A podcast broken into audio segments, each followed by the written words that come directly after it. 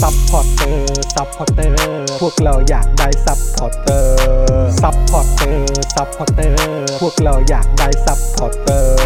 ไม่มีเงินก็ไม่เป็นไร แต่ถ้ามีเงิน สมัครซัพพอร์เตอร์ ซัพพอร์เตอร์ ซัพพอร์เตอร์ พวกเราอยากได้ซัพพอร์เตอร์ ซัพพอร์เตอร์ ซัพพอร์เตอร์ พวกเราอยากได้ซัพพอร์เตอร์ กดง่ายง่ายๆแค่กดจอยด้านล่าง หรือว่ากด subscribe ไปด้วยสมัครกันหน่อย ซัพพอร์เตอร์ ซัพพอร์เตอร์ พวกเราอยากได้ซัพพอร์เตอร์ ซัพพอร์เตอร์ ซัพพอร์เตอร์ พวกเราอยากได้ซัพพอร์เตอร์ ซัพพอร์เตอร์ ซัพพอร์เตอร์ พวกเราอยากได้ซัพพอร์เตอร์ ซัพพอร์เตอร์ ซัพพอร์เตอร์ พวกเราอยากได้ซัพพอร์เตอร์ ซัพพอร์เตอร์ เมมเบอร์ชีพสมัครซัพพอร์เตอร์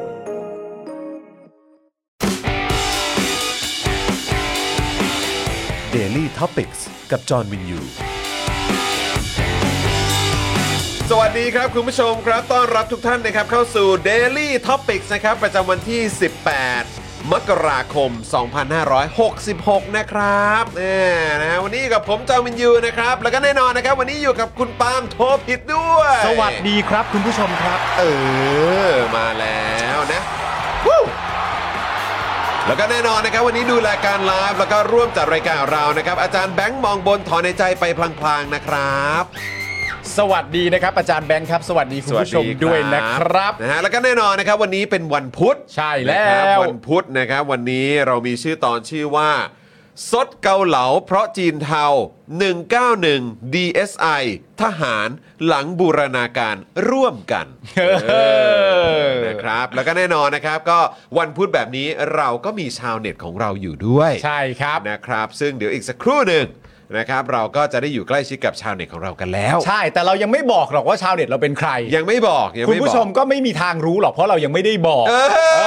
อ อ ยังไม่ได้บอกในนี้ ใช่ เออนะครับ เป็นไปไม่ได้หรอกที่ ฮะ คุณผู้ชมจะไปรู้มาแล้ว ไปรู้มาจากไหนกันหรือเปล่า ไปรู้มาจากไหนไปแอบดูมาจากไหน เออ เดี๋ยวผมขอดูก่อน แช นะ ร์กันได้นะ เออ นะครับ นะฮะอ่ะยังไงคุณผู้ชมใครมาแล้วก็ทักทายเข้ามาได้นะครับผมนะ แล้วก็ ครับ คอมเมนต์กันเข้ามานะครับ นะฮะ เออ นี่ห้องหายเหมือนกันต้องออกแล้วเข้าใหม่ ใช่ครับ ใช่ใช่เมื่อสักครู่นี้เกิดปัญหาทางเทคนิคเล็กน้อยนะค ครั รับบ นะ แต่ว่าตอนนี้กลับมาแล้วนะครับ เปิดห้องใหม่ขึ้นมาแทนนะครับ สวัสดีคุณพงพักนะครับ คุณเอสคริสนะครับ คุณมุกครับ คุณราหู คุณพลอยรุ้ง คุณเบียร์นะครับ คุณ I Love King Kong นะครับ คุณ Spice Soda นะครับ คุณธนนนท์นะค ครั รับบ นะสวัสดีทุกท่านเลยนะครับ คุณออลลี่ด้วยนะครับผ ครั ม บ นะครับ คุณแดเนียลด้วยนะครับ คุณวิวัฒน์ด้วย คุณจินนิสด้วยนะครั ครับ ผม ผม สวัสดีนะครับ คุณวิวัฒน์บอกว่าได้สัญลักษณ์หนึ่งปีแล้วครับผม เออ โโห มันต้องอย่าง สุนี้ดดเล สิ ขอบคุณครับ นะครับขอบพระคุณมากเลยนะครับ คุณผู้ชมก็มาเป็นเมมเบอร์มาเป็นสปอร์เตอร์กับพวกเรากันแบบรายเดือนกันได้นะครับ ใครที่ไหวนะครับที่จะสนับสนุนพวกเรากันต่อเนื่องกันไปทุก ๆ เดือนนะครับก็สามารถสนับสนุนพวกเรากันแบบรายเดือนได้นะครับทั้งใน YouTube แล้วก็ Facebook เนี่ยนะครับของ Daily Topics หรือว่ารายการอื่นๆเพจอื่นๆในเครือของ Spoke Dark TV นะครับก็สนับสนุนพวกเรากันได้นะครับ ครับ มีหลากหลายแพ็กเกจให้เลือกสรรนะครับ ใช่ อยากจะสนับสนุนพวกเราในแพ็กเกจไหนก็เลือกแพ็กเกจนั้นกันได้เลยนะครับ ครับผม นะฮะแล้วก็นอกจากนี้นะครับยังสามารถสนับสนุนพวกเราด้านบนนี้ได้เลยนะครับนะฮะผ่านทางบัญชีกสิกรไทยนะครับ 0698 975 539 นั่นเองนะครับ คุณผู้ชมครับ ครับผม นะฮะคุณเอสคริสบอกว่าไม่ได้เปิดทวิตครับ รอลุ้นในรายการ อ่า โอเค สายแบบสายรอเซอร์ไพรส์ ใช่นะครับนะฮะอารมณ์แบบจะไม่ยอมโดนสปอย ใช่ เออนะครับคุณสรศินสวัสดีนะครับ คุณเอ่อคุณแดรี่ สวัสดีนะครับ สวัสดีครับ คุณ I love King Kong นะฮะ สวัสดีนะครับ คุณ คุ ออณภาวิน กัสนะครับบอกกดจอยจอกดจอยใช่ไหมฮะ กดจอย าใช่ ซี่หรือเปล่า ใช่นะครับ วันนี้ก็ดีเหมือนกันลุ้นชาวเน็ต ใช่ เออเข้า ครับ เข้าเข้ารอบสี่นี่คืออะไรอ่ะ ไม่แน่ใจ เข้ารอบ ลย สี่คุณ I love King Kong ประเด็นไหนอะครับ เข้ารอบสี่ เข้ารอบสี่ มีทีมไหนเข้ารอบอะไรหรือเปล่า อ๋อหรือว่าพูล อ๋อลิเวอร์พูล ใช่ป่ะ แล้วมันเข้ารอบสี่ป่ะผมไม่ แมตช์ไหน รู้ อะ แมตช์เมื่อคืน เมื่อคืนแข่งกับใคร วูฟ เออในอะไร FA เหรอ FA FA ครับโอ้โหเขาเรียกว่าเป็นถ้วยที่เก่าแก่ที่สุด ถ้วยถ้วยใหญ่ ข อะ องอังกฤษนะฮะ ถ้วยใหญ่อะ เถ้วยใหญ่นะสนอนคว้าไปเยอะเลย ใช่ เออ นี่เลี้ยวภูลต้องไปบ้างแล้ว ใช่ เออ ต้องแบบทำสถิติบ้าง ใช่ เออใช่ไหม อย่ามาเอาแต่แชมป์ยูฟ่าแชมเปี้ยนลีกอย่างเดียวลิเวอร์พูลอย่าไปทำอย่างนั้น เออไม่เอานะ ไม่เอานะ เอาในประเทศบ้าง เอาของในประเทศ อาของ บ้าง ในประเทศบ้างโอ เออ ท็อปบ้างโอท็อป รักชาติอะ เออรักชาติ รักชาติจะไปเอาทั่วยุโรปทำ ทำ ไม ไมเอาให้ได้ฮะ เออ แต่ว่าก็ยังอยู่ในอยู่อยู่ยังยังยังไม่ตกรอบทัวร์ยุโรปใช่ไหม ยัง เออก็นี่ไง เอาเป็นดับเบิลแชมป์ แต่ไม่อยากได้นะ ถ้าฮะ เอาจริงๆ ให้ ไม่อยา กูก็ได้ เพราะว่า พูดตรงๆเลยให้ มึง กูก็ได้กูอยากได้ มึงจะเอาเลยมึงก็อ่ะปีแรกอย่าเพิ่งไปเอาเยอะ อ๋อ เออ โค มันจะได้แบบมีแรงกระตุ้นไง อ๋อ ว่าแบบ โอเค เฮ้ยปีนี้เรา เออ คว้าแชมป์พรีเมียร์ลีกแน่นอนร้อยเปอร์เซ็นต์แล้ว เออ ปีหน้าเราก็เอาสักแบบทริปเปิลแชมป์อะไรเงี้ย โอ้โหถือว่าแชมป์เลยเหรอครับ เออ โอ้โห ตายแล้ว เออ เออนะฮะ คุณบรอกโคลีบอย สวัสดีครับ งื้อชาวเน็ต เอาชาวเน็ตออกมา ลงแดงแล้วงื้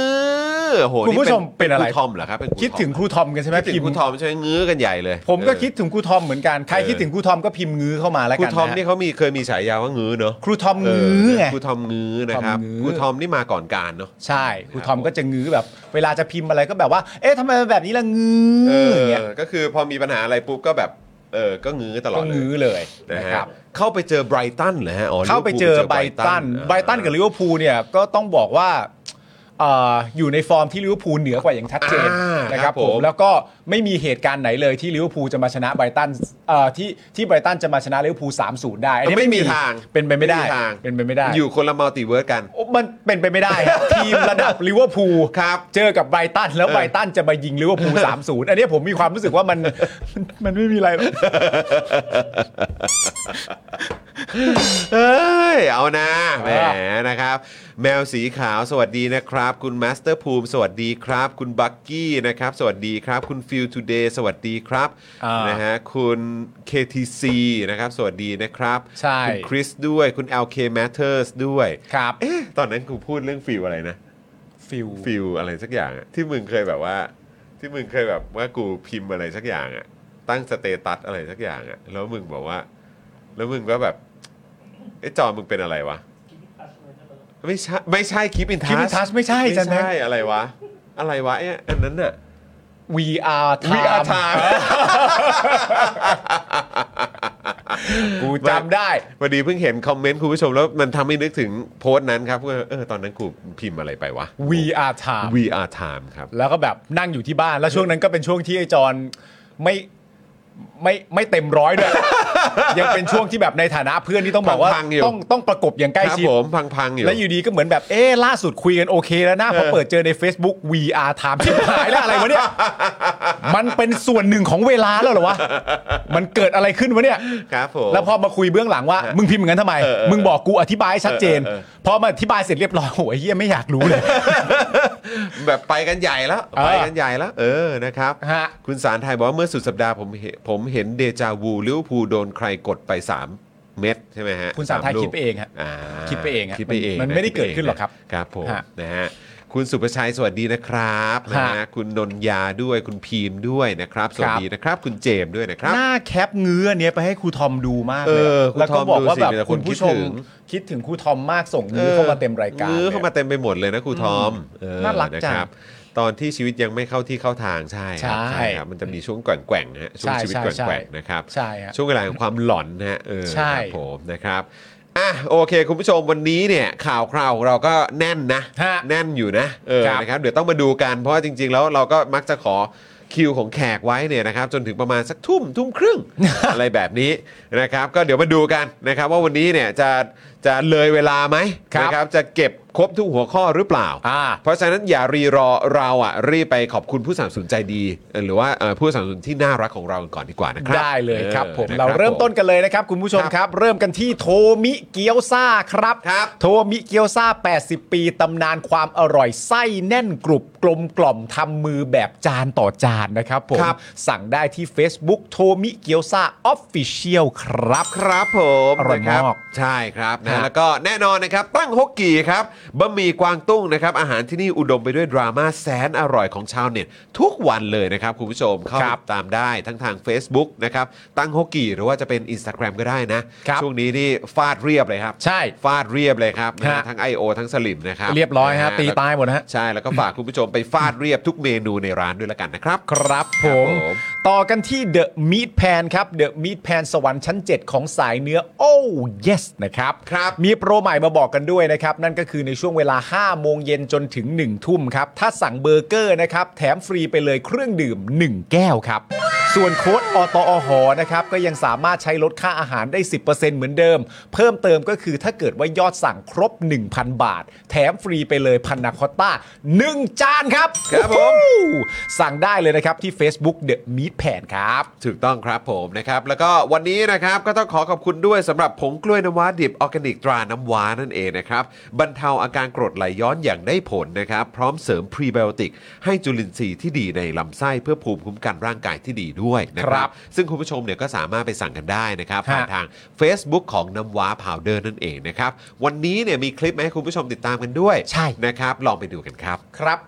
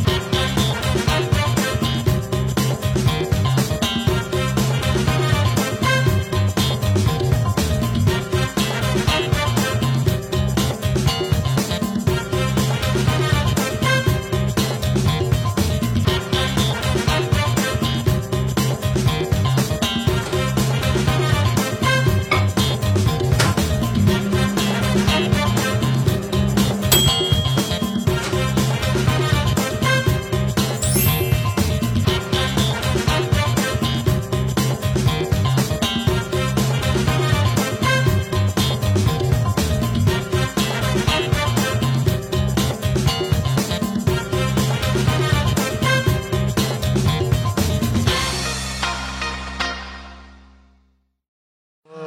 อหลากหลายนะ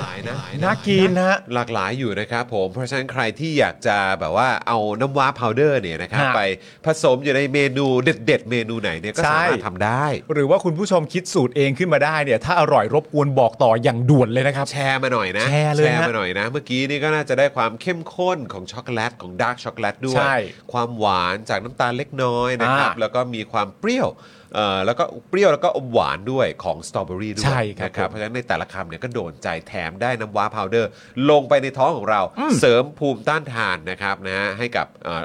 ร่างกายของเราด้วย ใช่ครับ ครับ ผม ผมนะฮะ เราต่อกันที่ XP Pen ครับคุณผู้ชมครับ ครับ XP Pen เมาส์ปากการะดับโปรนะครับ เขียนลื่นคมชัดทุกเส้น เก็บครบทุกรายละเอียดในราคาเริ่มต้นไม่ถึงพันครับ ดูข้อมูลเพิ่มเติมได้นะครับ ที่เพจ XP Pen Thailand ครับ ถูกต้องครับผมนะครับก็เข้าไปดูกันเยอะๆนะครับใน Facebook ของ XP Pen แล้วก็ไปอุดหนุนกันได้เลยนะครับ ครับ รวมถึงนี่ครับจินตรักษณ์คลินิกนั่นเองนะครับจมูกพัง เบี้ยวทะลุระเบิดมาจากไหนนะครับมาให้คุณหมอเชษฐ์แก้ให้ได้หมดทุกรูปแบบเลยนะครับเขาคือคนที่โรงพยาบาลทั่วไทยโยนงานยากมาให้แก้เสมอเลยนะครับรู้กันเฉพาะคนในวงการ เทพเรื่องงานซ่อมจมูกพังเนี่ยต้องหมอเชษฐ์จินตรักษณ์คลินิกนะครับ ครับ สอบถามได้เลยนะครับที่ Facebook นี่เลยจินตรักษณ์คลินิกนั่นเอง ใช่แล้วนี่คือหมอ ขอบคุณ เชษฐ์ หมอเชษฐ์ นะ นะ ขอบพระคุณนะครับ ครับผม เราต่อกันที่เฟรนชิกครับคุณผู้ชมครับเฟรนชิกน้ำพริกหนังไก่เกรดพรีเมียม รสชาติจัดจ้านถึงเครื่องถึงใจครับ ครับ สั่งได้นะครับ ทางไลน์แอดแอดเฟรนชิกส่งฟรีทุกบ้านจริง ๆ นะครับ อยากให้รีบสั่งกันเยอะๆนะครับ เพราะของมาแล้วของหมดเร็วๆ คุณผู้ชมฮะ ใช่ไปไวมากเลยนะครับ มาแต่ละทีนี่มาเป็นร้อยซองเลยนะครับ อ่า แต่ว่ามันไปแบบไวสุดๆเลยนะครับ ค เพ รับ ราะฉะนั้นไม่อยากรอนานรีบสั่งกันเลยนะครับ ครับผม นะฮะแล้วก็แน่นอนครับ อีกหนึ่งผู้สนัมสนุนใจเดี่ยวเรานะครับ Oasis Coffee นั่นเองนี่มาพร้อมกับแบรนด์ Ambassador ด้วยนะครับ ฮะ ผมคุณปาล์มนั่นเอง ครับ นกาแฟ 24 ชั่วโมงสไตล์ยุโรปนะครับ พร้อมตกแต่งร้านแบบจัดเต็มเลย มุมถ่ายรูปเพียบเลยนะครับ ห้ามพลาดไปจิบกาแฟหอมๆ พร้อมเสพบรรยากาศสุดชิลได้เลยนะครับ ที่สาขาห้วยขวางแล้วก็รางน้ำด้วยนะครับ ตลอด 24 ชั่วโมงเลยนะครับเขาเปิด 24 ชั่วโมงนะคุณผู้ชม ครับ ดูรายละเอียดเพิ่มเติมได้นะครับที่ Facebook Oasis Coffee TH นั่นเองนะครับ ใช่แล้วครับผ นะครับแล้ว ส่วนพื้นที่โฆษณาของ ครับ เรานะครับยัง ครับ ว่างอยู่เสมอนะครับ ลงโฆษณาอะไรก็ได้เพื่อสนับสนุนรายการเราแล้วก็พวกเรานะครับ ครับ โทรไปได้เลยนะครับที่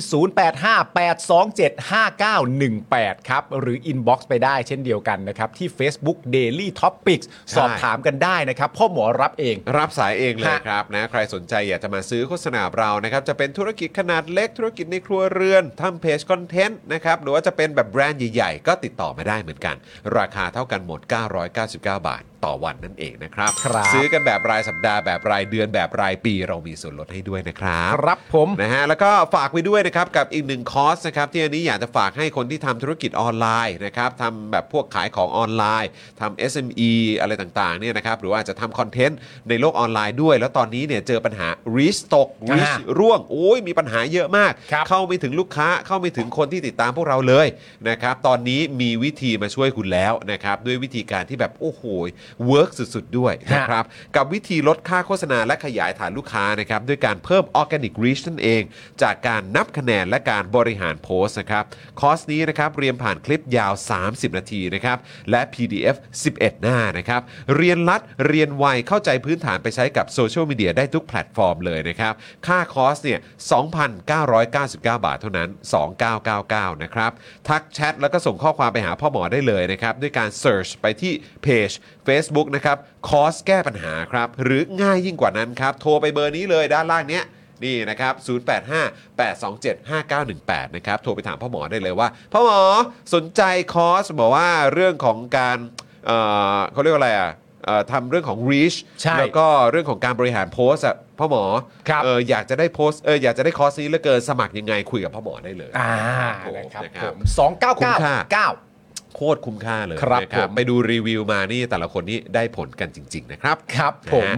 ะรู้แล้วชาวเน็ตเป็นใครอ่าภาพถ่ายนี่คือดีมาก พรมนี่น่าเอาไปเอาเท้าไปเช็ดมากโอ้โห ก็มันพรมเช็ดเท้า ณจูอกลย นะครับมันก็ ก็มันเป็นพรมเช็ดเท้า มันก็ต้คองรับ เช็ดเท้าครับ ไม่รู้ตอนนี้หมดไปหรือยังนะ แต่ เนอะ จำได้ว่าตอนที่เขาแบบขายออกมานี่โอ้โหแบบขายดีมากอะ เอาแน่นอนนะ เออครับผม แน่นอน ตั้งแต่เรายังเป็นสตูดิโอแบบเก่าอยู่เลยเนาะ ใชาตั้งแต่เรายังเคยมีกล้องมุมสูงที่เห็นเลยอ่ะ เออ ใช่ใช่ใช่ใช่ถูกต้องนะครับผมนะฮะอ่ะเดี๋ยวดูคอมเมนต์ก่อนแป๊บนึง อีกสักครู่หนึ่งชาวเน็ตของเราจะมากันแล้วนะครับ ครับผมคุณผู้ชมว่าคุณผู้ชมก็ยังคงงื้ออยู่นะคงคิดถึงครูทอมอยู่ เอา นะ นี่คิดถึงครูทอมกันเต็มที่ ใช่ เลยนะ แล้ ฮะ ว เดี๋ยววันหลังต้องมีการโฟนอินกันแล้วนะเนี่ย ใช่แล้วคิดถึงครูทอมเหมือนกันนะครับ ครับ หลากหลาย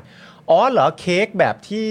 ในน้ำว้าพาวเดอร์เขาเรียกว่ามักเค้กเหรอ มักใช่ไหมฮะเหมือนเหมือนแก้วมักใช่ไหม อ๋อเหรอมีสับด้วยเหรอเขาเรียกมักเค้ก อ๋อ เหรอเนี่ย มักเออครับผม คืออะไรก็ตามที่ทำได้ในไมโครเวฟนี่ถือว่ายอดเยี่ยมนะ ใช่ ถูกต้องมันสะดวก สะดวกมันง่ายนะ ครับฮะขอบคุณคุณออกัสด้วยนะครับ เป็นเมมเบอร์ของเรานั่นเองขอบคุณนะครับ ขอบพระคุณมาก ๆ ครับ VIP หนึ่งอ๋อ ใช่ ต้องขอบคุณครับ คุณฟิลทูเดย์บอกว่าสาขาห้วยขวางนี่ตรงไหนคะ ก็อยู่ข้าง normal steak เลยครับ ใช่ครับ ครับผมอยู่ใกล้ๆกับสถานีรถไฟฟ้าใต้ดิน ใช่ เออก็ ห้วยขวางนั่นแหละ เออ ใช่ครับ ห้วยขวางแหละเออ ฮะ นะครับนะฮะก็เอ่อนั่งรถไฟฟ้าใต้ดินไปก็ได้นะค ครั รับบ หรือว่าจะเอารถไปจอดตรงเนี่ยแหละครับ ตรงรถไฟฟ้าใต้ดินห้วยขวางก็ได้ ก็ได้เช่นกัน เดินไปแค่ประมาณสักเท่าไหร่เดียว หนึ่งข้ามถนนนะค แต่ รับ ผมให้เต็มที่เลยร้อยสักร้อยเมตรไหมไม่ถึงด้วยมั้ ไม่ถึง เออไม่ถึงร้อยเมตรนะครับนะฮะก็เจอเลย ใช่ ใช่ ถูกต้องครับนะก็คือต้องบอกว่าตรงพื้นที่นั้นนี่ฮอตฮอตฮิตมาก ฮอตมาก เพราะว่าพอเปิด 24 ชั่วโมงปุ๊บเนี่ยคนที่เขาไปแบบคนที่เขาเป็นสายมูอ่ะ ใช่ เออเขาก็จะไปตรงนั้นกัน แล้ว อ่ะ ก็ ใช่ ไปแบบไปไหว้เพราะไหว้พระทำทำพิธงพิธีอะไรของเขา อ่า ใช่ไหมฮะ นี่นี่นี่ฮะเนี่ย ใกล้เขานี่ ตรงนี้ เดี๋ยวก่อ ตรงนี้ เดี๋อย่าวก่ เพิ่งสิแหมอุตส่าห์อุตส่าห์กักไว้ก่อน ตรงนี้ครับแหม่ใช่ครับใช่ครับ โอ้โห ชาวเน็ตของเรานี่กำลังจะเข้ามานั่งตรงนี้เลยนะ ใช่ แล้วก็ไม่ได้นี่ต้องเก็บไว้ตรงนี้เขาเก็บเป็นความลับอ อ๋ ยู่ อผิดผิดที่เราเราไม่ได้อธิบายก่อน เออใช่ใช่ใช่ แต่มันน่าแปลกใจตรงที่เราเราพยายามจะห้ามถึงสองขยักแล้วเขาก็พยายามจะเดินมานั่งให้ได้ เนี่ย อันนี้น่าแปลกใจ น่ารักจริง ๆ เลย น่ารักแบบโอ้โห ะคบ น่ารักมาก อ้าวอดใจรอนิดนึง หลายคนเนี่ยได้เห็นกันไปบ้างแล้วในใน Twitter แต่หลาย ครับ คนก็บอกไม่ จะรอดูจะรอติดตามในไลฟ์ของ Daily Topics นี่แหละ ฮะ จะได้รู้ไปเลยทีเดียวว่า แขกของเราอ่ะคือใคร ใช่ เออนะครับผมนะฮะ ใครๆก็รอติดตามกันอยู่นะครับ ครับ เมื่อกี้เกือบได้เห็นแล้วนะ เกือ ฮะ บได้เห็นแล้วเกือบ เรา ได้เห็นแล้ว ข้ามไม่ทันนะฮะ เอ โอ้โห อนะ โช ฮะ คดีมาก เอ้ไหนไหนไหนขอดูคอมเมนต์เพิ่มเติมอีกนิดนึง อ่า เออฮะ เอ่ออ่ะมาดูคอมเมนต์นะฮะคุณจูนก็ยังคงพิมพ์เรื่องงื้ออยู่ก็น่าจะเป็นประเด็นครูทอมนะครับ อ่า ครูทอม ใช่ คุณเบียร์ ใช่ ก็หัวเราะเข้ามานะครับ ครับผม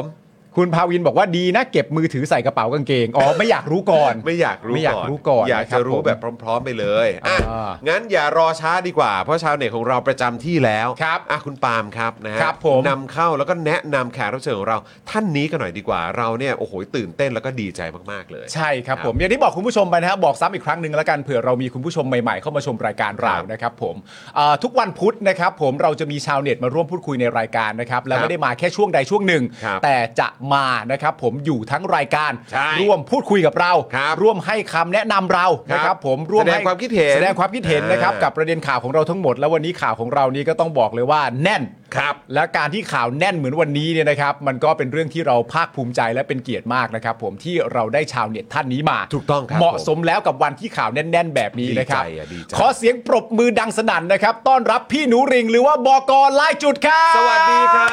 บ สวัสดีครับ สวัสดีครับ สวัสดีครับ โอ้โห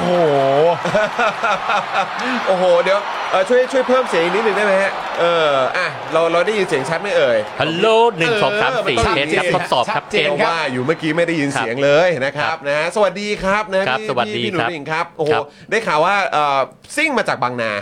เอ่อใช่แต่จริงๆเราอยู่ตรงข้ามบ้าน ใช่ครับผม คือคจนริง อาจจะเข้าใจผิด ครับ จริงๆ แล้วเราเป็นลุงข้างบ้าน ๆเป็นลุงข้างบ้านนะครับผ ครับ ม ตรงข้ามกันเลยนะ ตรง ครับ ข้ามกันเลยอย่าง ใช่ แท้จริงครับนะฮะล้ แต่ ก็ ว่าวันนี้ไปธุระไกลหน่อย อ่าครับ อ่า ผมแต่ว่าดีใจมาก ๆ เพราะว่าอันนี้ก็เป็นอีกหนึ่งครั้งที่เอ่อมาอยู่ในสตูดิโอของเราด้วย ครับ มีโฟนอินกันบ้างนะครับ มีแบบว่ามีการเอ่อเชิญมาพูดคุยกันในสตูดิโอของเรากันอยู่ ฮะ เรื่อย ๆ เหมือนกัน ครับ นะครับ ครับ แต่ว่าวันนี้ก็ต้องขอเชิญมาแบบอยู่ใกล้ชิดกันใน คือ ช่ เรา วงชาวเน็ตครับ เราจำเป็นจะต้องแบบเหมือนมีปัดชิมนิเทศอะ ครับผม ครับผม คือเวลารัฐบาลมันก็จะไปอะไรอย่างเงี้ยเราต้องมีอะไรทำนองนี้บ้าง นิดนึงนิดนึง อ๋อคือ ครับผม ลงลงบันทึกไว้ ฮะ อ๋อ ฮะฮะ นะจะจะ เออ จะเรียกว่าพิธีกรรมอะไรก็ว่ากันไป ครับผม อ่า ได้ ครับ นี่การที่เรามาเจอกันนี่คือเพื่อพวกมันเหรอฮะ อาจจะไม่ถึงขนาดพวกหมัดนะครับ แต่ว่ามันมีเป็นเหตุเป็น อ๋อ เหตุ า มันเป็นเหตุ เป็นเหตุ เอ เป็นเหตุ อ ใช่ ก็มาคุยไอ้เรื่องพวกนี้ด้วย อ่า เพื่อให้คุณผู้ชมของเราได้ติดตามความเห็นแล้วก็แบบเอ่อมุมมองของพวกเราทุกคนด้วยไงก่อนพวกมันจะไปไง ใช่ เออใช่ไหมล่ะ คุยกันหน่อย ซึ่งเอ่อพี่ ซึ่ง คิดว่า ซึ่ง มันจะไปใช่ไหมครับ คนคนแถวบ้านผมก็เรียกว่าสาบส่งนะฮะ สาบส่ง ใช่ครับ สาปส่ง สาบส่ง คิดคิดว่าไปแน่ไหมรอบนี้ ผมก็ไปแน่นะ ไปแน่ เออไปแน่ ไปแน่ใช่ไหมฮะ ครับ คือแล้วแล้วแล้วจะมีแบบเศษซากอารยธรรมหลงเหลือไหมครับ ก็ต้องมีบ้างเก็บกวาดนะครับ เก็บกวาด สิ่งสกปรก เก็บกวาด คือผมคิดว่าวาระที่เขาเรียกว่าอะไรถ้าทำบุญประเทศต้องมานะ เอ้ยทำบุญประเท ต้อง ศเลย ต้องมาต้องเอาแพรรี่มาทำเป็นพิธีเลย ครับ แพรรี่ ผม นำพิธีเลยอะแพร ฮ่า รี่อะ ฮ่าฮ่าฮ่า ฮะ ฮ่าเออ แพรรี่เคยมาไหมเคยนะ เคยเออเคยมาอีกรายการหนึ่ง อ๋อ ใช่ โอเค รายการหนึ่ง เมื่อสักพักแล้ว ช่วงที่ผ่านมานี่โอ้โหคิวเขาแน่นมากนะฮะ ครับ คิวฮอตมากก็เลยยังยังไม่ได้เชิญมาในช่วงชาวเน็ตเออ ครับ ผม ฮะ นะฮะแต่คือเอ่อทางพี่หนุ่ยหลิงคิดว่า คือถึงขั้นว่าจะต้องทำบุญประเทศกันเลยทีเดียว ครับ แล้วคิดว่าสาบส่งมันไปแน่นอน ผมผมผมว่ามันหมดหมดเขาเรียกหมดอายุไขนะ เออ หมดอายุ แต่ว่า ไข แต่ว่ามีคนพยายามจะทำพิธีกรรมนะเอาเขาเรียกอะไรพิธีกรรมต่ออายุ ต่ อะไร อ อาง อา เงี้ ยุอะไรอย่างเงี้ยเออ เออ มีความพยายามจะต่ออายุแบบว่าไม่ให้แบบมีสิ้นสุดด้วย จริง ซ้ จริงๆแล้วอายุเกินมาแล้วนะแปด ครับ ปีเนี่ย อ่ะใช่ นี่นี่เป็นคนเดียวเลยนะที่ในในเชิงตักกะผมเนี่ย ฮะ สับสนนะ เออ คือคือผมเนี่ยนับคือผมคิดว่าความสามารถทางคณิตศาสตร์อะของคนไทยทั้งประเทศอ่ะ ครับ ทักษะในการนับ1นถึงแเนี่ย เออ มันเป็นเรื่องที่ทุกคนนับได้ต่อให้ไม่เรียนหนังสือยังนับได้ ำนั่นเลยสิ อ่า เออ แล้วนี่แม่งเลยมา8ปีแล้วยัง ครับ อยู่เป็นนายกได้นี่เป็นเรื่องอัศจรรย์ เออ เออเป็นข้อยกเว้น ใช่ ดังดังนั้นเนี่ยการต่ออายุรอบเนี้ยจะเป็นตอนต่ออายุที่ที่ที่ไม่น่าจะเป็นไปได้นะ เออ อ่าแต่ต้องมาว่ากันอีกที เพราะที่ผ่านมานี่ก็สุดทนสุดทางแล้ว เออเออ ใช่ครับ โอ ใช่ เค ครับ มันไม่ควรจะไม่ควรแล้วแหละ มัน ค ไม่ รับ ควรแล้วน่าจะพอได้แล้วนะฮะ แล้วก็แน่นอนคือเราเนี่ยก็มีโอกาสติดตาม แล้วก็รับฟังความคิดเห็นของของพี่หนูริ่งเองเนี่ยผ่านทางโลกโซเชียลมีเดียด้วยเหมือนกัน ครับ นะครับก็คืออาจจะเป็นแบบใน Facebook Twitter อะไรพวกนี้เราก็ได้เห็นกันอยู่เรื่อยๆ หรือแม้กระทั่งไปออกรายการต่างๆ ก็มีด้วยเหมือนกัน แต่มีอีกหนึ่งคนครับ ที่อยู่ดีๆครับ เพิ่งก้าวเท้าเข้ามาในโลกโซเชียล อืม เป็นออฟฟิเชียลมีเพจเป็นของตัวเอง แล้วก็ล่าสุดเนี่ยก็เขียนจดหมายซะยาวออกมาเลย อืม ก็คือประวิทย์วงษ์สุวรรณครับ เขาเล่น Facebook ครับ ครับ แล้วเขียนจดหมายแบบ จดหมายเปิดผนึกถึงน้องชายเขา อ่า ที่ยกมือยอมรับว่าทำรัฐประหาร ปฏิวัติ แต่เพียง มา ผู้เดียว อืม ไม่รู้ว่าพี่พี่หนูหริ่งได้อ่านจดหมายฉบับนั้นของพลเอกประวิตยหรือเปล่า อายุปูนนี้ไม่น่าเขียนจดหมายถึงใครได้นะ ถ้าจะมีจดหมายต้องเป็นจดหมายลาตายเลย นี่เขาเขียนตั้งเป็นสเตตัสใน Facebook Fan Page Official ของเขาเลย อ่า เลอ ใช่เขียนส่งตรงให้กับน้องชายเป็นที่รักของเขา บอกว่าถ้าจะเลือกทางเดินนี้แล้วเนี่ยก็ขอให้โชคดี นี่ เออ ให้การสนับสนุนนะ ไม่ได้น้อยใจนะ ใช่คือคิดว่าเขาเนี่ยยังรักกันอยู่ไหมยังแน่นแฟนกันอยู่ไหมหรือว่าเฮ้ยตอนนี้มันมันมันขาดสะบั้นไปแล้วครับ โอเค คือผมผมผมไม่คิดว่าเป็นการขาดสะบั้น อ่าครับ แต่ผมคิดว่าเป็นการสร้างระยะห่าง ครับ คือหมายความว่าผลการเลือกตั้งอ่ะหากหากเอ่อพรรครัฐบาลในปัจจุบันเนี่ยสามารถที่จะรวมคะแนนเสียงกัน และมีน้ำหนักเพียงพอในการจัดตั้งรัฐบาลได้เนี่ยสองพรรคนี้เขารวมกันเนี่ยพี่น้องเขารวมกันเนี่ย ฮะ ไม่มีปัญหานะ อ่า ครับ คือเราไม่เห็นสัญญาณที่เรียกว่าจะแตกหักกันแบบไม่ไม่ ไม่มองหน้า ไม่ไม่ไม่ร่วมมือกันเนี่ย อ่า ไม่มี ครับผม ฮะ ผมไม่เห็นสัญญาณนั้นแม้แต่เล็กเล็กน้อย ครับผม แต่ว่าสัญญาณที่ชัดก็คือว่าพลเอกประวิตยเนี่ยหรือพักพลังประชารัฐเนี่ยตีตัวไม่รู้ใครตีตัวออกห่างใครนะ อ่า คืออาจจะเป็นการสร้างระยะห่างทั้งสองฝ่าย ครับ คืออาจจะเริ่มต้นจากการที่พลังประชารัฐส่งสัญญาณบางประการในการที่รู้สึกว่าอ่าเขาไม่อยากให้พลเอกประยุทธ์เนี่ยเป็นเป็นเป็นว่าที่นายกต่อไป หรือกลายเป็นเงื่อนไขของการนำมาชูในการรณรงค์เลือกตั้งครั้งต่อไป เออ เพราะมัน เออ นักการเมืองในพรรคพลังประชารัฐเนี่ยเขาประเมินแล้วว่าหากยังชูพลพลเอกประยุทธ์ต่อไปเนี่ยมันหาเสียงยากมาก เออ ครับ ออ เป็นตำบล กระสุน กระ ต สุ ก นตก อ่า มันก็จะลงเรียกว่าเละกันทั้งทั้งพี่ทั้งน้อง ครับผม นะครับ ดังนั้นเนี่ยเขาจะต้องเพื่อให้การเลือกตั้งเนี่ยคือสสเนี่ยนักการเมืองเนี่ยเขาจะต้องยังไงต้องเอาเอาคะแนนมาให้ได้ก่อน ครับ นะครับ ถ้าถ้ามีคะแนนแล้วหลังจากนั้นยังไงต่อค่อยว่ากัน ครับ ประการที่สองเนี่ยผมผมคิดว่ามันเผื่อเผื่อทางหนีทีไล่ เออ ฮะ ถ้าเกิดว่าพักร่วมรัฐบาลในปัจจุบันเนี่ยมีเสียงไม่เพียงพอในการจัดตั้งรัฐบาล ครับ การที่พลังประชารัฐเนี่ยเอ่อตีตัวออกห่าง ครับ นะครับออกจากพลเอกประยุทธ์เนี่ยและโดยทุ่งทำนองอย่างจดหมายจดหมายลาอะไรสักอย่างเนี่ยนะ ฮะ มันทำให้เห็นว่ามันเป็นการเขาเรียกอะไรคือเวลาทหารเนี่ยเวลาเขาทำสงครามเนี่ย ครับ เขาจะมีแผนถอยนะ ฮะ เวลาแผนลบก็มีแผนถอยก็มี ครับผม เดี๋ยวนี้พอจังหวะจะถอยล่าถอยปุ๊บเนี่ยรู้สู้ไม่ได้เนี่ยเขาก็จะล่าถอย เวลาเขาล่าถอยเนี่ยเขาจะต้องมีกองกำลังระวังหลัง ฮะ ผมมองว่าพลเอกประวิตยเนี่ยทำหน้าที่เป็นกองกำลังระวังหลัง แล้วก็วางแผนที่สองไว้ กรณีถ้าไม่สามารถจัดตั้งรัฐบาลได้เนี่ยร่วมกันกับพลเอกประยุทธ์ได้เนี่ยก็จะต้องมีใครสักคนหนึ่งเนี่ยคอยยันกระแส เพราะว่าการเมืองพอมันเปลี่ยนขั้วปุ๊บเนี่ยมันจะเกิดการเช็คบินกันเกิด ครับ ขึ้น ผม ฮะ ดังนั้นเนี่ยนี่นี่เป็นวิธีการที่ดีที่สุดโซลูชันที่ดีที่สุดแม้ว่าตัวเองอาจจะไม่ได้เป็นนายกรัฐมนตรี หรือเป็นพรรคใหญ่อะไร แต่ว่าการที่เอาตัวเองนั้นเนี่ยมามาเสนอตัว ผมคิดว่าการเสนอตัวจะเกิดขึ้นหลังจากหลังจากการเลือกตั้งพรรคพลังประชารัฐจะต้องเสนอตัวแน่นอน ฮะ ครับ อืม แล้วมันก็จะเป็นการเวลาคนลงจากอำนาจเนี่ยเขาจะต้องระวัง ฮะ การเช็คบิน เอ ครับ อ แล้วก็การที่ไม่มีอะไรไปยันไว้เลยเนี่ยมันจะเกิดเขาเรียกอะไรการตลบหลัง ฮะ เนี่ยอันเนี้ยผมผมคิดว่าบทบาทของพลังประชารัฐทำหน้าที่นี้ อ่าคือคล้ายๆ ช่วยดูทางหนีทีไล่ให้ ใช่ อะไรแบบนี้ ใช่เพราะเพราะหนึ่งก็ต้องการตัวเองไว้ก่อนนะ เออ อ่า ครับผม คุณนี่นี่นี่ไม่ใช่พวกปฏิประยุทธ์นะ อ่าครับ ไม่ใช่ล้มล้างการปกครอง ครับ ยึดอำนาจรับประหารหาเหวอะไร เออเออเออ ไม่ไม่ไม่เกี่ยวกับกู ครับผม เนี่ยมันคมารับผม มันมาทรงนี้ อ่า นะส่วนส่วนว่าคนไทยเนี่ยจะเชื่อหรือไม่ก็อีกเรื่องหนึ่ง อ่า อ่า แต่แต่ได้ ประมาณ ลั่นไปแล้ว เออ ได้ลั่นไปแล้วนี่เออ อ่าน นะครับ แล้วถ้าตามที่พี่หนูริงบอกว่าสสจากพักพลังประชารัฐเขาเล็งเห็นแล้วว่าการหาเสียงให้พลเอกประยุทธ์ถ้าเกิดประยุทธ์อยู่พลังประชารัฐต่อเนี่ยมันจะยากมากเพราะว่ามนุษย์คนนี้มันอาบอบช้ำทางการเมืองมามากแล้วเนี่ยนะค ครั รับบ แล้วรวมไทยสร้างชาติเขาไม่เห็นอย่างนั้นเหรอครับ เห็นคืออย่างนี้เขาเขาจะมีเขาจะมีแฟนคลับของเขาจำนวนหนึ่ง ซึ่งจริงแล้วเป็นเป็นเรื่องที่ควรจะวิจัยมากเลย เออ สถาบันการศึกษาใด ๆ เนี่ยควรจะวิจัย เป็นเรื่องที่ผมเนี่ย เข้าใจได้ยาก แต่ผมมั่นแต่ผมด้วยความเคารพนะผมก็เชื่อว่าพลเอกประยุทธ์เนี่ยมีแฟนคลับอยู่จำนวนหนึ่งอยู่จริง อ่าใช่ผมเห็นด้วย พักพักรวมไทยสร้างชาติเนี่ยไม่ได้เป็นพักที่คิดว่าจะขยายเอาแนวรูปอื่น ขยายคือตั้งขยายตลาดไม่เขาทำไงจะรักษาตลาดของตัวเองเนี่ยไว้ให้มากที่สุด อ่าครับผม การตลาดมันจึงเป็นแค่นี้ไม่ให้หลุดไป ครับผม ครับดังนั้นเนี่ยเขาจึงได้คนจำนวนหนึ่ง โอเค มาอยู่ที่เขาครับ อ่าอ่าอ่า ก็แล้วก็ไปรอลุ้นในการที่จะพักร่วมรัฐบาล อย่างเช่นที่มันมีกระแสว่าพักนู้นเอ่อพักอะไรภูมิใจไทยจะใหญ่ขึ้น หรือบางพักที่มันจะเติบโตขึ้นก็อาจจะ รวมรวมกันแล้วก็สามารถเติบโตขึ้นมาได้ อ่า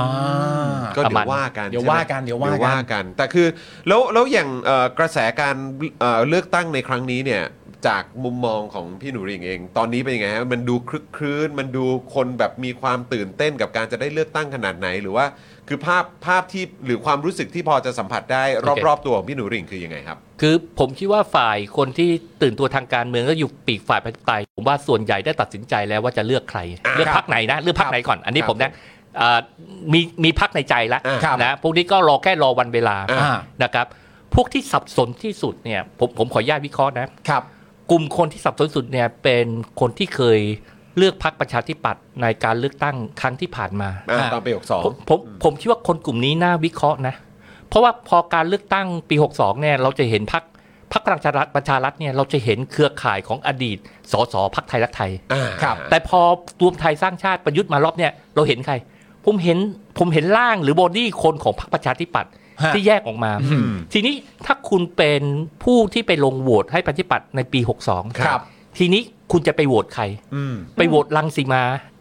ก็ชื่อลังสีมาไหม อืม อ่า ลังสีมาใช่ไหม อ่าอ่าคนที่เอ่อเรื่องเก้าอี้ใช่ไหมฮะ ใช่ใช่ใช่ใช่ อ่าฮะฮะ ไปเลือกลังสีมาหรือว่าคุณจะเลือกพักประชาธิปัตย์คุณชวนหลีกภัย อ่า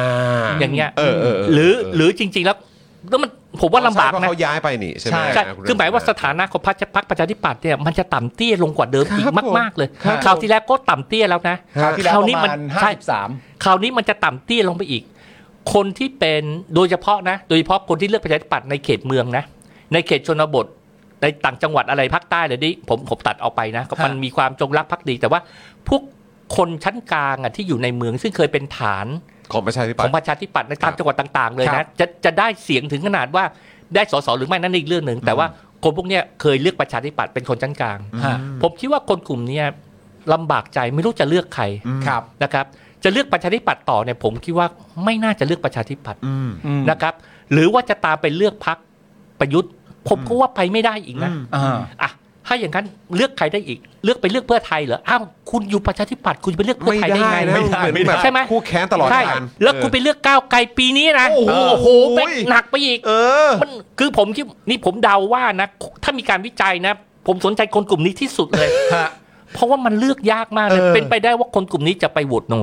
เอ้ย อ๋อเหรอแต่ ลบ แต่เท่าที่พี่หนูลิงเล่ามาเมื่อสักครู่นี้เรายังเหลือช้อยของพลังประชารัฐอยู่นะสำหรับคนที่เป็น แล้วคือเอาประชาธิปัตย์ไปอดีตประชาธิปัตย์ไปเลือกประชาประชารัฐเนี่ยนะ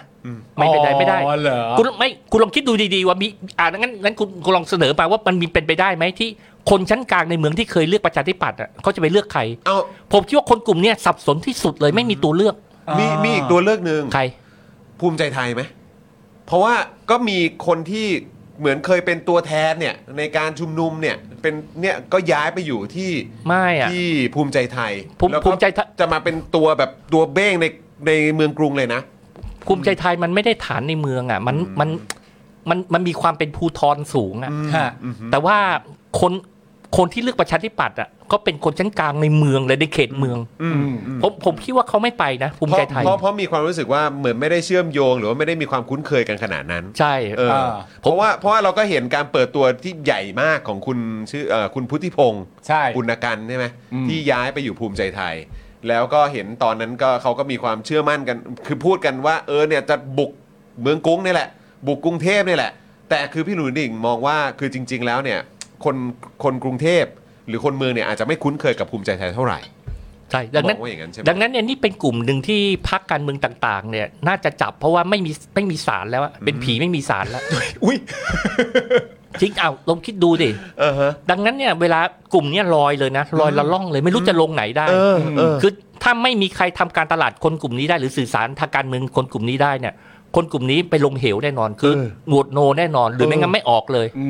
แล้วเราเนี่ยแล้วมันก็จะทำให้เสียงคน ซึ่งผมเดาว่ารอบนี้จะมีคนโหวตโนเพิ่มขึ้น โอ้ อ่า คิดว่าน่าจะเพิ่มขึ้นด้วยซ้ ใช่แล้วมาจากคนกลุ่มนี้ ำว้าว ว้าว โอ้โหน่าติดตามเลยเนี่ย ทำไมเราต้องติดตามกองเชียร์ประชาธิปัตย์ขนาดนั้นด้วยวะ ไม่ใช่น่าติดตาม ไม่ไม่เขา ว่ เขาเป็นคนที่สับสนไง ใช่ว่า เออ ว่า น่ากังวลนะ มันจะออกมาแนวไหน เออ เออ ไม่ จะออกมาแน คุณ วไหน คุณไม่เป็นห่วงบุคคลทางการบุคคลที่สับสนเหรอ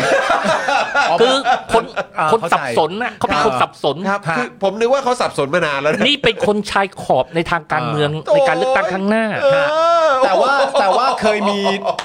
เคยมีสสจากพรรคประชาธิปัตย์เมื่อสักประมาณสัก2อสเดือนก่อนหน้านี้มาบอกว่าภายใต้การนำของคุณจุรินทร์เนี่ยประชาธิปัตย์จะต้องได้เก้าอี้เป็นประมาณร้อยเก้าอี้แน่ ๆ เนื่องจากว่าเขามีความรู้สึกว่าคุณจุรินทร์เป็นคนที่ยอดเยี่ยมมาก แล้วก็ทำงานผ่านมาหลายกระทรวงแล้วเพราะฉะนั้นประสบการณ์ทางการเมืองเนี่ยยอดเยี่ยมมาก เป็นนายกได้เลย น่าจะนำเป็นนายกได้ เป็ เลนยนายก น่าจะ ได้ นำ เลย ประชาธิปัตย์กลับมาจาก 53 มาตีเป็นร้อยแน่ๆอันนี้พี่หนูลิงมองยังไง โอเคครั้งแรกห้าสิบสามผมอย่างนี้ดีกว่า ถ้ามีใครวางวางวางเดิมพันระหว่างสักยี่สิบห้าที่นั่งอะ อ่า เอาแบบแฟร์ๆนะ อ่า แทงฝั่งไหน มากมากกว่า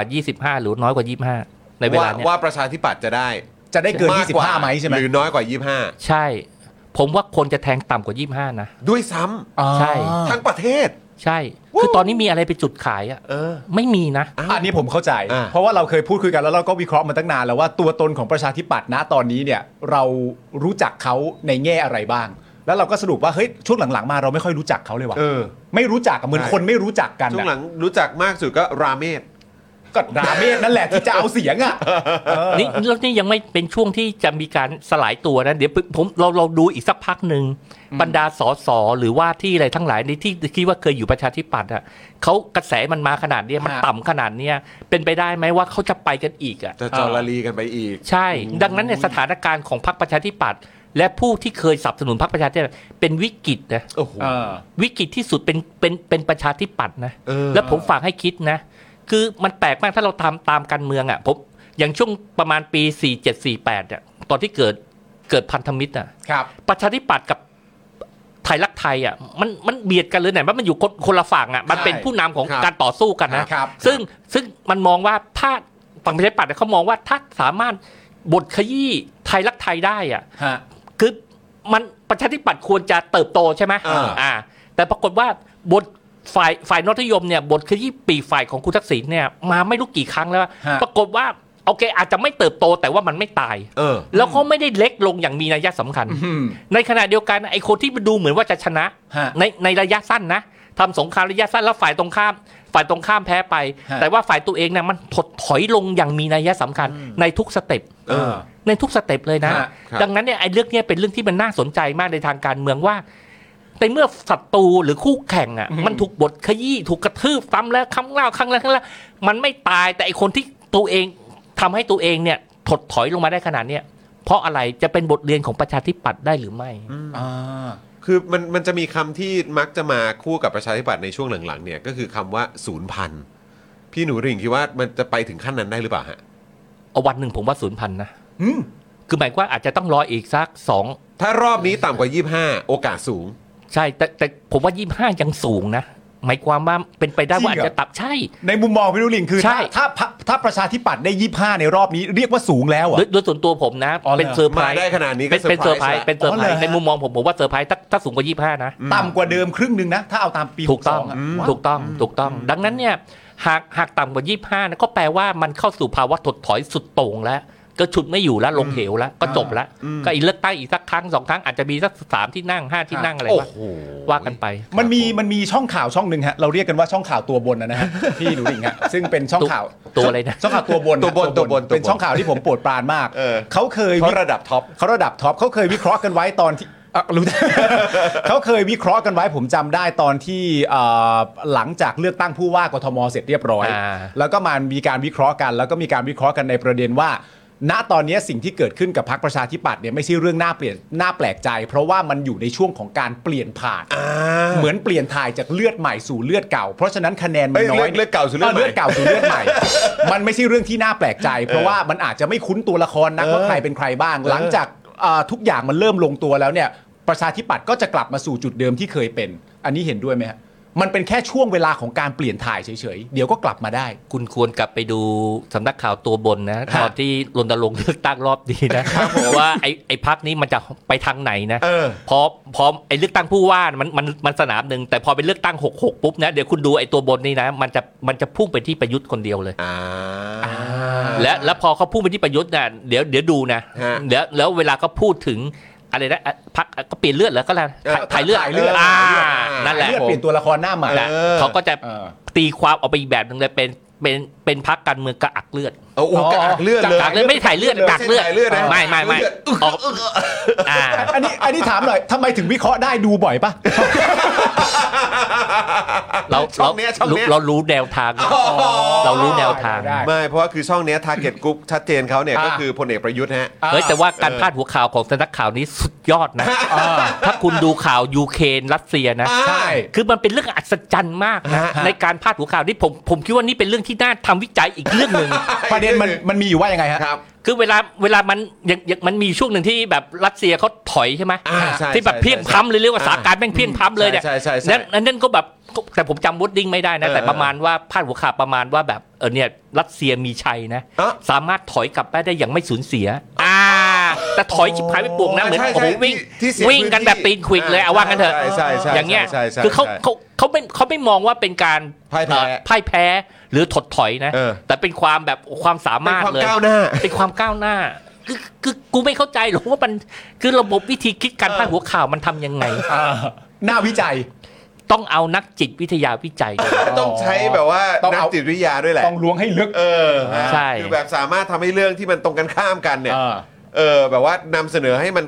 กลับพลิกแพงไปอีกทางหนึ่งได้ ใช่ โอ้โห สุดยอดครับ ครับ ดังนั้นเนี่ย ผม เขาสามารถเฉลี่ยหรือเชียร์ทุกคนได้ ครับผม ต่อให้เป็นพักที่มันตกต่ำขนาดไหนแล้ว ฮะ ถ้าธงมันตกว่าจะต้องทางนี้นะ เออ เออมันมันคือเขาเขาไม่วิเคราะห์การวิเคราะห์เนี่ยเป็นการวิเคราะห์ไม่ได้วิเคราะห์เป็นไปตามก็เลยกอะไรเป็นไปตามสถานการณ์ อ่า แต่การวิเคราะห์เนี่ยเป็นเครื่องมือที่จะเอาไว้ไปสนับสนุนเป้าหมายหรือวิธีคิดหรือผล อ่าปลายทางครับ ไปทางก่อนมัน อ่ามั มันมันจะเริ่มจากไอ้ผลก่อน อ่าอ่า ว่าเนี่ย ผล ต้องเป็นแบบ ผลที่ต้อง เนี้ย การ ใช่เดี๋ยว อ่า บอกว่าคุณต้องดูนะ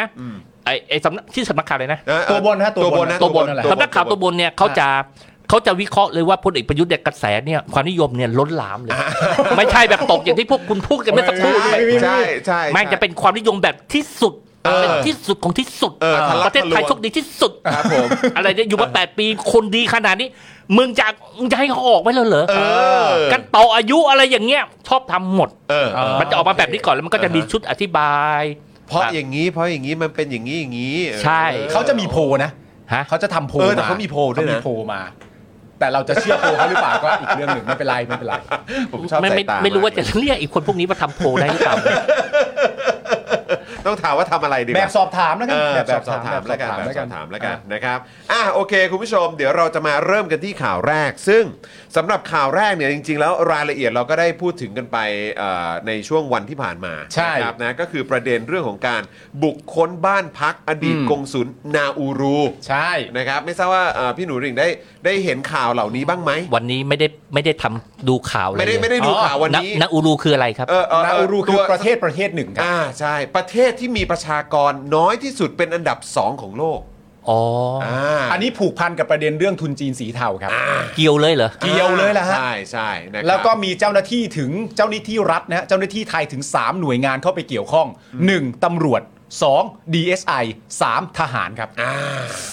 เข้าไปอยู่ในในเอ่อเขาเรียกว่าดราม่านี้ด้วย ในดราม่า ประเด็น นี้ นี้ ด้วย ด้วยนะครับอ้าวงั้นเราเราเราเล่า ได้ ให้ ได้ พี่ ได้ หนู ได้ ดิ่งฟังคร่าว ได้ พร้อมกับคุณผู้ชมด้วยไหม ได้ แล้วก็จะได้อัปเดตล่าสุดด้วย ไม่ แล้ว พวกคุณสองคนเคยได้ยินประเทศนาอูรูไหม เพิ่ง ผม เค ไม่ ย เค ได้ ย ยินเนี่ยแหละครับ ไม่เคยใช่ไหม ใช่ครับ โอ้โหแล้วไปผมแม่งไม่มีอะไรอยู่ในหัวเลย ไม่ใกล้เคียงมันคืออะไร เหมืนกันเหมือนกันแล้ว เรา พวกเราก็ตกใจมากว่ามี ประเทศ สถน มานาอูรู ใช่ ใช่ มีสถานกงศูนย์อยู่ในเมืองไทยด้วยแฮะ ผมกับ เออ คุณจรเนี่ยเพิ่งศึกษาก่อนเข้ารายการ แล้วก็ไปเปิดดูแล้วเพิ่งรู้ว่า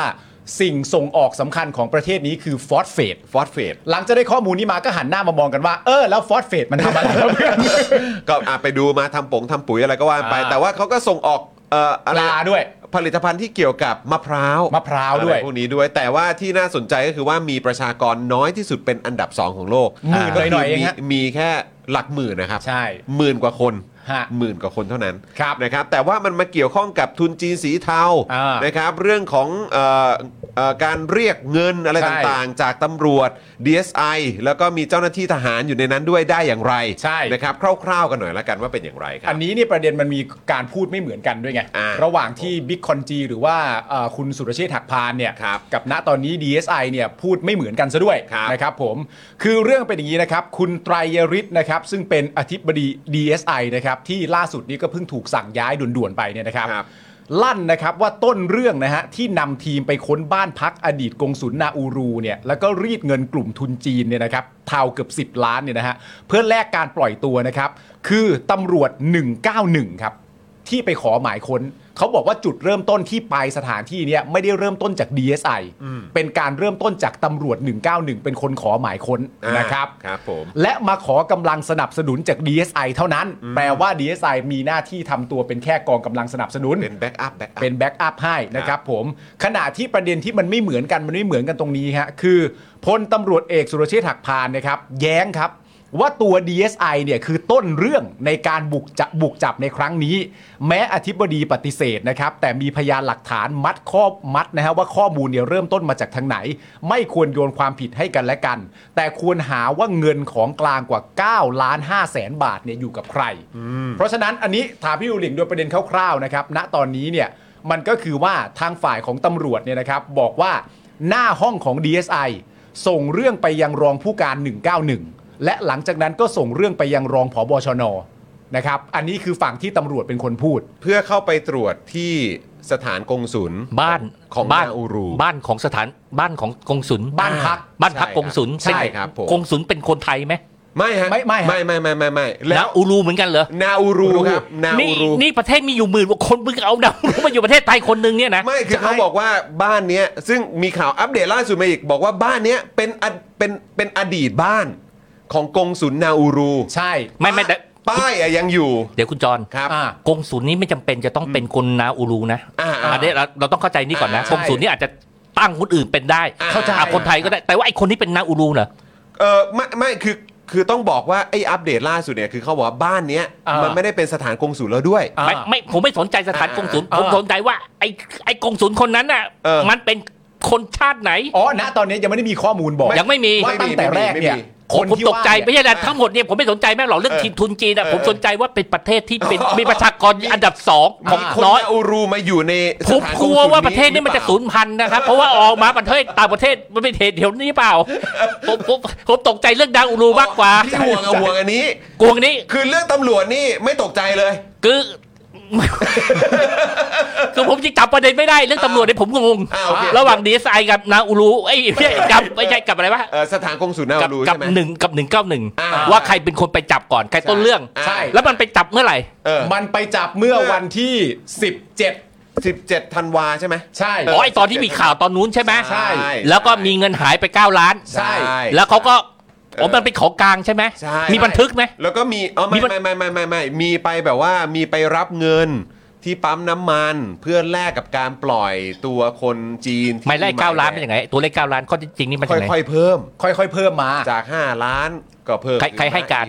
เอ่อจากล่าม ล่าครัมบล่ามที่โดนจับ คนที่ อ๋อ โดนจับได้เนี่ยมีล่ามจีน อ๋อ ล่ามจีนเนี่ยโดนจับได้ อ่า จับได้ก่อนออกนอกประเทศไป อ่า ส่วนคนจีนที่อยู่ในที่เนี้ยพบเจอทั้งหมด 11 คน อ่า ปัจจุบันหนีออกนอกประเทศได้หมดแล้ว อืม อ๋อ นั่นแปลว่าคนจีนเนี่ยไม่เจอ คุณคุณใช้คำว่าหนีออกก็อาจจะไม่ถูกนะครับ เออ เพราะเขาอาจออกท่องท่องทางปกติ นั่งเครื่องบินไปอ่ะ ออกไปแบบปกติโดย ปก ที่ ติ แบบไม่ได้หนีด้วยซ้ำ ใช่อาจจะไม่ได้หนี ไปแบบชิวๆไปแบบ มีคน ชิว จัดการเปิดช่องทางปกติ อ่า าถ้าคุณออกช่องทางธรรมชาตินี่อาจจะเรียกว่าหนี อ่า การเราจะไปบอกว่าเขาเขาหนีหรือว่าเขาออกไปอย่างสง่าผ่าเผยเนี่ย เออ เราต้องดูว่าผ่านช่องทางไหนอ่า จะออกแบบออกจากเนี่ยมีเขา แล้ว ส คุณ แตมป์ออกแบบปกติเลย คุณรู้ได้ไงว่าเขาออกไปแล้วก็แสดงว่าแม่งมีสแตมป์ใช่ไหม อ่า ถ้าไม่สแตมป์คุณจะบอกว่าเขาหนีได้ไง ก็ไม่ได้ใช่ไหม ไม่ได้ เออ ถ้าถามว่าผมรู้ได้ไงว่าเขาออกไปแล้วเนี่ยผมก็บอกว่าอ๋อตำรวจ บอก ก็ตำรวจบอกว่าเขาออกไปแล้ว บิ๊กโจ๊ก ผมก็เชื่ บ อ อกครับ ตำรวจนะฮะ เออบิ๊ก อ่า โจ๊กบอกมา อ่าโอเคอ่าเอาเป็นว่าไม่อยู่ประเทศไทยแล้ว ไม่อยู่ประเทศไทย อยู่แล้ว แล้วเขาพาดพิงมาว่ามีเงิน 9 ล้าน ใช่ มีการจ่ายกัน 9 ล้าน ใช่ ไปจ่ายกันที่ไหน เออ ปั๊มน้ำมัน จ่ายกันที่ปั๊ม มึง เออ มึงไม่มีที่อื่นแล้วเหรอยังไง ช่วยอธิบายหน่อย แล้ว ยัง แบ ไง บแล้วแบบใส่ถุงกระดาษด้วยนะ เออ ใส่ถุงกระดาษด้วย แล้วรถที่ไปรับเงินจากเนี่ยสีเทาเนี่ย เออ เออก็คือเป็นรถของ DSI ด้วยนะ เออ เฮ้ยกล้องวงจรปิดมันมีอายุมันมันมีภาพกล้องวงจร เก็บได้เลย เก็บเก็บ เก็บ ภาพ ไว้เลย กล้องวงจรปิด กล้องวงจรปิด ในเป็นปั๊มน้ำมัน อ่าใช่ ปั๊มน้ำมันด้วยหน้าบ้านก็มี เออ เลอ เออ ณตอนเนี้ยที่คนในประชาชนในประเทศอ่ะ เหมือนเหมือนพี่ดูลิงไม่ค่อยเชื่อว่ากล้องวงจรปิดใช้งานได้ ณตอนนี้คือคนในประเทศไทยที่ตกใจประเด็นคุณชูวิทย์ที่สุด คือตกใจที่คุณชูวิทย์สามารถที่จะเอากล้องวงจรปิดที่ใช้ได้มาให้เราดูอะ เออ นี่เรื่องใหญ่นะ นี่นี่นี่ดีเอสไอเหรอ หรือว่าโจรนี่คุณพูดถึงอะไรดิดีเอสไอนี่เป็นหน่วยงานที่เขาเป็นหน่วยงานพิเศษหรือเปล่า ใช่ ใช่ ที่คอยคอยปกป้องคนจับ ตรวจจับคนกระทำความ คน ผิด ไม่ดีอ่ะ ไม่ดี คดีพิเศษพี่ เออ คดีพิเศษ อ่า แล้ว ใช่ นิดไอไปนัดกันที่ปั๊มน้ำมัน แล้วให้มีกล้องวงจรปิด เออ จับได้ เก็บภาพได้ด้วย แต่เราอย่าเพิ่งพูดไปนักษณะนั้น เพราะว่าในความเป็นจริงตอนนี้มันอยู่ในช่วงเวลาที่เขากำลังสอบอยู่ เพราะว่าคนเหล่านี้เจ้าหน้าที่เหล่านี้เขาให้การปฏิเสธหมดเลย ไม่ที่ว่าเราไม่เราไม่ควรพูดกันนี่แล้วที่ เออ ตะกี้เราพูดเรา ทำอะไร เราวิเคราะห์ความ อ๋อโอเค เรา อ่า เราเมาส์กันเราเมาส์กัน เอาโอเค ว่า โอเค ว่าว่ามันยังไง เนี่ยนะตอนเนี้ยคุณผู้ชมสงสัยมากว่าในประเด็นทั้งหมดพี่หนูหลิงมีขัดข้องใจเรื่องนาอูลูที่สุด เลยนะเรามีทหารเข้ามาเกี่ยว มีดีเอสไอเข้ามาเกี่ยว มีตำรวจเข้ามาเกี่ยว มีเงินที่เขาว่ากันว่าจ่ายให้กันเป็นจำนวนเงินเพื่อแลกกับให้คนจีนที่ว่าเนี่ยหนีหรือไม่หนีไม่รู้ ไม่พวกคุณสนใจอะไรวะมีอะไรแปลกใหม่ไว้เรื่องทหารตำรวจ ดีเอสไอหาเหวอะไรเนี่ย พวกคุณไม่เคยได้ยินเรื่องประมาณนี้เหรอของของคุณคุณเป็นคนไทยหรือเปล่าผมถาม หน่อยดิกูว่าแม่งไม่มีอะไรน่าแปลกใจประหลาดใจ นะไม่ไม่ไม่มีอะไรน่าประหลาดใจ ไม่ ไม่ มี มี เล เลย ยครับ โอ้โห ไม่มีเลยครับ เรื่องนาอูรูเนี่ยน่าสนใจที่สุด คุยแม่งเรื่องนี้ดีกว่า นี่นี่ห่วงว่าชนชาตินาวรูจะสูญพันธุ์ ใช่ มนุษยชาติ ไอหาความหลากหลายทางชนเผ่าชาติพันธุ์ แม่งลดไปชนพาดหนึ่งอ่ะใช่ไหม เหลือ แม่ง เหลือ สำคั คั ญ นหมื่นเดียว แม่งสำคัญกว่าจีนเทาหาเหวอะไรพวกนี้เยอะ กับตำรวจดีเอสไอพวกนี้โอ้ยแบบว่าเรื่องปกติ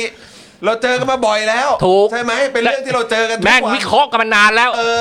อ เป็นแต่ไหนแต่ไรแล้วไม่ใช่เป็นจบตรงนี้นะ เดี๋ยวแม่งก็ต้องเอาข่าวนี้มาวิเคราะห์ต่ออีกกี่ปีแม่งก็ยังคงมีแบบนี้ เออ ผมถามเนี่ยมันมีอะไรน่าสนใจ จอนกูไม่เคยโดนด่าประเด็นที่กูสงสัย เรื่อง DSI ตำรวจทหารอาจจะมีส่วนเกี่ยวข้องในการรับเงินจากทุนจีนสีเทา เออ และมีคนมาถามกูว่ากูสงสัยเรื่องเนี้ย กูเป็นคนไทยหรือเปล่า กูไม่เคยเจอว่าผิดอะไรวะเนี่ย ก็ถามไงว่าเอานี่ยังไม่ชินอีกเหรอ เออ นี่ยังไม่ชินเอ้าแต่ก็ผมก็เข้าใจว่าผมใช้ชีวิตมา 8 9 ปีจะ 10 ปีแล้วเนี่ย ครับ เออ เออแล้วก็มีลุงคนหนึ่งที่นับเลขไม่ค่อยเก่งเนี่ย อ่า เขาก็เข้ามาแล้วเขาก็บอกเขาจะปราบคอร์รัปชัน อ่า เออแล้วมันเกิดอะไรขึ้นนี่จนจะเลือกตั้งใหม่แล้ว มันยังมีเรื่องแบบนี้เกิดขึ้นอยู่เลย ก็เลยจะถามพี่หนูหลิงว่าอย่างเงี้ย เออ คิดเห็นว่ายังไง ตัดเรื่องนะอูลูออกไปแป๊บหนึ่งได้ไหม ยังไม่ได้เลยครับ ยังไม่ได้ แม่งยังอยู่ในหัวคือคือความสนคือคือผมยังวุ่นวายเรื่องนี้อยู่ เดี๋ยวผมกลับไปผมต้องไปเซิร์ชนะใครช่วยคอมเมนต์ให้ความรู้เรื่องประเทศนี้หน่อย นาอูรู นาอูรูเนี่ย เขา ตรง ส่ง ไหน ออกฟอสเฟต ฟอสเฟตเลย ฟอสเฟต มะพร้าวและปลา อ่ อ่า าเออนะ อยากรู้อะไรอีกไหม แล้วก็มีสถานกงศุลเนี่ยไม่ใช่แค่ในไทยนะ อ่า เออในอเมริกาก็มีนะ ใน ครับ ออสเตรเลียก็มี ออสเตรเลียก็ ไม่ไม่ ออสออสเตรียก็ ไม่ไม่สถานกงสุลมันเป็นเรื่องปกติ อ่า ถ้าถ้าคุณไม่มีสถานทูตอะไรเงี้ย ครับ คุณก็อาจจะคุณเป็นประเทศเล็ก อ่า ๆ คุณก็ไปทำสถานกงสุลซะ เล็กมากนะเออครับ มัน ผม ก็เป็นไปได้ อ่ามี อ่า มีในจีนมีในอเมริกามีออสเตรียมีไทย อ่า อะไรแบบนี้ก็ ไม่แล้ว เหอกั คนแม่งมีหมื่นกว่าคนมันเอาคนเอาแรงงานไปไปหาฟอสเฟตทำเหมืองแร่หรือจับป ลาวะ คือแม่งถ้าไปจับปลาแม่งหมดประเทศแล้วนะคือหมายว่านึกถึงว่าเป็นเป็นชาวประมงอะไรเงี้ย เป็นชาวประมง ไปส่งออก หมดเลย ถึงขนาดว่าส่งออกส่งออกปลาใช่ไหม อ่าใช่ครับปลา เออ กับมะพร้าวกับฟอสเฟต ใช่กูว่าหมดประเทศแล้วนะ มันเอากงสุลที่ไหนมาวะ ก็อาชีพหลักเขาอะเนอะ ไม่เขาบอกว่าเขาส่งออกเป็นอันดับหนึ่งของประเทศเขาเขาไม่ได้บอกว่าส่งออกได้เยอะมากน้อยแค่ไหน มันแค่ เออ เป็นอันดับหนึ่งของประเทศเขาเฉย เอ ๆ อคือเป็นสินค้าส่งออกอันดับหนึ่งของเขา ไม่ไม่ไม่ไม่ไม่ไม่ผมผมผมนึกถึงว่า เออฮะ เอาแค่สามกิจการ ว่าแรงงานเขาใช่ไหม เออว่า เออ คนแม่งหมื่นกว่าคนแม่งทำกิจการสามอย่างเนี้กูว่าหมดประเทศแล้วไม่ได้มีกงสุลแบบแทงกันไหมกูว่ากงกูว่า นี่แพงอีกแล้ว แทงเรื่องอะไร กงสุลคนนั้นน่ะไม่ใช่คนดาว ไม่ใช่นาอูรู อ๋อ คิดว่าเจ้าหน้าที่ที่ประจำอยู่กงศูนย์จริง ๆ เนี่ยไม่น่าจะใช่ คนที่เป็นกงสุลนาอูรูอ่ะไม่ใช่ชาวนาอูรู โอ้ แทงกันไหม อ้าวเดี๋ยวผมว่าอันนี้เราต้องไปตามกันแล้วแหละ ต้องตามต้องตา ว่าม ว่าเอ่อกงศูนย์ของนาอูรูเนี่ยเป็นคนนาอูรู ทำไม หรือเปล่า นักข่าวเขาไม่ทำข่าวนี้มาให้เราเข้าใจ แล้วอีกเรื่องหนึง เขา ที่ ค น่ งไม่คิดเหมือนพี่มั้งครับ เขาคงสนใจคนละเรื่องกับพี่มั้งครับ กรุณาบูคำศรี ครับ คุณคุณเคยทำข่าวเรื่องสารคดีนาอูรูหรือยัง เออแล้ว ผมเรียกร้องคุณกรุณา เออแล้วผมอยากรู้ด้วยว่า ฮะ ชาวนาอูรูเนี่ยเขาเรียกว่าอะไร เรียกตัวเองว่าอะไร ว่าเป็นชาวนาอูเรียนหรือเปล่า นาอูเรียน น่าจะนาอูเรียนแหละ เออนาอูเรียนหรือเปล่าคุณ นา เป็นชาวนาอูเรียนหรือเปล่า ผมว่ารายการรายการข่าวต่างประเทศทั้งหลายอะ ครับ ต้องเจาะ ต้องเจาะลึกนะฮะ เจาะ ประเทศเล็ก ๆ ประเทศนี้มีประชากรเพียง 1 0,000 กว่าคนเท่านั้น เออ ครับ ไรอย่างเงี้ย สุ่มเสี่ยงจากการสูญพันธุ์ มาก ล่าสุดถูกจับอยู่ที่ประเทศไทย แล้วงงมากว่าสถานกงศูนย์ข้างในนั้นมีแต่คนจีน เออ เออ แล้วถ้ามีใครถามขึ้นมาว่าอ้าวไม่สงสัยประเด็นเรื่องผบชนกับดีเอสไอเลยเหรอแล้วก็บอกไปว่าพี่หนูหลิงบอกว่าไม่อยากรู้ ไม่ต้องต้องบอกว่า ไม่ ต้องถามไปถามว่าคุณเป็นคนไทยหรือเปล่า คนไทยหรือเปล่า ไม่แต่ว่า ชินเหรอ แต่ผมว่าแม่งมีคนวิเคราะห์ไปเยอะนะเรื่องเนี้ย เออเออเออ ถูกไหม เออใช่ มีช่องไหนไม่ไม่วิเคราะห์เรื่องนี้ไหม เออ ใช่ ไม่มีนะ เออ แต่ว่านาอูรูไม่มีคนวิเคราะห์ผมมั่นใจ เราเราต้องจับทางพิเศษ ไม่ไม่แล้วคือการที่ทุนจีน สีเทาอ่าคนหนึ่งเขาบอกว่ามาจากเอ่ออะไรนะผับจินหลิงอะไรใช่ไหม ใช่ แล้วก็อีก 10 คนเนี่ย อ่า หนีเอ่อเขาเรียกว่าอะไรคือแบบติดหมายแดงอ่ะ อ่า หนีมาจากหนีคดีมาจากต่างประเทศมาจากมาจากจีน อ่า แล้วก็เข้ามาในเมืองไทย อ่า แล้วก็กำลังจะแบบไปที่อื่นต่อจะหนีออกไปเพื่อไม่ให้โดนตำรวจไทยจับหรือรวบเนี่ยแหละ อืม ก็เลยอยู่กันที่สถานกงศุลของนาอูรู อืม อันเนี้ยแล้วก็มาทำเหมือนพาสปอร์ตหรือวีซ่าปลอมกันที่เนี่ยแหละ แล้วหลังจากนั้นเจ้าหน้าที่ก็เข้าไปแล้วก็ไปจับมา บ้านเนี้ยถูกเคยเช่าเป็นจริง ๆ แต่ไม่ ป้า ได้ ยป้ายของสถานกงศุลนาอูรูก็ยังติดอยู่หน้าบ้านอยู่ ใช่ ในข่าวบอกไหมว่าอยู่ตรงไหน จะไปดูใช่ไหมจะไปดู ไม่ไม่ไม่อยากรู้อยู่ตรงแถวไหนวะ เสิร์ชเสิร์ชเสิร์ช มันอยู่ในย่านที่พวกไอ้นี่เยอะๆไหมพวกทุกสถานทูตเยอะๆแถววิทยุ อ๋อ สี แบบโซนนั้น อ๋อโซนวิทยุไหม สถานทูตใช่ไหม ใช่แล้วมันเกิดมาเปิดที่ตั้งแต่ปพศที่เท่าไหร่อะไรอย่างเงี้ย ต้องเอ่อเปิดพศที่เท่าไหร่เนี่ยรู้สึกว่าเราจะมีเฮ้ยเดี๋ยวนะ มีคุณมุกส่งข้อมูลมาให้เรา เนี่ยเห็นไหมเราต้องหาข้อมูลเลยนะตอนเนี้ย เห็นไหมผมว่าเรื่องนาอูรูนี่แหละที่สุดแล้ว เดี๋ยวเดี๋ยวเดี๋ยวผมผมผมหา ใช่เลย ผมหา ใช่เลย ให้ ใช่เลยเดี๋ยว เดี๋ยว ก่อ นะเดี๋ยวนะผมหาให้ แล้วถ้ามันทำได้ขนาดนี้อ่ะ ฮะ คุณต้องสงสัยต่อนะครับ ว่า ว่ามันอาจจะมีเรื่องมากกว่าไอ้ทุนทุนทุนทุนเทาจีนเทานะ สถานกงศุลนาอูรูประจำประเทศไทยทำการในปี 2549 อ่าแต่ว่าตามข้อมูลที่เราหานะตอนเนี้ยเรายังไม่พบข้อมูลว่าบ้านหลังที่ว่าเนี่ยถูกปิดในการทำการเป็นสถานกงศุลนาอูรูไปเมื่อไหร่ และสถานกงศุลนาอูรูเนี่ยไปอยู่ที่อื่นอีกหรือเปล่าเนี่ยอันนี้ก็ไม่รู้เหมือนกัน หรือไม่มีแล้วก็ไม่รู้เหมือนกันนะฮะ ไม่เดี๋ยวนะผมผมสับสนนะผมผมยี่ว่าข่าวมีปัญหาแล้ว มัน ครับ มันไม่เคลียร์ระหว่างการที่ไปตำรวจ ไม่ว่าจะเป็นตำรวจหรือ DSI บุกเข้าไปที่บ้านหลังดังกล่าวเนี่ย ฮะ สถานะของบ้านหลังดังกล่าวเนี่ย มีสถานะเป็นกงสุลนาอูรูหรือไม่ ณณวันที่ 17ธันวาคม ตามที่ตามที่ตำรวจบอกบอกว่าไม่ได้เป็นแล้วนะ ไม่ได้ ไม่ได้เป็นแล้ว ไม่ได้เป็นแล้ว นะไม่เป็นแล้วหรอก สุลนาอูรูทำไมมึงเขียนข่าวมาทำไม ก็มันขึ้นป้ายไว้อย่างนั้นแล้วเขาก็ มัน ส ขึ้น ตาร์ทมา ป้าย อย่างนั้น ไม่มันไม่เกี่ยวแล้ว เออ ป้ายมันไม่ได้เอาเก็บมาไปไง อ่ะสรุปว่าอยู่ตรงถนนประชาอุทิศครับ แสดงว่าไม่เกี่ยวกับนางอู รุไอ้ที่กูนั่งคุยตั้งเยอะไม่เกี่ยวแล้วเลิก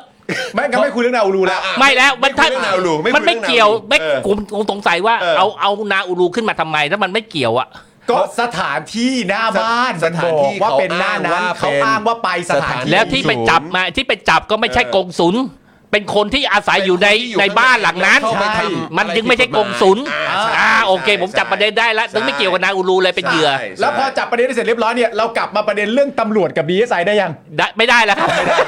บอกว่าเพราะมันเป็นเรื่องปกติ ใช่ ที่คนไทยก็ต้องเจออะไรแบบนี้กันอยู่แล้ว ใช่ใช่ เออเออเออ คุณคุณคุยกันได้สองคนนะผมไม่คุย เรื่องเรื่องนี้คือพอแล้วใช่ไหมเพราะเพราะมันแบบว่าเราก็เจอกันมาจนแบบไม่รู้กี่ครั้งแล้ว คือผมไม่ไม่ไม่รู้จะวิเคราะห์อะไร ไม่แต่ว่า อ่า ไม่ไม่ไม่ตกใจมากขึ้นเหรอครับพี่พี่พี่หนูริ่งว่า แต่รอบเนี้ยมี DSI มาเกี่ยวข้องด้วยอะ เออ แต่จะไปตกใจอะไร ก็ไม่รู้ก็ปกติก็ได้ยินแต่แบบตำรวจอะไรอย่างเงี้ย ไม่ไม่ เออ ผมไม่ตกใจ ไม่ตกใจเลย ผมไม่ตกใจ รู้สึกแบบรู้สึกแบบว่าเป็นเรื่อง คุ้นเคย คุ้นเคยด้วย พูดกัน ซ้ำ ตรงไปตรงมานะคุณตกใจเหรอทำจริงๆคุณทำหน้าตกใจสองคน แต่จริง ๆ คุณตกใจเหรอ ไม่อย่าเราเราอย่าเล่นถามกลับดิไม่เอา ไม่เอาไม่เอาไม่เอา พยายามพยายามคิดวิเคราะห์อยู่ว่า เออ จริงๆคุณตกใจหรือเปล่าวะ คือถามว่าตกใจไหม ก็อาจจะไม่ได้ตกใจขนาดนั้นนะเออ ผมไม่ไม่ผมไม่มีอะไรตกใจในสภาพแวดล้อมในช่วง8หรือ9ปีที่ผ่านมา เออ ใช่ใช่ใช่ เออแล้วงั้นเราคุยเรื่องนี้ก็ควรจะคุยได้วยอารมณ์ปกติ อารมณ์ปกติ ธรรมดา อณ์ปก นะครับ ติอารมณ์ปก เออ ติ มี เออ มีตำรวจ ไม่ หนึ่งก้า เมื่อกี้ หนึ่ง เมื่ ฮะ อกี้ตกใจหรือว่าอารมณ์อารมณ์แบบตื่นเต้นขึ้นมา ก็เพ ราะนาอูรู ใช่ นะครับผม มีอย่างเดียวเลยครับที่ทำให้ผมแบบตื่นตื่นตาตื่นใจ พอเรื่องนาอูรูจบแล้วความตื่นเต้นของข่าวนี้ หมดเลย แว หมดเลย หมด หมดเลย แล้วประเด็นเรื่อง เออ เรื่องตำรวจกับดีเอสไอพูดไม่ตรงกันแล้วโยนกันไปโยนกันมาว่าใครเป็นผู้เริ่มขบวนการไปตรวจสอบ ผม ก่อน ผมถาม อัน จ นี้ก็ไสนใ ริงๆเดี๋ยวผมถามหน่อย ฮะ คุณอ่านข่าวว่ามันสับมันมันข้อเท็จจริงอ่ะมันเหมือนจะขัดแย้งกันอ่ะ อืม คุณหาข้อสรุปได้ด้วยตัวคุณเองไหม ทั้งหมดเหล่านี้เหรอครับ เออฟังดูแล้วคุณคุณคุณคุณหาข้อสรุปได้ไหม ว่า ว่าข้อใครใครแม่งเป็นคนไปถ่ายเงินเนี่ยไอ้เงินเก้าล้านอยู่กับใครอ่ะคุณอยากจะรู้เรื่องนี้ใช่ไหม คือคือ ใช่ อ๋อ ไม่แล้วเราเราเราอยากจะรู้เรื่องนั้นแต่ว่าเราเราหาข้อสรุป เออ ได้ไหม เอออ๋อไม่คือไอ้เรื่องข้อสรุปเนี่ยเราก็ต้องรอว่าเงินมันไปอยู่กับใคร เออ แต่ไอ้ประเด็นที่เรามองกันอยู่เนี่ยก็คือว่าเฮ้ยการที่มีเจ้าหน้าที่ถึงโอ้โหยมีทั้ง DSI มีทั้งตำรวจ 191 แล้วก็ เออ มีทหารด้วยเนี่ย นี่เจ้าหน้าที่รั เอ้ฐยเดี๋ยวเดี๋ยว นะค ท บ หารไป พี่ เมื่อไหร่วะ มี ดี๋ยว ทหารเข้าไปด้วย มีมีทะมีทหารเข้าไปด้วยเหรอ ด้วย ตอนไหนตอนไหนตอนไหนมันเข้าไปตอน เข้า ไหน ไปตอนที่เขา วันเดียวกัน ข้าไป เนี่ย พร้อมกันเลย อ๋อที่เข้าไปชาร์จที่มีทั้งมีสามหน่วยงานเลย ใช่ หน่วยงานเลย แล้วทางทหารเนี่ยของเอ่อของสรพ เออ สพร เออเกรองอำนวย ขอโทษนะ กา ครั วามปลบอดภัยอืม เสือกอะไรไปด้วยครับขอโทษอันนี้เดี๋ยวผมสงสัยละ ครับ นี่ อืม ก็แม้กระทั่งตัวของกองทัพที่ออกมาพูดเองเขาก็บอกว่าเขาแปลกใจมากเพราะว่าในความเป็นจริง ไม่ใช่หน้าที่ทหารเลยที่เข้าไปมีส่วนเกี่ยวข้อง ใช่ เพราะฉะนั้นทางกองทัพสรุปเป็นที่เรียบร้อยแล้วว่า ทหารท่านเนี้ยคนเนี้ยที่ไปเนี่ยทำเองโดยพลการ แล้วถ้าต้องต่อสู้ถูกดำเนินคดีก็ต้องทำเองเพราะกองทัพหรือหน่วยงานที่เป็นหน่วยหลักไม่มีส่วนเกี่ยวข้องเลยกองทัพว่าแล้ว ไปคนเดียว แต่คนเดียวครับ แล้วก็เอากล้องวงจรปิดข้างในเนี่ย พวกฮาร์ดไดรฟ์ฮาร์ดดิสต่างๆเนี่ยตามคำแจเอ่อบอกเล่าของตัวล่ามเนี่ย ก็คือบอกว่าเอาตัวกล้องวงจรปิดที่ถ่ายภาพข้างหมดข้างในเอ่ออดีตสถานกงศุลเนี่ย อ่า เอาเอาออกไปแล้วเอาไปทำลาย นะ เพราะฉะนั้นหลักฐานที่มันอยู่ข้างในเนี่ยก็คือตัวเจ้าหน้าที่ทหารคนเนี้ย อ่า ตามคำให้การเนี่ยก็คือว่าเป็นคนเอาหลักฐานข้างในนั้นเนี่ยเอาออกมาแล้วก็เอาไปทำลาย เพราะฉะนั้นคือภาพวงจรปิดข้างในสถานทูตเนี่ย เขาเป็นทหารหรือว่าเป็นพนักงานทำความสะอาด ทำมึงมึงเข้าไปทำไมใช่ไหม เออ แล้วมึงเข้าไปเคลียร์ไอ้พวกกล้องวงจรปิดทำไม มั่นใจนะว่าเขาเป็นทหาร หรือเขารับจ็อบทำความสะอาด เขาเป็นทหาร เขาเป็นทหาร เขาเป็นทหาร เป็นทหารก็เพราะว่าตัว กองทัพก็ออกมาเคลียร์เอง มีมันมีชื่อมียศมีตำแหน่งอะไรยัง ยังไม่ได้บอก เออเขา บอก เขา ยัง เขามีชื่อแต่เขาเอ่อปิดยศไว้ ใช่ อ่าครับผม เป็นไงน่าเริ่มสนใจเริ่มสนใจแล้ว ไอ้ยา เริ่มสนใจแล้ว ยกยกระดับจากนาอูรูได้แล้วใช่ไหมฮะ อ่า ครับ ประมาณหนึง ไม่ไม่ในตัวละครที่แปลกนะ อ่าครับ เอ้ยผมว่าแปลกคือตำรวจดีไซน์นี่มันมันมันมันดูมีเหตุผล ใครใครเข้าก่อนเข้าหลังนี่ผมยังเฉยๆนะ อ่า ผมผมผมผมไม่ได้รู้สึกกระโตกกระตากอะไร แต่พอมีทหารเข้ามา ใช่ผมรู้สึกว่าตัวละครที่เสือกไม่เข้าพวกมีความไม่เข้าพวก แล้วดันทำหน้าที่สำคัญ ใช่แล้วคือแล้วคือตอนเนี้ยเท่าที่ดูเนี่ยก็มีความรู้สึกว่าอ่ะแน่นอนเรื่องรับเงินหรือว่าเรื่องไถเงินเรื่องอะไรก็ตามจะ 9 ล้าน 10 ล้าน 8 ล้าน 5 ล้านหรืออะไร พวกนี้ก็เป็นเรื่องที่พวกเราก็ติดตามอยู่แล้ว แต่รู้สึกว่าเรื่องที่มันเหมือนแบบเงียบๆแล้วดูหายไปกับกลีบเมฆพอสมควรเนี่ย อืม ก็คือเรื่องของทหารคนนี้เนี่ยแหละ อ่า ที่เข้าไปมีส่วนเกี่ยวข้องกับเหตุการณ์ดังกล่าว แล้วก็ทำลายเอ่อตัววิดีโอ คุณจอน ต่างๆด้วย อืม ผมฟังข่าวเรื่องทหารพฤติกรรมทหารคนนี้นะให้ผม ครับ คิดอะไรรู้ไหม ฮะ ผมคิดว่าระบบไอ้กล้องวงจรปิดเนี่ยอันนี้พูดถึงเทคโนโลยีนะ ฮะ ผมว่าเราต้องเลิกเลิกใช้เก็บไว้ในฮาร์ดดิสก์มันมีระบบที่แม่งไปเก็บไว้ในคลาวด์ เอ อ่ะ อ อ่า ดีกว่า ผมว่าอะไรที่มันมีความปลอดภัยอะไรสำคัญนะ อ่า ผมว่าแม่งควรจะรณรงค์ให้แม่งมีคลาวด์และคลาวด์นั้นต้องอยู่ต่างประเทศนะ จะอยู่เมืองไทย เดี๋ยวแม่งไอทหารคนนั้นแม่งบุกเซิร์ฟเวอร์ที่แคปอะ ไปทุบ ไปทุบเอ็นทีนี่ปิดเป็นเอ็นทีแล้วแล้วแม่งไปทุบ เหมือนไอ้ตอนกปปสแม่งไปเป่านกหวีดเสือไปสับคันเอาท์ไอ้ไอ้สายสัญญาณ เน็ต อินเทอร์เน็ต ทั้งประเทศ ออแม่งเล่นเกมไม่ได้ ใช่ ที่มี ใช่ ปัญหาเนี่ยเล่นเกมไม่ได้นะ ใช่ใช่ใช่ ดังนั้นเนี่ยไอ้คราวตัวนี้ต้องอยู่ต่างประเทศ ครับผมเออ คือถ้าไอตัวฮาร์ดดิสก์มันมีปัญหาอย่างนี้ทุกทีเนี่ย ฮะ ก็ควรจะล้มควร ไม่ จะเลิกมัน เพราะเรา ป ได้ยินผมรู้สึกว่ามันเป็นมันเป็นหลักการแล้วอะว่าเวลามันจะทำลายหลักฐานอะมันจะต้องเข้าถึงไอ้ตัวไอ้กล่อง อ่า ฮาร์ดดิสก์ตัวนั้นอะ ใช่ใช่ แล้วต้องเอาออกไปให้ได้ อ่าครับ ไม่ใช่แค่ลบนะ ฮะ แม่งยกเลย อ่าใช่ ยกเสร็จ ใช่ แล้วแม่งไปทำลาย ต่อสายไปเลย ดังนั้นเนี่ยเพื่อป้องกันมันเป็นบทเรียนแล้ว เราก็ได้รับบทเรียนจากนายทหารคนนี้แล้ว ใช่ ผมคิดว่า ถ้าผมเป็นบริษัทเกี่ยวเทคโนโลยี ผมจะขายเทคโนโลยีขายเรื่องสโตรเลต ครับ คลาวสำหรับ CCTV อะไว้ในต่างประเทศ อ่า แล้วก็เอาตัวละครนี้มาเป็นเป็นเป็นจุดขายเลยเล่าเรื่องเลยเนี่ยเหตุการณ์ที่นาอูรีไอ้นาไอ้เจ้านาอูรูแต่กูเพี้ยนนาอูรูเนี่ย ครับ นะครับ ฮะ นะเนี่ยมีมีนายทหารคนหนึ่งมันเนี่ยเหตุการณ์แบบเนี้ยจะไม่ไม่สามารถ ไม่เกิดขึ้นแน่นอน เกิดขึ้นแต่ว่าจะไม่สามารถ ทำลายหลักฐน ทำลายหลักฐานได้ อ่ อ่าปลอดภัย เออเออ เออ แล้ว เรา แล้วถ้าเกิดว่ามองไปอีกสเต็ปหนึ่ง ครับ ถ้าเกิดว่าเนี่ยในช่วงนี้เลยเนี่ยเขาเล็งเห็นมีบริษัทที่เขาทำเรื่องของคลาวอยู่ที่ต่างประเทศด้วยเหมือนกัน อ่า แล้วเขาก็เล็งเห็นว่าเฮ้ยดูสินาวลูก็โดน ใช่ไหมเนี่ยตอนนี้เลยไม่มีหลักฐานข้างในเลย ใช่ แบบเนี้ยเอาระบบเนี้ยมานำเสนอขายกับรัฐบาลไทย เออ เก็บไว้ในคลาวด์ เออ พี่หนูลิงว่าเขาจะ เอา ซื้อไหม ตัวเซิร์ฟอยู่ต่างประเทศ เออ ทหารคนที่ว่าจะมีสักกี่คนก็ไปยาก เออ คำถามคือว่า รัฐบาลหรือข้าราชระบบราช ตอน การ นี้ ไทย เลยเนี่ย ระบบราชการไทยจะซื้อหรือเปล่าใช่ไหม เออ ไอเดียนี้ เพราะควรซื้อนะ เพราะเขาก็เป็นคนต้องต้องรักษา ต้องมี ดูแ หลักฐาน พวเย เนี่ย ต้องมีหลักฐานมันยืนยันความบริสุทธิ์ได้อะ คือผมไม่มั่นใจว่าจะซื้อหรือไม่แต่ว่าถ้าซื้อเนี่ยผมมั่นใจว่าจะซื้อในราคาที่แพงผิดปก ติ อันนี้เป็นความมั่นใจผม อันเนี้ยชัวร์ได้ ครับ อันเนี้ยเราเรามั่นใจว่ามันเกิดขึ้น เพราะว่าเราจะ แน่นอน ไม่ซื้อแพ็กเกจธรรมดา ครับ เราจะซื้อแพ็กเกจซูเปอร์พรีเมียมครับราคาจะ พรีเมียม บริการแม่งจะโคตรแพงและลิบลับเลย เออเออเออเออ อ่า ถ้าเทียบกับราคากลางอะเนอะ ครับ ก็น่จะ ทางนั้นอย่าเลยครับ คือ ไม่มีประโยชน์ เออคือถ้าเกิดว่าถามว่าเออคิดว่าจะซื้อไหมอ่ะอันเนี้ยยังไม่ฟันธงแต่ เออ ถามว่าซื้อในราคาที่แพงสุดไหม แพงแน่ อันเนี้ยเป็นไปได้ ครับ เออ แน่แพ โอ้ ง โห แน่ อันเนี้ยพี่หนูหลิงฟันธงให้ได้ อ่า อ่า โอ้โหครับผม นี่ใครใครอยู่ในวงการ CCTV นะ ครับ เอาตัดคลิปตรงนี้ไปทำการตลาด นี่เราวิเคราะห์การตลาดให้เล ครั ย บ นี่เป็น ผม เหตุการณ์ระดับประเทศ เขาเรียกว่าอันนี้ชี้จุดเพนพอยต์ เพจอ่า เพจพอยเพจพอยใช่ใช่ใช่ใช่ใช่ใช่ใช่ ชี้เพนพอยต์ให้ เออ อันเนี้ยสำคัญ ครับ ส่วนเรื่องประเด็นอื่นก็อย่าไปสนใจเลยฮะ แล้วผมตั้งชื่อเลยนะ จำได้แล้ว ตั้งชื่อบริการสโตเลตนี่ว่านาอูรู นาอูรู อ่า เพราะเป็นานาอูรูก็ได้เครดิตไปด้วยก็ดี ใช่ อ่า นาอูรู โปรโมทให้เขาด้วย อ่า ให้คนรู้จักมากขึ้น ใช่ มันมันมันบางทีมันนึกไม่ออกนะคลาวเคลออะไรว่า CCTV คลาวเลย นาอูรู นาอูรูนี่จบเลยเข้าใจเลย ออระบบนาอูรู นาอูรูเออ งั้น งั้นถ้าเราไม่มีอะไรจะพูดถึงแล้ว บันเทิงไหม บันเทิงมาก เออเห็นไหม ถ้าเราไม่มีอะไรจะพูดถึงแล้วผมก็ย้ำง่ายๆนะครับ ครับ สำหรับทางฝั่ง DSI ก็คือว่ามีการบอกมาเรียบร้อยนะครับ ว่า ครั ต บ อนนี้ก็คือตั้งคณะกรรมการตรวจสอบนะครับ อ่า อ่ะจบเท่านี้ คือจริงๆอ่ะเราไปจบตรงนั้นก็ได้นะ ว่าท้ายสุด DSI เขาบอกเขาจะตั้งคณะกรรมการตรวจสอบอ่ะ อ่า เรื่องแม่งก็วนกลับมาแบบเดิม ใช่ ทุกครั้ง อ่า อยู่ดี อ่า เหมือนที่พี่หนูนิ่งบอกว่า มึงยังมีเรื่องอะไรให้มึงตื่นเต้นอีกเหรอ ใช่ เออแม่งมาหลอบเดิมแน่ แต่ นอ ตั้ น งคณะกรรมการตรวจสอบนี้ออกได้สองแง่นะ เออ ณตอนนี้อาจจะเป็นโทษทางอาญาหรือโทษทางวินัยก็ได้ เออ นี่เรายังไม่รู้เห็นไหมแค่นี้ก็น่าตื่นเต้นแล้วน่าตื่นเต้นไหมฮะ ไม่ ทำอะไรเขา ไม่ ไม่ได้ ก็ไม่รู้สึกตื่นเต้นอะไรเลย คือภายใต้รัฐบาลที่ผ่านมาตั้งแต่ยึดอำนาจมาปี 57 เนี่ย คิดว่าน่าจะเป็นยุคสมัยที่มีการตั้งคณะคณะกรรมการตรวจสอบเรื่องราวต่างๆ เยอะที่สุดในประวัติศาสตร์ไทยหรือเปล่าเนี่ย เนื่องจากว่าผมไม่สนใจฮะ ครับ ผมเลยไม่รู้ว่ามันเยอะที่สุดในประเทศไทยหรือเปล่า ผมว่ามันเป็นไปได้นะพี่หนูลิง เป็นไปได้ พราะว่าคือ ใช่ เว ไหม ลามันเกิดเหตุอะไรก็ตามอ่ะ เพราะว่าหนึ่ง คำตอบของทางภา โอ ค เค รัฐเนี่ยจะบอกว่าจะตั้งคณะกรรมการตลอดเวลาเลย แล้วท้ายที่สุดแล้ว เราไม่เคยได้ผลการตรวจสอบหรืออะไรก็ตามที่เรารู้สึกว่า เออ มันเป็นคำตอบที่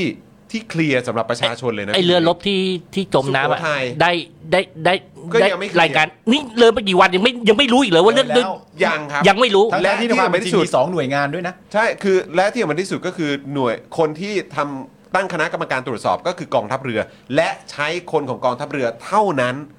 เป็นคณะกรรมการในการตรวจสอบ คือใช้คนในเท่านั้นไม่ใช้คนนอกทั้งสิ้น ให้เหตุผลว่าถูกต้องแล้วเนื่องจากว่าคนจากกองทัพเรือก็เป็นผู้เชี่ยวชาญไง เป็นคนที่รู้ดีที่สุด อ๋อผมเออผมผมผมคิดว่ารายงานจะออกมาทางนี้นะครับ ที่เรือล่มเพราะว่ามีน้ำเข้าไปในเรือฮะแล้วเรือล่ม แค่นั้น แค่นั้น ซึ่งก็เป็นสิ่งที่เรารู้ตั้งแต่เดวันหรือวันแรกแล้วว่ามันมีน้ำเข้าไปในเรือ ครับ แต่คำอธิบายอื่น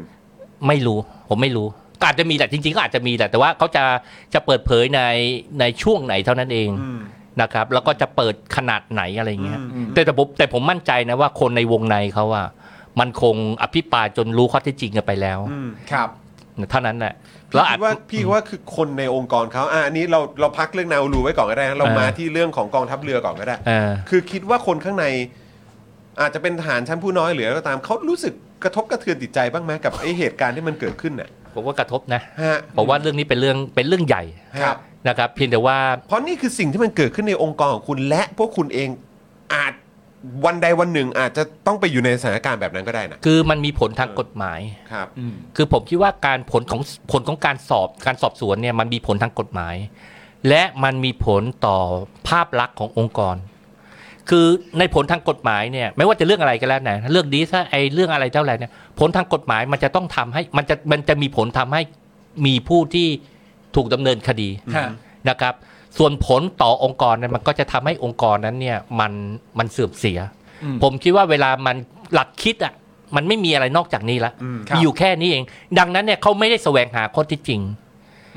เขาเขาคือไอ้ข้อเที่จริงเขาก็อาจจะแสวงหา แต่ว่าเวลามันบริหารการสื่อสารหรืออะไรแกมันจะคิดเรื่องว่าจะหาทางออกยังไง การพูดข้อเที่จริงอ่ะไม่ใช่ทางออก อืม ในมุมมองของคนคนพ คว ก นเหล่านี้ ใช่ ครับ พวกเราอ่ะมันมันมัน คือผลมันเป็นยังไงเราก็ไม่ได้มีเราไม่ได้ติดคุกแน่นอนอะใช่ไหมเราก็ไม่ได้คนอยู่ในองค์กรนั้นงั้นวิธีคิดของเราในฐานะคนนอกจึงเป็นอีกแบบหนึ่งของคนในจึงเป็นอีกแบบหนึ่งเนี่ยแล้วดูสิการที่เขาตั้งคณะกรรมคณะคณะ คณะกรรมการตรวจสอบ คณะกรรมการตรวจสอบนั้นเนี่ยเขาใช้แต่คนในเนี่ย เพราะว่าเขารู้ว่าคนในจะจะระมัดระวังผลที่จะเกิดขึ้น ตามมาหลังจากการแถลงข้อเท็จจริง เอางี้ดีกว่า ถ้าถามว่าเรื่องที่คนอยากรู้อะแน่ ๆ เลยอะแล้วก็อยากจะฟังความเห็นจากพี่หนูหริ่งด้วยนะครับ ที่อยากรู้แน่นอน เพราะว่าก็คือเมื่อสักครู่นี้เอ่อพี่ก็บอกเฮ้ยคุณยังไม่ชินอีกเหรอเมืองไทยมันก็เป็นอย่างนี้คุณคนไทยเปล่า อ่า ใช่ไหมครับแล้วก็ไอ้เรื่องคณะกรรมการอะไรต่างๆ วิธีการคิดวิธีการปฏิบัติ วิธีแบบเหมือน mindset เขาอะในการในการดิวกับเรื่องนี้เนี่ยมันก็เป็นวิธีแบบนี้ แต่สิ่งที่ผมคิดว่าคุณผู้ชมก็อยากจะรู้แล้วก็อยากจะฟังจากพี่หนูหริ่งมากที่สุดก็คือคำถาม ที่จะถามก็คือว่าแล้วพี่คิดว่าไอ้เรื่องแบบเนี้ยมันมีโอกาสจะเปลี่ยนแปลงได้ไหมครับ และมันจะเปลี่ยนแปลงได้เมื่อไหร่ มันจะมีโอกาสเปลี่ยนแปลงจากสองปัจจัย ฮะ คือมันคือคนที่เกี่ยวข้องกับเรื่องนั้นน่ะเขาจะยึดหลัก ต้องยึดหลักที่แตกต่างจากที่ผมกล่าวไปเมื่อสักครู่นี้ ที่มันเป็นอยู่ ใช่ก็คือยึดหลักข้อที่จริง ครับ อมีความเป็นมีความเที่ยงตรง อืม ดังนั้นเนี่ยหากมันมีคนคนที่มีอำนาจอ่ะทำหน้าที่ประมาณนั้นอ่ะอยู่ในตำแหน่งนั้นอ่ะเรื่องนี้จะเปลี่ยน อืม อันที่สองเนี่ยสมมติเราพึ่งไม่ได้ว่าเขาเขาอยู่ในองค์กรอยู่ในแล้วมันก็หล่อเลี้ยงวัฒนธรรมองค์กรเกื้อกูลกันแบบนี้ ฮะ ดังนั้นเนี่ยมันจึงเป็นเรื่องของคนนอก อืม สังคมมันจะต้องไม่ยอม ไม่ยอมรับการการแบบ แบบเนี่ย ที่เห็นอยู่นะตอนนี้ ใช่มัใช่นเป็ ใช่ นอยู่ แล้วก็อยากอยากจะหาค้นค้นหาข้อเที่จริงในเรื่องนั้น อืม ๆ แต่แต่ไม่งยากนะมันมัน คือผมจะบอกไงคุณจรคือเฮียซื้อซื้อเรือดำน้ำแม่งไม่มีเครื่องแม่งยังยอมรับได้อะแม่งเปลี่ยนเอออะไรอย่างเงี้ยนึกภาพไหมมัน อืมสุดแล้วมันสุดแล้ว เออ มันมี มันมี สุดแล้ว เออเรา เรามีแต่เรื่อง เรื่องที่แม่งไม่น่ารับได้เต็มไปหมดอ่ะ จนแม่ง อืม จนเรารู้สึกว่า ปล่อยผ่าน เวเวลาเราแม่งตีโพตีพายกับอะไรทำนองเนี้ยแม่งเหมือนเป็นตัวเองเป็นคนบ้าน่ะ ม มึงผิด มึงไม่มีหลัก เหมือนเหมือนเหมือนเราเป็นคนแม่งไม่เข้าใจโลกไม่เข้าใจสังคม อืม โลกมันเป็นแบบนั้นน่ะ แม่ง ใช่ จะบิดเบี้ยวเพี้ยนเพี้ยนแบบนั้นน่ะ อืม เอออ อืมอืม มันมันมันเป็นแบบนั้นนะแล้วมันมันมันมันก็เลยทำให้เรารู้สึกว่าเราเวลาเราตีโพยตีพายน่ะแม่งเหมือนเหมือนเราเป็นคนบ้า อืม อืม อืม แต่จริงๆแล้วสังคมมันบ้าไง อืม อืม มันบ้าสังคมมันบ้า อืมอืม ดังนั้น ถ้าเราตีโพยตีพาย ไม่รู้อะคือขอโทษที ครับ ไม่ผมเข้าใจผมเข้าใจผมเข้าใจ ใช่ใช่ ผม ใช่ เข้าใจ ใช่ไม่เพราะว่าก็คือเราอ่ะก็อยากจะฟังความเห็นว่าเออแบบแล้วพี่คิดว่ามันจะเปลี่ยนได้ไหม อืม พี่คิดว่ามันจะเกิดการเปลี่ยนแปลงแบบเนี้ยในในช่วงชีวิตพวกเราหรือเปล่า หรือว่า หรือว่ามันจะมันคงไม่ได้เกิดขึ้นในเร็วๆนี้หรือว่าอะไรแบบเนี้ยเ คือคือ ที่อยากที่อยากที่อยากลองถามความ ผม เห็น คิดว่าเราก็เหมือนกันคือเราคิดเห็นเหมือนกันหมดอะเพียงแต่ว่าวิธีการวิธีการที่เราจะดิวกับสิ่งนั้นอะหรือรีแอคต่อต่อข่าวหรือปรากฏการณ์เหล่านั้นอะ ฮะ คุณคุณคือคือผมก็เคยตีโพยตีพายนะ อืม แล้วผมก็รู้สึกว่ามันบอกกูก็จะเล่นมุกนี้ละกูจะเล่นแบบมุกเสียดสีละกูกูทำเป็นไม่สนใจละ อ่ากู กูกูก็หาทางออกของกูแบบเนี้ย อืม มันก็เป็นนี่ก็เป็นการตีพงตีพายของผมในรูปแบบห แบบหนึง เข้าใจ เออมันมันเป็นแบบเนี้ยแต่ว่าจะให้ผมไปรีแอคแบบ ตื่นเต้นมากชิบอะไรเงี้ย เออเออเออ ผมไม่ไหวแล้วว่ะ เนอะ เออเหนื่อย ใช่ เออกูกูลองแบบนี้บ้างดีกว่า แต่ที่พวกคุณทำรายการเนี่ยแม่งเสียดสีกูยำลุกเนี้ยเออเอาไงอะไรเงี้ยใช่ปะ ใช่ครับใช่ มันก็ต้องหาทางของตัวเอง เออ กับระบบที่มันบิดเบี้ยวอยู่ณตอนนี้ มัน นะ ป่วยเลยนะ ผมบอกไว้ก่อนนะ การที่เราติดตามข่าวสารบ้าๆแม่งโลกแม่งเพี้ยนเพี้ยนเบี้ยวๆแบบเนี้ย เออ ฮะ ผมบอกไว้กันนะว่าสึกอ่านข่าวเยอะ แล้วก็รีแอคมันเยอะๆนี่ข้างในป่วยนะ แม่งบอบช้ำอ่ะ เข้าใจใช่ กากเลือดอ่ะ เออเออ เออแล้วแม่งโลกแม่งไม่เปลี่ยนอ่ะ ฮะ เออคุณก็ต้องคุณคุณก็ต้องตามข่าวโดยที่คุณคุณต้องเซฟตัวเองด้วยอะ อืมนี่ก็จึงเป็นที่มาของการที่เราทำข่าวในรูปแบบที่เราทำอยู่ทุกวันนี้นะครับ ครับ ครับ ผมนี่คุณมาสเตอร์ภูมิบอกว่าสังคมมันบ้าทำให้คนปกติกลายเป็นคนบ้า คนรักชาติกลายเป็นคนชังชาติ เออ เออนะครับมีมีคอมเมนต์เข้ามานะครับ ความเห็นคุณคิดเทนบอกว่าระบบมันป่วย ใช่ เออ นะครับเออคุณเอคุณอีฟบอกว่าใช่ใช่ด่าตามไม่ทันความชั่วมันผลิตแล้วเนี่ย ครับผม คุณนนท์นนท์บอกว่าผมเหนื่อยมานานแล้วครับ อ่า แล้วมองว่ามันเป็นเรื่องเฉยๆไปแล้วครับ เออ นะฮะ อันนี้คือเข้าหัวข้อข่าวหรือยังครับ คุณสลาวุฒิถาม ข่าวแล้วจบข่าวแล้ว เข้าไปแล้ว นี่ จบ เดี๋ย ข่าวแล้วครับ นี่รายการข่าวเลย ข่าว โอ้โห รายการข่าวแล้วจบไปแล้วข่าวหนึ่งด้วยนะ จบไปแล้ว เลิก ข่าวหนึ่งด้วย ข่าวอะไร ด้วย ชื่อข่าวว่าอะไร ข่าวนาอูรู นาอูรู นาอูรู นะฮะอูรูไป อ้าวข่าวนี้ อ่าน นะครับนะฮะเรามากันที่อีกหนึ่งข่าว อืม นะครับ อันนี้เป็นข่าวของเออเกี่ยวกับชาวเลนะครับนะฮะที่หลีเป๊ะ ครับ นะครับนะฮะที่ร้องเรียนไปทาง UN นะครับให้ตรวจสอบรัฐไทยนะครับละเลยการคุ้มครองชนเผ่าพื้นเมืองนะครับแล้วก็ให้เร่งแก้ข้อพิพาทคดีในทุนอ้างสิทธิดิน ปิดทางเข้าออกสาธารณะนะครับว่ามันกระทบวิถีชีวิตของเขา อืม นะครับ นะครับเชื่อว่าพี่หนูริ่งน่าจะได้ได้เห็นข่าวนี้อยู่บ้างใช่ไหมครับ แล้วก็เอ่อเราก็เคยเล่าเอ่อเรื่องนี้ให้คุณผู้ชมฟังกันไป ครั แล้ บ วเหมือนกันนะครับที่เด็กๆ นักเรียนก็ได้รับผลกระทบนะครับนักท่องเที่ยวที่ไปในพื้นที่ก็ได้รับผลกระทบด้วยเหมือนกันนะครับแล้วก็อันนี้มันก็เป็นประเด็นเกี่ยวเรื่องของปัญหาที่ดินอะไรต่างๆด้วยนะครับ ตอนนี้เนี่ยคือเขาก็ไปกันถึงเอ่อทางสหประชาชาติละนะครับคือมองมองกันว่าต้องไปร้องเรียนกับหน่วยงานต่างชาติละ อืม นะครับหน่วยงานระดับโลกระดับสากลอย่าง UN และ ครับ นะครับพี่หนูริ่งคิดว่ายังไงบ้างครับ ผมว่าประเทศไทยเนี่ยคงเป็นประเทศที่มีการร้องเรียนเรื่องในประเทศกับนากับ นา ยู นาชาติ เอ็นเนี่ย อืม เยอะที่สุดนะ ครับ เพราะว่ามันสะท้อนว่าอะไรคือพวกพวกเราได้ยินข่าวบ่อยมากนะ ฮะ บางทีผมก็รู้สึกนะว่าข่าวบางเฮ้ยเรื่องนี้มันถึง UN เลยเหรอลงลงลงลงเป็นเลขาธิการ UN เด็ก เออ แม่งมีหนังสือส่งขึ้นมาแม่งเปิดมามันอ่านแม่งคงช็อกนะ เออ ม เฮ้ยมันเรื่องอะไรวะเนี่ย เออ มีซองพระป่าด้วย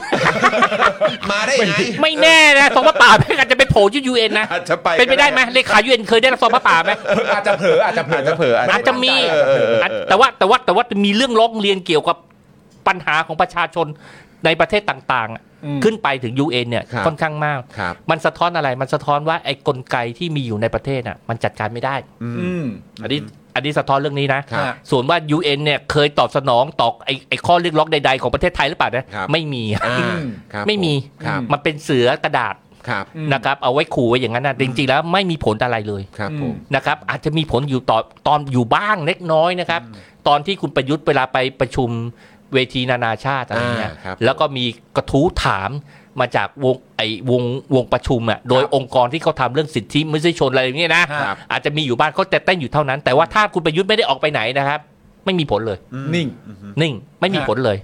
ส่วนส่วนไอ้เรื่องพื้นที่สาธารณะเรื่องไอ้เขาเรียกอะไรเอ่อโรงแรมรีสอร์ทอะไรเนี่ยปิดกั้นพื้นที่ ผมคิดว่าไม่ใช่เฉพาะชาวบ้านหลีเป้นะครับ หรือชาวประมง ผมเข้าอย่างนี้กับ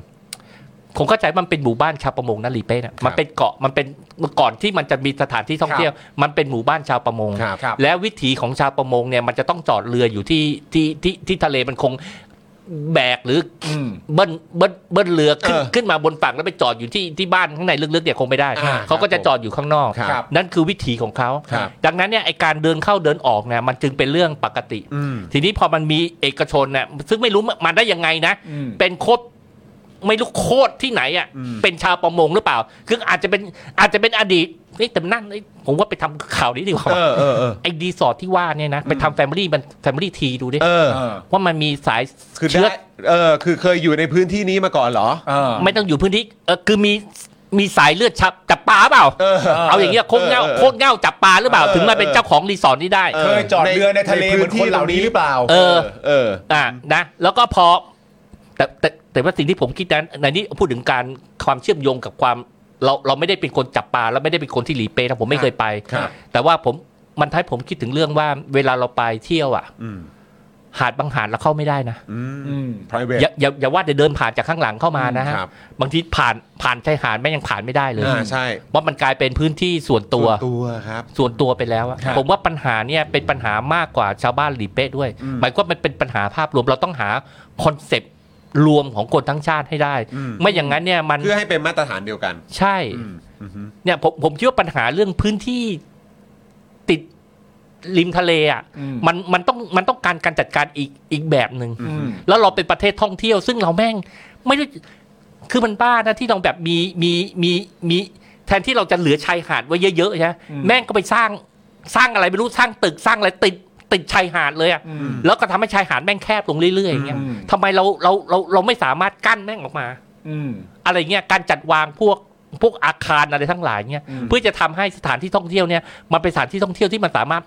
หากินกับเราหาสามารถหากินกับมันได้ยาวๆอะ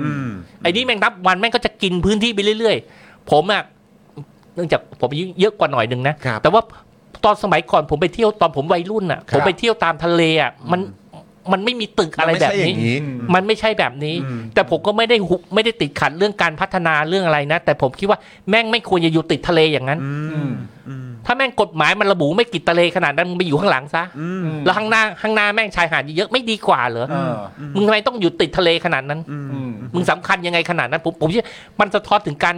ขาดการจัดวางผังเมืองอะไรทำนองเนี่ยผมไม่ได้เรียกว่าผังอะไรนะผังทะเลหรือผังอะไรไม่รู้ แต่ว่ามันไม่มีการจัดการเรื่องนี้ และมันก็กลายเป็นปม ครับ ปล่อยให้เอกชนกับชาวบ้านแม่งทะเลาะกัน อืม และเอกชนแม่งก็ยึดถือหลักกฎหมายที่ดินว่าที่ดินนี้เป็นที่ดินของกู อืม แล้วกูก็ปิดแม่งเลย อืม ชาวบ้านก็ต้องใช้หลักว่าได้เรื่องที่ดินนี้เป็นที่ดินสาธารณะแม่งก็สู้อย่างนี้ว่าอยู่ที่ศาลแต่จริงๆแล้วเรื่องเรื่องทั้งหมดเนี่ยเกิดจากการที่รัฐ อืม แม่งไม่ออกแบบเรื่องนี้ไว้ อืม แม่งก็เลยทำให้ไอ้สิ่งเหล่านี้เกิดขึ้นแล้วจะเกิดขึ้นทุกที่ อืม ทุกที่อีกหน่อยแม่งก็ทุกที่เกิดแบบนี้ คือพี่ถึงมองว่าในความเป็นจริงแล้วเนี่ยการที่มันจะถูกต้องตามกฎกติกาอะไรต่างๆนานาเนี่ยมันไม่ควรจะเริ่มต้นจากการที่ว่าชาวบ้านบริเวณนั้นลำบากหรือเปล่า มันควรจะเริ่มต้นจากว่าถ้าตรงไหนมันไม่ถูกต้องมันไม่ถูกที่ มันก็ควรจะเป็นทุกที่เป็นกฎกติกาเดียวกันหมดหมาย คือ ค มัน วามว่าอย่างนั้นใช่ไหมฮะ ใช่ใช่มันมันมันมันมันเป็นคอนเซปต์อ่ะ ฮะ ผมคิดว่ามันต้องมีคอนเซปต์เกี่ยวกับเรื่องเรื่องเรื่องเรื่องพื้นที่ลักษณะนี้ อ่า และมันก็จะเกิดขึ้นทุกที่ไม่ใช่เฉพาะหลีเป๊ะ อ่า สมมุติเราเราเราเราเราตีทะลุเรื่องหลีเป๊ะได้อะ ฮะ ซึ่งมันออกมีแค่สองทางเอง ฮะ หนึ่งก็คือเปิดให้ชาวบ้านเนี่ยออกเข้าไปได้ทะลุ ครับ ผ่านได้ อันที่สองก็คือเข้าไม่ได้มันเป็นที่เอกชน อืม ใครจะย้อยผ่านหน้าบ้านคุณอะ อืม ก็กูซื้อที่ดินมากูถูกกูวิชโดดอะ อืม กูไม่ผ่านแต่ก่อนเดินผ่านยังไงกูไม่รู้แต่ตอนเนี้ยที่กู เออ อ่ะกูทำรั้วทำไง ผ่านไม่ได้แล้ว เพราะว่าตามกฎหมายฉันถูกแล้วนี่ ถูก อ่า อ่าแล้วนี่ก็ปล่อยให้เอกชนกับชาวบ้านทะเลาะกัน อืม ผมว่ารัฐอะควรจะเข้ามาไปไก่เกลีย คือ มัน ล่า มาทำหน้าที่จัดการจัดสรรเรื่องนี้ซะ ล่าสุดครับล่าสุดครับ ประยุทธ์ครับ อ่า อ่าประยุทธ์นะครับ ได้ ทำไมฮะ ได้ตั้งพลตำรวจเอกสุรเชษฐ์หักพานครับ เอาอีกแล้ว มาอีกแล้วนะค ครับ ณะกรรมการสอบสวนเหรอ ไม่ใช่ ไม่ใช่ ไม่ใช่ ให้เป็นประธานคณะกรรมการตรวจสอบข้อมูลและข้อเท็จจริงในเรื่องนี้ครับ เอา อ๋ออ อืมซึ่งพลตำรวจเอกสุรเชษฐ์บอกว่าต้องยึดหลักข้อเท็จจริง หลักกฎหมายต้องดูว่าการได้มาของที่ดินถูกหรือไม่ การถือครองเอกสารสิทธิ์ชอบด้วยกฎหมายหรือไม่ ต้องเริ่มจากตรงนี้ จากนั้นจะนำไปสู่การดำเนินคดี โดยวันที่ 22 มกราคมนี้จะเดินทางลงพื้นที่ไปเพื่อแก้ไขปัญหาครับ ครับงั้นหุบปากครับหุบปาก รอเขาแก้ไขก่อน รอเขาแก้ไข เอ ปัญ อ หา แล้วคือคิดว่าคือเมื่อกี้ที่ที่เราเอ่อคุยกันตอนเมื่อสักครู่นี้เนี่ยก็คือรู้สึกน่าสนใจมากตรงที่ว่าเฮ้ยจริง ๆ แล้วอ่ะเรื่องนี้มันไม่ใช่แก้เฉพาะเป็นแบบกรณีกรณีไปเท่านั้น ถูก มันจะต้องมีการแก้ในระดับแบบนโยบายในระดับแบบกฎหมายที่ใช้ให้เป็นมาตรฐานเดียวกันทั่วทั้งประเทศ คื ใช่ อ ไหมรับ คุยเรื่องคอนเซปต์ก่อน อืม เพราะจริงๆมันเกิดปัญหานี้ในในชายหาดสถานที่ท่องเที่ยวทั่วประเทศเลย ครับ อืม หรือแม้ แล้ว กระทั่งในพื้นที่อุทยานในพวกนี้ก็มีด้วย ใช่ ใช่ไหมค เรา รับ เราคุยเราควรคุยเรื่องคอนเซปต์แบบนี้ ครับ แล้วก็ไปหาทางเยียวยาหรือหาวิธีการว่าตกลงจะเอายังไง อืม นะครับ จะมีจะมีทางเลือกมากกว่าสองทางเลือกนี้ไหม อืม อย่างเงี้ย อืม ซึ่ง ผม ถ้า ว่า แก้ปัญหาเหล่านี้ได้หาคอนเซปต์ตรงกลางที่มันเจอได้แล้ววัดไปตัวกลางว่าเราจะทำกันแบบนี้ ก็ ใช่ มันก็จะตัดปัญหาการที่ประชาชนในพื้นที่ กับเอกชนที่จะสร้างอะไรขึ้นมาต้องมาตีกันเองตีกันไปตีกันมาแล้วเรื่องก็ไปถึงศาล ถูกถูก คุณแสงจันทร์บอกว่า โอ้ยฟังแค่นี้ก็รู้แล้วถ้าคือถ้าเกิดว่าอย่างที่เอ่อประยุทธ์ส่งบิ๊กคอนจีบิ๊กโจ๊กไปเนี่ยนะครับคุณแสงจันทร์บอกว่าฟังแค่นี้ก็รู้แล้วว่าชาวบ้านแพ้หลุดลุยแน่นอน อืม คิดว่ายังไงฮะ ก็ก็ต้องดูอย่างนี้คือถ้าถ้าถ้าจะยึดเอากฎหมายก็มันมันยึดกฎหมายได้ทั้งคู่นะครับจริงๆทั้งคู่ใช้ยึดกฎหมายได้นะครับอ่าถ้าสมมุติว่าที่ดินมาโดยชอบ ถูกต้องตามกฎหมายถูกชอบแล้วนะครับ มันก็ไปสู้กันที่ว่าเอ่อชาวบ้านเนี่ยมีสิทธิ์เพราะมันเป็นทางสาธารณะมาก่อนนะ ฮะ จริง ๆ มันมีมันมีหลักนี้อยู่นะ อืม หมายความว่าถ้าสู้กันแล้วศาลก็อาจจะเห็นว่ามันเป็นทางสาธารณะสุดท้ายเนี่ยรีสอร์ทก็อาจจะต้องเปิดทางให้ อืม เอ่อ ก็เป็นไปได้ ก็เป็นไปได้ ก็เป็นไปได้ เออ ก็เป็นไปได้ แต่ท้ายสุดแล้วปัญหาแบบนี้มันจะไม่มีวันจบ ถ้าเกิดว่ามันไม่ถูกแก้ในระดับแบบกฎหมาย ที่สูง ที่ ก ใช้ ว่านั้น เป็นมาตรฐานเดียวกัน เราจะเจอ ทั่วทั้งปรทศ คุณจะอย่างนี้ รายการคุณอ่ะ อืม จะต้องอ่านข่าวประเภทเนี้ยต่อไปเรื่อยๆมันจะมีเคสอื่นๆตามมา แล้วมันจะนี่ไม่ใช่ไม่ใช่ชาวบ้านจะเป็นนักท่องเที่ยวทำไมกูเข้าผ่านเดินผ่าน ตรงนั้น นู้นไม่ได้ ตรงนี้ นี่ ไม่ ไม่ ได้ ได้อะไรอย่างเงี้ย ครับผม มันมันจะเต็มไปด้วย อ่า เต็มไปด้วยเรื่องแบบนี้ อ่า แล้วมันจะงงๆเราก็จะเต็มไปด้วยเรื่องงงๆอะไรนี่เป็นชายหาดเลยนะไม่ได้ผ่านก็ไปหลังหลังหลังโรงแรมอะไรเงี้ย เออเออ ไม่ได้ทะลุโรงแรมจากข้างหลังไปข้างหน้านะตอนนี้แม่งชายหาดเลย ก็ไปไม่ได้ด้วยเหมือน ไป กัน ไม่ได้ คือเราจะเจอตึกใหม่ ๆ ที่ขึ้นมา เราจะเจอชายหาดใหม่ ๆ ที่ขึ้นมา เราจะเจอประชาชนในพื้นที่รับผลกระทบ อย่างเงี้ยไปอีกเรื่อย ใช่เพราะว่าคอนเซ็ปต์มันไม่มีคอนเซ็ปต์ไม่มีหลัก ๆอืม การจัดการพื้นที่มันไม่มีหลัก เราต้องเราต้องเข้าใจเรื่องนี้ก่อนไอ้ที่ปัญหาที่เนี่ยไอ้ผังเมืองในกรุงเทพที่มันวุ่นวายเนี่ยเพราะมันไม่ขึ้นหลัก อืม ไม่ขึ้นหลักการก่อน อืมอืม เอออ อืม ก็ปล่อยว่าใครใครใครจะทำอะไรก็ทำ อืม แล้วบ้านเมืองเราเป็นแบบนี้ ครับผมค ครั รับบ ผม ทีแรกก็จะวนกลับมาอีกรอบนะ แล้วพี่คิดว่า เออ เรื่องแบบนี้มันจะได้รับการแก้ไหมครับ ไม่ ไม่เลยเหรอ ไม่คิด ไม่คิ ด ไม่คิด คุณรอให้เห็นมันเกิดขึ้นก่อนดีกว่าเนาะ ใช่ เออครับผม เกิดขึ้นแล้วค่อยว่ากัน นะฮะ รอแต่มันคงจะไม่เกิดขึ้นในรัฐบาลนี้เนาะไหม ยาก ไม่หรอกผมว่ามันจะเกิดได้ยังไงในเมื่อ เออ บิ๊กโจ๊กแม่งก็วุ่นวายอยู่กับเรื่อง สีเทา เออจีนเทาประยุทธ์แม่งก็เตรียมจะเลือกตั้งจะกลับมาให้ได้เลย อย่างเงี้ยอ่ะ คงไม่ว่างใช่ไหม ไม่มีหรอก คงไม่ว่าง เออนะฮะ เอ้า เอ่อ งั้นยังเอ่อขอมาที่ประเด็นของคุณโรมก่อนได้ไหมฮะ อ่า คือคุณโรมเนี่ยเขาเขาตั้งข้อสังเกตขึ้นมา คราวนี้กลับมาในเรื่องของการเลือกตั้งนะครับ แล้วก็เรื่องของการเมืองในรัฐสภานิดหนึ่งละกันนะครับ ขอวกกลับมาตรงนี้หน่อย ฮะ นะครับ ก็คือเอ่อคุณโรมเนี่ยเขาบอกว่า เฮ้ย รัฐบาลนี่มาแปลกแฮะ อ่า ให้เวลาฝ่ายค้านเตรียมอภิปรายมากเป็นพิเศษเลยนะเนี่ย อืม ไม่ได้เจออะไรแบบนี้มามานานมากเลยในเนี้ยไม่คุ้นไม่คุ้น เขาบอกปกติจะใช้เวลาให้เวลาแป๊บเดียวจะได้ทำให้การเตรียมข้อมูลอะไรต่างๆนานาของฝ่ายค้านเนี่ยได้ไม่เต็มเม็ดเต็มหน่วยเท่าไหร่นะ เออแต่ แต่ครั้งนี้เนี่ยให้นานให้เป็นเดือน ให้นานเชียนะครับ ก็เลยตั้งข้อสังเกตว่า เฮ้ย แบบเนี้ยเตรียมยุบสภาหนีหรือเปล่า อ่าน นะครับ คุณโรมเนี่ยเขาให้ความเห็นกรณีมีกระแสข่าวยุบสภาก่อนการอภิปรายทั่วประเอ่อทั่วไปนะครับ ตามมาตรา 152 ว่าตนเนี่ยนะครับตั้งข้อสังเกตว่าเป็นเรื่องแปลกที่การอภิปรายในครั้งนี้ รัฐบาลดูจะให้เวลาฝ่ายค้านได้เตรียมตัวมากเป็นพิเศษ ทั้งที่ในการอภิปรายที่ผ่านมารัฐบาลจะพยายามทำให้ฝ่ายค้านมีเวลาเตรียมตัวน้อยที่สุด เพื่อที่การอภิปรายจะออกมาไม่มีคุณภาพมาก แต่รอบนี้กลายเป็นว่าฝ่ายค้านเนี่ยมีเวลาถึงเดือนกว่าในการเตรียมตัว ซึ่งแสดงให้เห็นว่ารัฐบาลอาจจะไม่ได้กังวลกับการอภิปรายทั่วไปในครั้งนี้เท่าไหร่นัก อืม คุณโรมเนี่ยมองด้วยนะครับว่าเอ่อเป็นเพราะรัฐบาลได้เอ่อเอ่อโดยเฉพาะคุณประยุทธ์เนี่ยนะครับที่เพิ่งเปิดตัวเข้าการเมืองใหม่กำลังให้ความสนใจกับการสร้างตัวตนทางการเมือง จนไม่ได้สนใจปัญหาอื่น ๆ ก็เหมือนที่พี่ดูลิงพูดเมื่อสักครู่ ใช่ นี้คงจะไม่ว่าง ใช่ โดยเฉพาะเรื่องปากท้องของประชาชน ขณะเดียวกันงานในความรับผิดชอบหลายอย่างของประยุทธ์ โดยเฉพาะงานตำรวจก็ทำได้เลวร้ายมาก ครับผม เห็นได้จากการทุจริตที่เกี่ยวข้องกับทุนจีนสีเทา แต่ประยุทธ์กลับดูจะไม่ให้ความสำคัญกับประเด็นเหล่านี้ แต่กำลังให้ความสำคัญกับเรื่องเดียวเท่านั้นก็คือทำอย่างไรให้ตัวเองได้สืบทอดอำนาจ จึงไม่แปลกใจที่จะเกิดข่าวลือขึ้นหนาหูในช่วงนี้ว่าจะเกิดการยุบสภา เพื่อหนีการซักฟอกของฝ่ายค้านหรือไม่ ซึ่งหากรัฐบาลเลือกที่จะยุบสภาเพื่อหนีการซักฟอกของฝ่ายค้าน ก็แสดงให้เห็นว่ารัฐบาลยอมรับโดยปริยายว่าข้อกล่าวหาต่างๆ นั้นเป็นเรื่องจริงครับ ผมผมติดใจครับว่าสืบทอดอำนาจยังไม่ขอเข้าข่าวนะ ฮะฮะ ขอขอติดใจเรื่องสืบทอด จริง ๆ เราต้องพูดถึงการสืบสองสืบนะ ฮะ สืบทอดอำนาจกับสืบพันธุ์นะครับ สืบพันธุ์อำนาจ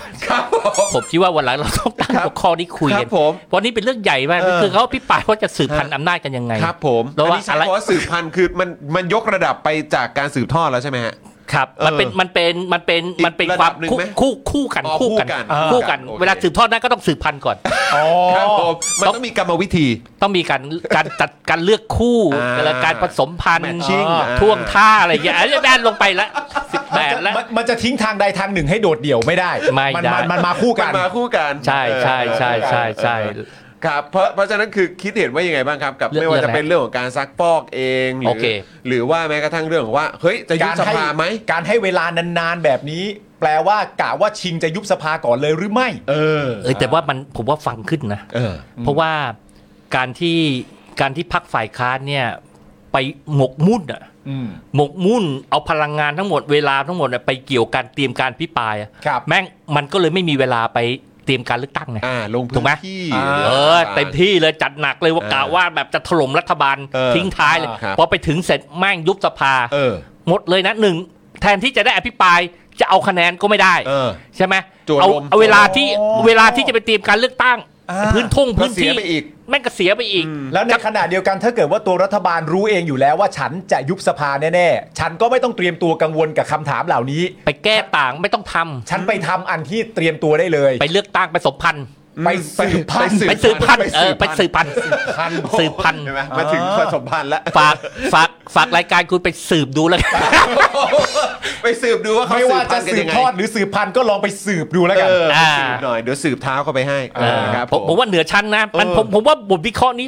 ฟังได้นะ ฟังได้ฟังได้ ตอนแรกมันอาจจะไม่คิดก็ได้แต่พอฟังพวกเราคิดกันแล้ว หรือฟังโลมอภิปรายกันแล้ว ผมคิดว่าแม่งจะทำตามนั้นนะ ใช่ เพราะว่ามันก็มีหลาย ๆ คนวิเคราะห์กันมาว่าในประเด็นที่คุณชูวิทย์เริ่มแฉตั้งแต่ต้นประเด็นทุน อ่า จีนสีเทาเนี่ยการปฏิเสธหรือการหงุดหงิดของรัฐบาลเนี่ยมันน้อยมาก เหมือนแบบฟังแบบมอบๆอ่ะ เออ แล้วเขาก็เลยมีความรู้สึกว่าในเมื่อประเด็นนี้เนี่ยมันจะต้องถูกเอ่อฝ่ายค้านเข้ามาพิปรายในสภาแน่นอน มันควรจะเป็นประเด็นที่ทำให้รัฐบาลเนี่ยหวั่นไหวและอ่อนใจมากๆ แต่ดูนะตอนนี้คือแบบให้เตรียมเวลาก็ให้เยอะ แล้วก็ไม่ค่อยจะตอบคำถามดูไม่กังวลเท่าไหร่อะไรนะเพราะฉะนั้นมันก็มีทรงใช่ไหม ใช่ มัน แทงไหมแทงไหม แทงอีกแล้วเหรอ แทงไหม แทงอีกแล้ว ว่า ลุ้น ว่าว่าจะมีอภิปรายหรือเปล่า ตั้งหลักเลยนะนี่หลัก เออ เลยเส้น จะมีอภิปรายไม่ไว้วางใจ โดยไม่มาลงคะแนนเสียงข้างนี้หรือไม่ อ่ะ เอ่อมีหรือไม่มี พี่คิดว่ามีไหม ไม่มี ผมก็ว่าไม่มี ผมว่ามี เออ อ่า แทงกันเลยใช่ไหม ไม่ไม่นี่ เออ นี่เป็นจุดตัดนะ อ่าฮะ เป็นจุดตัดได้นะ แล้วแล้วแล้วมันเป็นการเล่น มัมันเป็นจุดตัดยังไงฮะ อ้าวมันก็เกมมันพลิกไงเป็นการเป็นการวางหมากหลอกล่อกันไง เออ นี่มันถึงถึง อ่า ช่วงวิชา ได้เสียท่าเลย ช่วงท้ายแล้วอ่ะมัน อ่ามั มันเป็นช่วงจังหวะชิงเข้าฮอตกันอ่ะ เออ มันก็ต้องวางหมาก เออ ใช่ไหมหลอกอีกฝ่ายหนึ่งให้เป๋ผิดทิศทางอะไรอย่าง อ่า เงี้ยอ่า และทีนี้นาอูรูเป็นยังไง ไม่เกี่ยวนะ ไม่เกี่ยวแล้วไม่เกี่ยวแล้ว กูว่าจบแล้วดาอูรูนี่จบแล้ว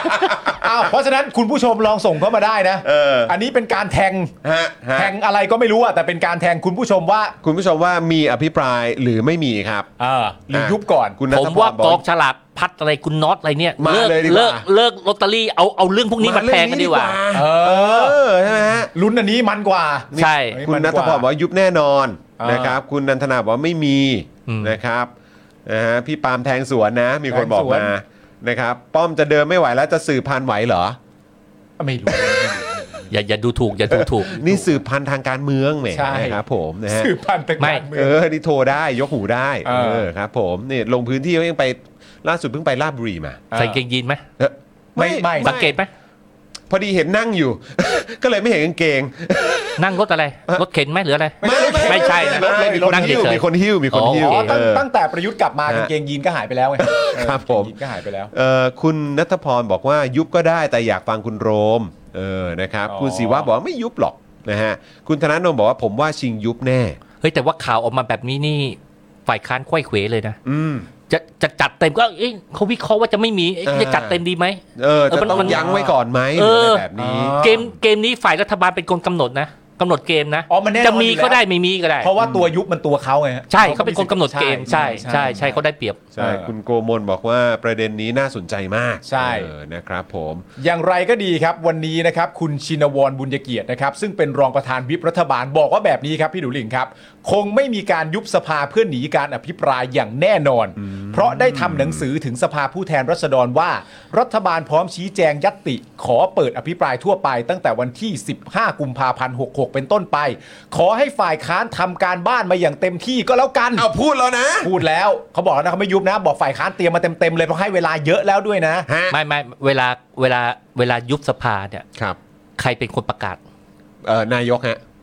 ชินวรทำได้ไหม ทำไม่ได้ครับ ไม่ได้ใช่ไหม ไม่ได้ครับผม แล้วนายกประยุทธ์เนี่ยมัน ครับ เคยบอกไหมว่ามันจะไม่ยึดอำนาจ มันเคยบอกครับ เคยบอก เคย แล้วทำว่าไงฮะแล้วตกลงทำไหม ยึดครับมันยึดครับ ทำใช่ไหม ยึดรับ ทำคนเดียวด้วยนะ ครับผมอื ตกลงแม่ง ทำคนเดียว ไม่มี ด้วย ไม่มีใครร่วมเลยทหารทั้งกองทัพไม่ไม่มีเลย แม่งทำอยู่คนเดียว ก็เขาว่า เก่ง นะ มาก ประวิตรไงประวิตรบอก ประวิตรบอก ประวิตรว่าทำอยู่คนเดียวดังนั้น ครับผม สิ่งที่ชินวรพูดอ่ะ ฮะ ไม่มีราคาเลยการันตีประยุทธ์ไม่ได้ ประยุทธ์อะเป็นคนที่ไม่สามารถประเมินได้ อืม เป็นคนที่ประเมินไม่ได้ คาดการณ์ไม่ได้ เออคาดการณ์ไม่ได้เป็นคนประหลาดประเภทหนึ่ง ครับผม เป็น ครับ คนประเมินค่าไม่ได้หรือเป็นคนไม่มีค่าหรือ หรือออกทางไหนฮะ คาดเดาไม่ได้ คาดเดาไม่ได้ คาดเดาไม่ได้คาดเดาไม่ได้เออโอเค โอ้ย งั้นอีกชื่อหนึ่ง ฮะ ถ้าชื่อชินวรนี่ยังยังไม่ไม่เข้าเป้าเท่าไหร่ว่า เออ เอ้ยประเมินอะไรแบบมันมันไม่มีราคาเท่าไหร่ เออ งั้นอีกชื่อหนึ่งวิษณุเครืองามบ้าง เออ นะฮะ อ่า วิศนุเครืองามก็ให้สัมภาษณ์ก่อนหน้านี้นะครับ ว่ารัฐบาลพร้อมให้อภิปรายตั้งแต่วันที่ 15 กุมภาพันธ์เป็นต้นไป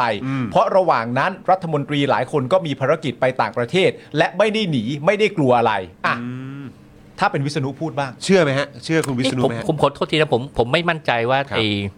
มันจะมีรัฐธรรมนูญที่กำหนดมาตราที่กำหนดว่าถ้ามีการยื่นอภิปรายไม่ไว้วางใจแล้ว ยื เนี่ ดแล้วเนี่ย ยุบสภาไม่ได้ ใช่หฮะอืม อ๋อ แต่ว่าการยื่นอภิปรายไม่ไว้วางใจโดยที่ไม่มีการลงคะแนนนี้ใช่ใช่อภิปรายที่ ไม่มี ยุบ การลง สภา ติ เอ่อไม่มีการลงมติเนี่ย เออ มันจะ ในรัฐธรรมนูญได้กำหนดไว้ไหมว่าไม่สามารถยุบได้ คือจะคือจะใช้เกณฑ์เดียวกันได้หรือเปล่า เออ มันเป็นเรื่องเดียวกันไหมใครใครรู้เรื่องนี้ช่วย เออ คุณผู้ชม ครับ แต่ว่าแต่ว่าก็คือ อ๋อ เพราะนี่คือยื่นแล้วและรับแล้ว ใช่เอ่อคุณหมอชลนานเนี่ยบอกว่าให้ความเห็นนะครับว่าจะมีการยุบสภามาตลอด บอกว่าการยุบสภาอาจขึ้นอยู่กับเลิกษ์ยามด้วย อืม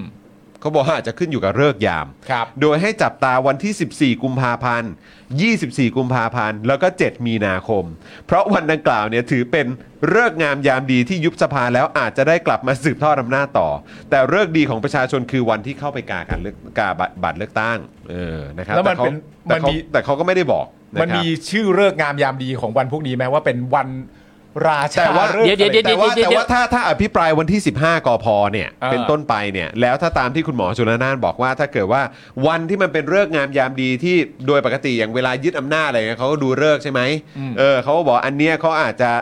ยุบได้ในวันที่ 14 กุมภาซึ่งก็คือ 1 วันก่อนวันอภิปราย เนี่ยวนะผมผมไม่มั่นใจภาษาไทยเขาเรียกเวลาเราพูดถึงเลิกยามเนี่ยเราไปถึงเรื่องการกระทำสิ่งที่ดีๆใช่ไหม ใช่ฮะ ใช่ไหมแล้วถ้าถ้ามันไปทำกระทำสิ่งที่ตรงกันข้ามหรืออะไรเงี้ยเราเรียกว่าเลิกยามได้ไหม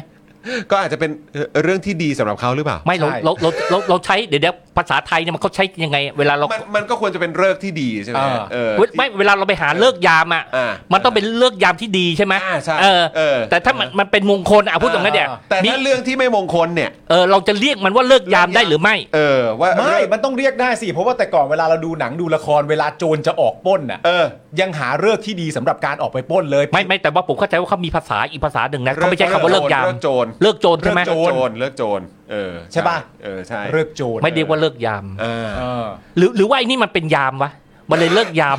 เกี่ยวไหม เลิกเป็นยามอย่างเงี้ยเหร อ๋ อ อที่บอกว่าเป็นรปภมาต่ออะใช่ไรอย่างงี้ใช่ไหมฮะ อ๋อ เอารปภมาเอ้ยเอายามาบริหารประเทศ ใช่ก็เลยเป็นเลิกยาม อ๋อ อ่ าเป็นไงเล่า เป็นไงแล้วเนี่ย เออ เออใช่ไหม ก็เลิกยามก็ ไป เลิกได้ยาม เรียกไปได้อยู่ไปได้อยู่ ม่เป็นร ไปได้เราตั้งข้อสังเกต ไปได้ไปได้ เอ๊ะ ไปได้ ภาษาไทยต้องมา ใช่ครับผม เออ โอ้คิดถึงครูทอมเลย ใช่ เนอะ เอาเอาอีกชื่อหนึ่งไหม เออ อะไร ธนกรวังบุญคงชนะไหม อ่า พี่แดกพี่แดก อ๋อพี่แดกอ่า พี่แดกธน พี่แดก กร ว่าไง อ่าพี่แดกครับ เขาบอกว่าส่วนกระแสยุบสภาที่ถูกพูดถึงในขณะนี้นะครับ ก็มีหลายฝ่ายออกมาให้ความคิดเห็น อย่างเช่นคุณธนกรเนี่ยนะครับ ซึ่งเป็นรัฐมนตรีประจำสำนักนายกให้ความเห็นว่า ครับ จะมีการยุบสภาอย่างแน่นอน อ่า เพราะต้องเปิดโอกาสให้สสได้ย้ายพัก ซึ่งการยุบสภาน่าจะเกิดนะน่าจะนะครับ น่าจะเกิดหลังจากที่มีการปิดสมัยประชุมสภาในวันที่ 28 กุมภาพันธ์ไปแล้ว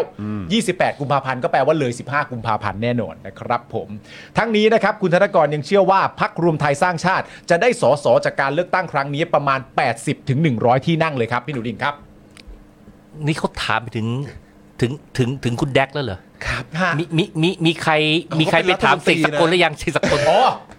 ยังไม่มีใครไป พี่โบ ถาม เลย นะ พี่โบ ยังไม่มีใครไปถามโบ้เลย พี่โบยัง ผม ยังยังอันนี้อันนี้ไม่มี กาการที่การที่มีคนไปถามเรื่องเนี้ยซ้ำแล้วซ้ำเล่า คนแล้วคนเล่าเนี่ย มันสะท้อนอะไรครับ มันสะท้อนว่าอยากจะมีภาพชัดเจนว่าพวกมึงพูดแล้วนะ จริงหรือเปล่า เพราะไอ้คนแรกแม่งพูด วิปเนี่ยคนแรกเป็นวิปใช่ไหม อ่าใช่ครับ เป็นวิปรัฐบาล อง ใช่ครับ รองประธานวิปรัฐบาล อ่า อ่า อ่า แล้วก็ต่อด้วยองค์วิษณุ อ่า ใช่ครับผม แล้วก็มาแดก มา มา แด แด ก ก ครับ อ่าแสดงว่าคนคนนี้มันคือสังคมเรานี่เป็นคนคือมันมันควรจะพูดคนเดียวครั้งเดียวแล้วก็จบ จบ ถูกไหม อ่า สังคมมันควรจะเป็นแบบนั้นใช่ไหม เพื่อความเคลียร์ เออมันมันมันทำไมทำไมเราสามคนแล้วเรายัง จริง ๆ มีชื่ออื่นอีกนะฮะ มีช มี วน อีกเหรอ ชัยมีอนุทินมีเฉลิมชัยศรีอ่อน แล้วก็อย่างที่บอกไปมีชนละนานสีแก้วด้วย ใช่ คุณอนุทินบอกง่ายๆอย่างนี้ครับ สุ ว่า ขุมนวลนวลสกุล ใช่ นะครับอาจารย์อาจารย์สุขุมก็ด้วย คุณอนุทินบอกง่ายๆอย่างนี้แปลว่าเรื่องยุบสภาเป็นเรื่องของนายกคงไม่ไปก้าวไก่ายนะครับ ซึ่ง ผม ประยุทธ์เองเนี่ยเคยตอบคำถามเรื่องยุบสภาว่าคำถามแบบนี้ประชาชนได้อะไรอ่ะโอ อ๋อ เค นี่มันเป็นที่มา อ่า ใช่ นะ คือถ้าแม่งตอบก็จบไปแล้ว ใช่ แม่งเสือกไม่ตอบ ใช่ เออเว้ย นักข่าวก็ตอบว่าประชาชนจะได้เตรียมตัวเลือกตั้งไง อ่า ประยุทธ์ก็บอกว่าเลือกตั้งก็คือเลือกตั้ง ว่ากันไปตามกระบวนการเลือกตั้ง ใช่ไหมเล่า ไม่ใช่ เมื่อนักข่าวบอกว่าสสก็รอฟังอยู่ ประยุทธ์ก็บอกว่าก็เป็นเรื่องของเขาตนก็เห็นว่าเป็นอย่างนี้มาตลอด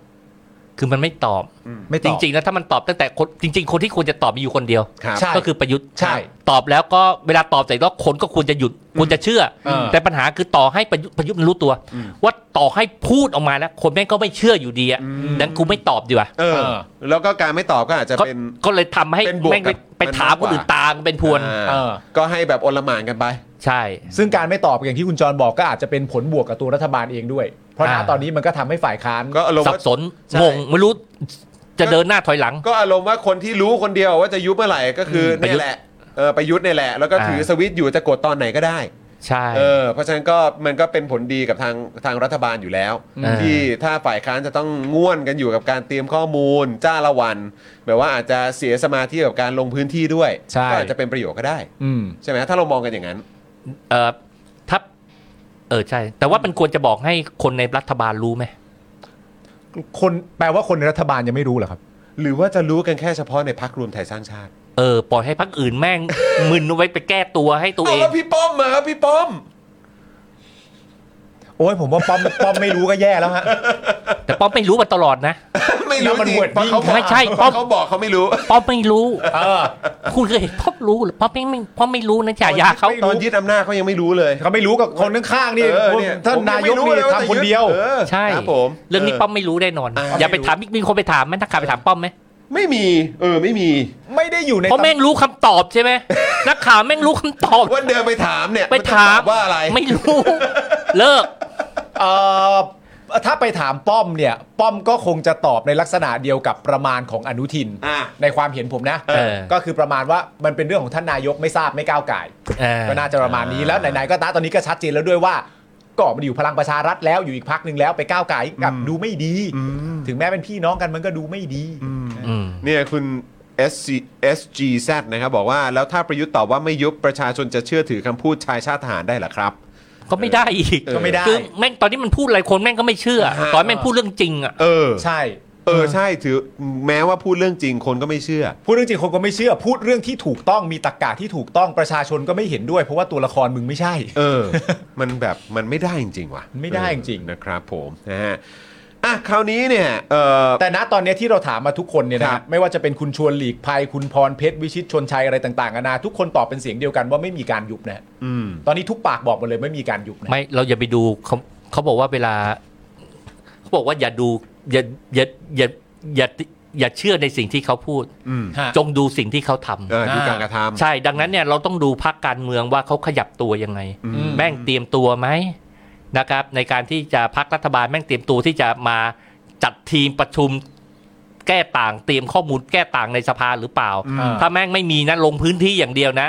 ชัดแล้ว ดูทรงแล้วก็ ครับ คงใช่แน่ ดูให้ดูการกระทำ พี่หนูหริ่งคิดว่าถ้าเกิดว่ามีการอภิปรายไม่ไว้วางใจเกิดขึ้นจริง ๆ เนี่ย ครับ แล้วมันมีประเด็นอย่างชัดเจนแน่ๆก็คือมีประเด็นเรื่องทุนจีนสีเทาเนี่ย ที่แบบถูกแฉกันมาระยะเวลาต่อเนื่องเป็นเวลายาวนาน แล้วก็ค่อนข้างจะเข้าเป้าเข้าล็อกไร้คนปฏิเสธอะไรต่างๆนานาประเด็นเนี้ยถ้าถูกได้ทำได้พูดถึงในสภาจริง ๆ เนี่ย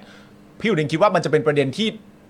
ใหญ่กว่าครั้งก่อนๆที่ผ่านมาไหมหรือรัฐบาลจะต้องรับมือกับเหตุการณ์เอ่อหมายถึงประเด็นคอนเทนต์หลักในการพิปรายครั้งนี้หนักกว่าครั้งอื่นๆไหมหรือพี่หนุยคิดว่าเขาก็สบายๆเพราะเขาสามารถหาทางออกได้แบบว่า ตรวจสอบแล้ว ๆผมสวดมนต์ทุกคืน ผมไม่น่าหรอก คือไม่เกี่ยวใช่ไหมจะจะตีตีชิงว่ากูไม่เกี่ยวใช่ไหม เออมันจะลำบากใจกว่าครั้งอื่นไหมเพราะว่าประเด็นเรื่องทุนจีนสีเทาเป็นประเด็นที่ที่ค่อนข้างจะ เออก็เรื่องใหญ่นะ เต็มเม็ดเต็มหน่วย ออ พอสมควรเหมือนกันในช่วงเวลาที่ผ่านมา คือคนในประเทศก็สนใจกันเยอะ อืม เออแล้วพอมีชื่อหลานของนะหลานนามสกุลจันทร์โอชามาเกี่ยวข้องด้วยเนี่ย คนเขาก็สนใจกันเข้าไปอีก คือผมเนี่ยแปลกใจ ม คือคุณประยุทธ์เนี่ยแกเป็นผู้นำเขาเรียกนะผู้นำไอ้เรื่องเศรษฐกิจอะ ครับ ฮะ เขาเรียกอะไรประธานเศรษฐกิจอะไรอะ ประธาน อ่ ทีม เป็น เศรษฐกิจ เป็นหัวหน้าทีมเศรษฐกิจ เออหัวหน้าทีมเศรษฐกิจ ออครับ เราก็คิดว่าโดยตำแหน่งก็ต้องเป็นคนที่รู้เรื่องธุรกิจ ครับ ทำธุรกิจทำมาหากินเก่งนะ เศรษฐกิจเนอะ แต่ว่าเราเราเราไม่ได้รู้สึกว่าแกทำมาหากินเก่งนะ ครับ ผมยอมรับเลยว่าหลานแกนะทำมาหากินเก่ง เออ ใช่ ทำไมมึงไม่เอาไอ้พวกนี้มาเป็นที่ปรึกษาหรือ อะไรนะ ใช่ ตอนแรกผมคิดว่ามันเป็นคนเดียวกับไอ้ที่มันตั้งบริษัทอยู่ในค่ายทหารบ้านพ่อนะไอ้ อ่า ไอ้ที่ทำงานพ่ออ่ะ อ่าอ่า ไอ้คนนั้นชื่ออะไร เขาย้ายออกมาแล้ว เออนั่นแหละ เขาย้ายก ตอนแรกผม า คิดเป็นคนเดียวกัน อ่าอ่า อ้าวหามีหลานอีกคนเหรอ ใช่มีสองคนไง แสดงว่าตระกูลเนี่ยทำมาหากินเก่ง เออเออ ทำมาหากินเก่ง ครับผม นี่ในวัยเท่าไหร่นะในวัย 38 ใช่ไหม เออประมาณนั้น ตัว ประมณ ลู นั้น กชาย ใ 38 ลูกสาว 41 เออเออเออเออเอออันไหน คือหมายข ห อง ลาน ของปีชาใช่ไหม ใช่ ก็มีลูกชายสองคนไม่ใช่เหรอ ลูกชายเหรอ ลูกชายสองคน ทั้งสองคนเลยเหรอ อีกคนหนึ่งที่เรื่องว่า จบนิเทศแล้วจะไปเข้า อ๋ออันอันี้ด้วยไง อ่าอ่า เออแล้วเขาก็ทำบริษัทด้วยเหมือนกัน อ่า เออนะแต่ว่าแต่ว่าคนที่มีเกี่ยวข้องเนี่ยเข้าใจว่าภาพที่เหมือนเขาหยิบยกขึ้นมานำเสนอกันในสื่อเยอะๆเนี่ยน่าจะเป็นคนโต อ่า อะไรแบบนี้ จริง ๆ น่าวิเคราะห์เรื่องนี้นะ ครับ วิเคราะห์เรื่องอะไรอีกแล้วฮะ วิ ครับ เราวิเคราะห์กันมาหลาย ต้อ เรื่อง ง ครับ ทำวิจัยต้อง ทำวิจัยเรื่องอะไร ครับ คือวิเคราะห์ว่าตระกูลเนี่ยเขาเขาเขาความความสำเร็จทางธุรกิจ เออ ทำไมแม่งลงทุนแมนอะไม่ไปสัมภาษณ์วะ กูตามมาหลายทีแล้วไอ้ช่อน้องลงทุนแมนเนี่ยกูถามหน่อยมึงไม่ไปสัมภาษณ์ไอ้ตระกูลจันโอชาวะไอ้หลานสองตัวเนี่ยส เรื่ อ อง งคน กา เนี่ย รทำธุรกิจ เออมันประสบความสำเร็จแม่งอายุ 30 กว่า คนมันประสบความสำเร็จเห็นเห็น คือผมควรจะรู้จักไอ้ตะไอ้หลานสองคนเนี่ยจากรายการของลงทุนแมนซิกเก็ตซอสอะไรอย่างเงี้ย ซิกเก็ตซอสเออ อะ อะ อย่างนี้ป่ะ ใช่ใช่ใช่ คือทำไมกูต้องมาดูข่าว รู้ว่าแม่งประสบความสำเร็จจากข่าวไอ้ข่าวหาอะไรเนี่ย ทุนสีเทาเลยทำไมกูมารู้ตอนนี้วะทำไมพวกมึงไม่รู้จักมาเจาะลึกคนที่แม่ง อะไรอะไรอายุร้อยน้อยอายุน้อยร้อยล้าน เอออายุ ไอ้นี่ไม่ใช่ร้อยล้านอันนี้แม่งหลายร้อยล้าน ใช่ เป็นพันล้าน ใช่ หรือหรือ ใช่ หรือเขามีเหตุผลฮะ เห็นเพราะอะไร เขามีเหตุผลว่าเออกูว่ากูไม่อยากเจาะลึกเขา อ่ะ กูว่าไม่รู้มัน ไม่หรือว่าเขารอว่าให้เจาะลึกอ่ะให้อภิปรายกันดีกว่าเจาะลึ ไม่ ก ไม่ กันต่อเลยอภิปราย เป็นไปได้ว่า เออ พวกนี้เขาอาจจะร่ำรวยแล้วเก็บตัวเนื้อเก็บตัว อ๋อ เห็น โล ไหม โปรไฟล์ ลงลงทุนแมนเลยไม่รู้ ตอนนี้แม่งมึงรู้แล้วทั้งประเทศแม่งรู้แล้วว่ามึงได้อายุน้อยร้อยล้าน สักหน่อยสิวะ เออ เออ จับแม่งสองคนมานั่งเลยหรือ เออ ทำสองตอนก็ได้นะ อ่า หรือว่าจะมาตอนเดียวทำอย่างเงี้ยหลังจากรายการเนี่ย เออ จับมานั่ง เออ สองคนเลยแล้วก็ถามเลย อ่ามี มีแรงบันดาลใจมีแพชชั่นนะอยากจะเป็นยูนิคอร์นอะไรอย่างเงี้ย มีอะไรนะ มีมีแพ้อะไรนะ แพชชั่น มีแพชชั่ passion นน้องแพชชั่น คุณแจ้งความสำเร็จทางธุรกิจของคุณคืออะไร เออ สิ่งสิ่งนี้มันเกิดขึ้นตั้งแต่ตอนคุณอายุเท่าไหร่ครับว่าจะเป็นเป็นยูนิคอร์นอ่ะ แล้วเราควรจะถามได้ไหมว่าเขามีไอดอลเป็นใคร เป็น เอ พิ อ เศษอะไรอย่างเงี้ยนะ อะไรอย่างเงี้ย เออมีไอดอลมี ใช่ไหม มีเพราะว่าการทำธุรกิจจะเป็นหัวหน้าบริษัทได้เนี่ยความเป็นผู้นำมันต้องมี เออ มีใครเป็นไอดอลในใจเรื่องการเป็นผู้นำบ้างหรือเปล่า อ๋อหรือว่านี่ไง บัฟเฟตหรือเปล่าครับ เออบัฟเฟตต์ไหม เออ เออครับผม หรือว่าใครครับ คุณเคยอ่านหนังสืออะไรนะ พ่อรวยสอนลูกไหมอ่าอ่านหนังสือเล่มนี้มาใช่ไหมเออ น่ารู้จะตาย เออน่า ศึกษาดีไหม เออ ทำการศึกษาชวนควรจะมีการเอามาออกเผยแพร่บ้าง ใช่ ถือเป็นวิทยาทานต่อสังคม คนแม่งจะได้ร่ำรวยแบบนี้บ้าง ถ้าเราทำคอนเทนต์เศรษฐกิจทำคอนเทนต์ธุรกิจนะเราทำไปแล้ว เออ เอ้ยเราไม่ได้ทำมั นี่คุณอยู่ในวงการที่ผมสงสัยมากนะค ครั รับบ ผม ผม ผมก็ต้องรูด YouTube ดูตลอดนะแม่งคือผมก็อยากจะรู้ว่าในประเทศที่แม่งห่วยแตกขนาดนี้นะ แม่งยังมีคนประสบความสำเร็จได้อยู่อ่ะเออคนแม่งชิบหายวายป่วงอ่ะ เออ โควงโควิด เจ๊งกันหมด เจ๊งกัน เออ แม่งบริหารบ้านเมืองนี่คนคนเก่งๆจำนวนมากนะ เออ ชิบหายไปเยอะมากเลย ใช่ แล้วมึงเป็นใคร เออ เขาชิบหายมึงเสือกรวยขึ้นมาเงี้ย เอ้ย มึงทำได้ยังไง เออ พวกกูอยากรู้ ก็เห็นว่าเก่งไง เห็นว่าเก่งก็เลยอยากจะชื่นชม อ อยากจะรู้ว่าทำได้ยังไง เออ แล้วถ้าในสภาพประเทศที่เป็นแบบนี้แล้วไม่ตอบทั้งหมดอะถือว่าขี้งกนะ เออ คุณแจงความสำเร็จ ต้องแชร์หน่อย นหนังสือเล่มไหนครับ เออ เอามาเผยแพร่มาเปิดเลยครับ อ่า อ่าเป็นเบสเซลเลอร์เลยครับ เออ เออ เข้าจู่หัวหมันเลยว่าไอดอลของผมก็คือลุงผมเนี่ยแหละครับ อันนี้เราไปต่อไหม ไปไม่ได้ แม่งจบเลยครับถ้าออกมาแล้วจบ กูจะไปยังไงวะเนี่ย เออ โอ้โห เออ อยากรู้เหมือนกัน เพราะเขาก็จะมีคำนี้เยอะนะ พวกแบบที่เป็นแบบ พวกเขาเรียกสตาร์ทอัพอ่ะ เออ เขาจะมี startup เขาจะมี ใช่ เรียกว่าเป็น a- angel investor เออ แปลว่าอะไรมันห ไป มาย นแบถึง บว่าว่าอะไรวะ คนที่แบบเหมือนหอบเงินมาลงทุนกับคุณน่ะ โอ้ อยากจะ ว้าว เป็นเทวดาเลย โอ้เหรอ ใช่ ก็อยากจะถามเขาเหมือนกันว่าเขามีไหมมี angel อ่า investor ไหม อ๋ออยอากรู้เหมือนกัน น่าสนใจ เออ น่าสนใจ ใครเป็นแบบว่าเทวดาที่หอบเงินมาลงทุนให้กับคุณ เออ จนคุณสำเร็จได้ขนาดนี้ เออ แล้วลุงรู้ไหมว่าหลานเก่งขนาดนี้ ลุงรู้ไหม สงสัย หลานเคยมาปรึกษาไหมตอน เออ ทำธุรกิจอะมาปรึกษาไหม ได้ถามลุงไหม เออว่ะ อลงทุนกับรถบัสอะไรเป็นร้อยคันอะไรอย่าง ห เงี้ย รือเราถามคำถามแรกเลยไหมสนิทกับลุงไหม ถามนี้ไปเลย สนิทไหม สนิทกับลุงไหม เออใช่ไหม เป็นพิเศษไหม เอออ๋อสนิทครับเออเรื่องความจริงจัง เออ นะฮะเรื่องพูดคำไหนคำนั้นผมเป็น สิ่ง อย่านั้น ที่ได้มาจากลุงคืออะไรบ้างครับ ครับ ออกกันแน่นอนแหละครับ เรื่องการเคารพกฎหมายครับ แล้วก็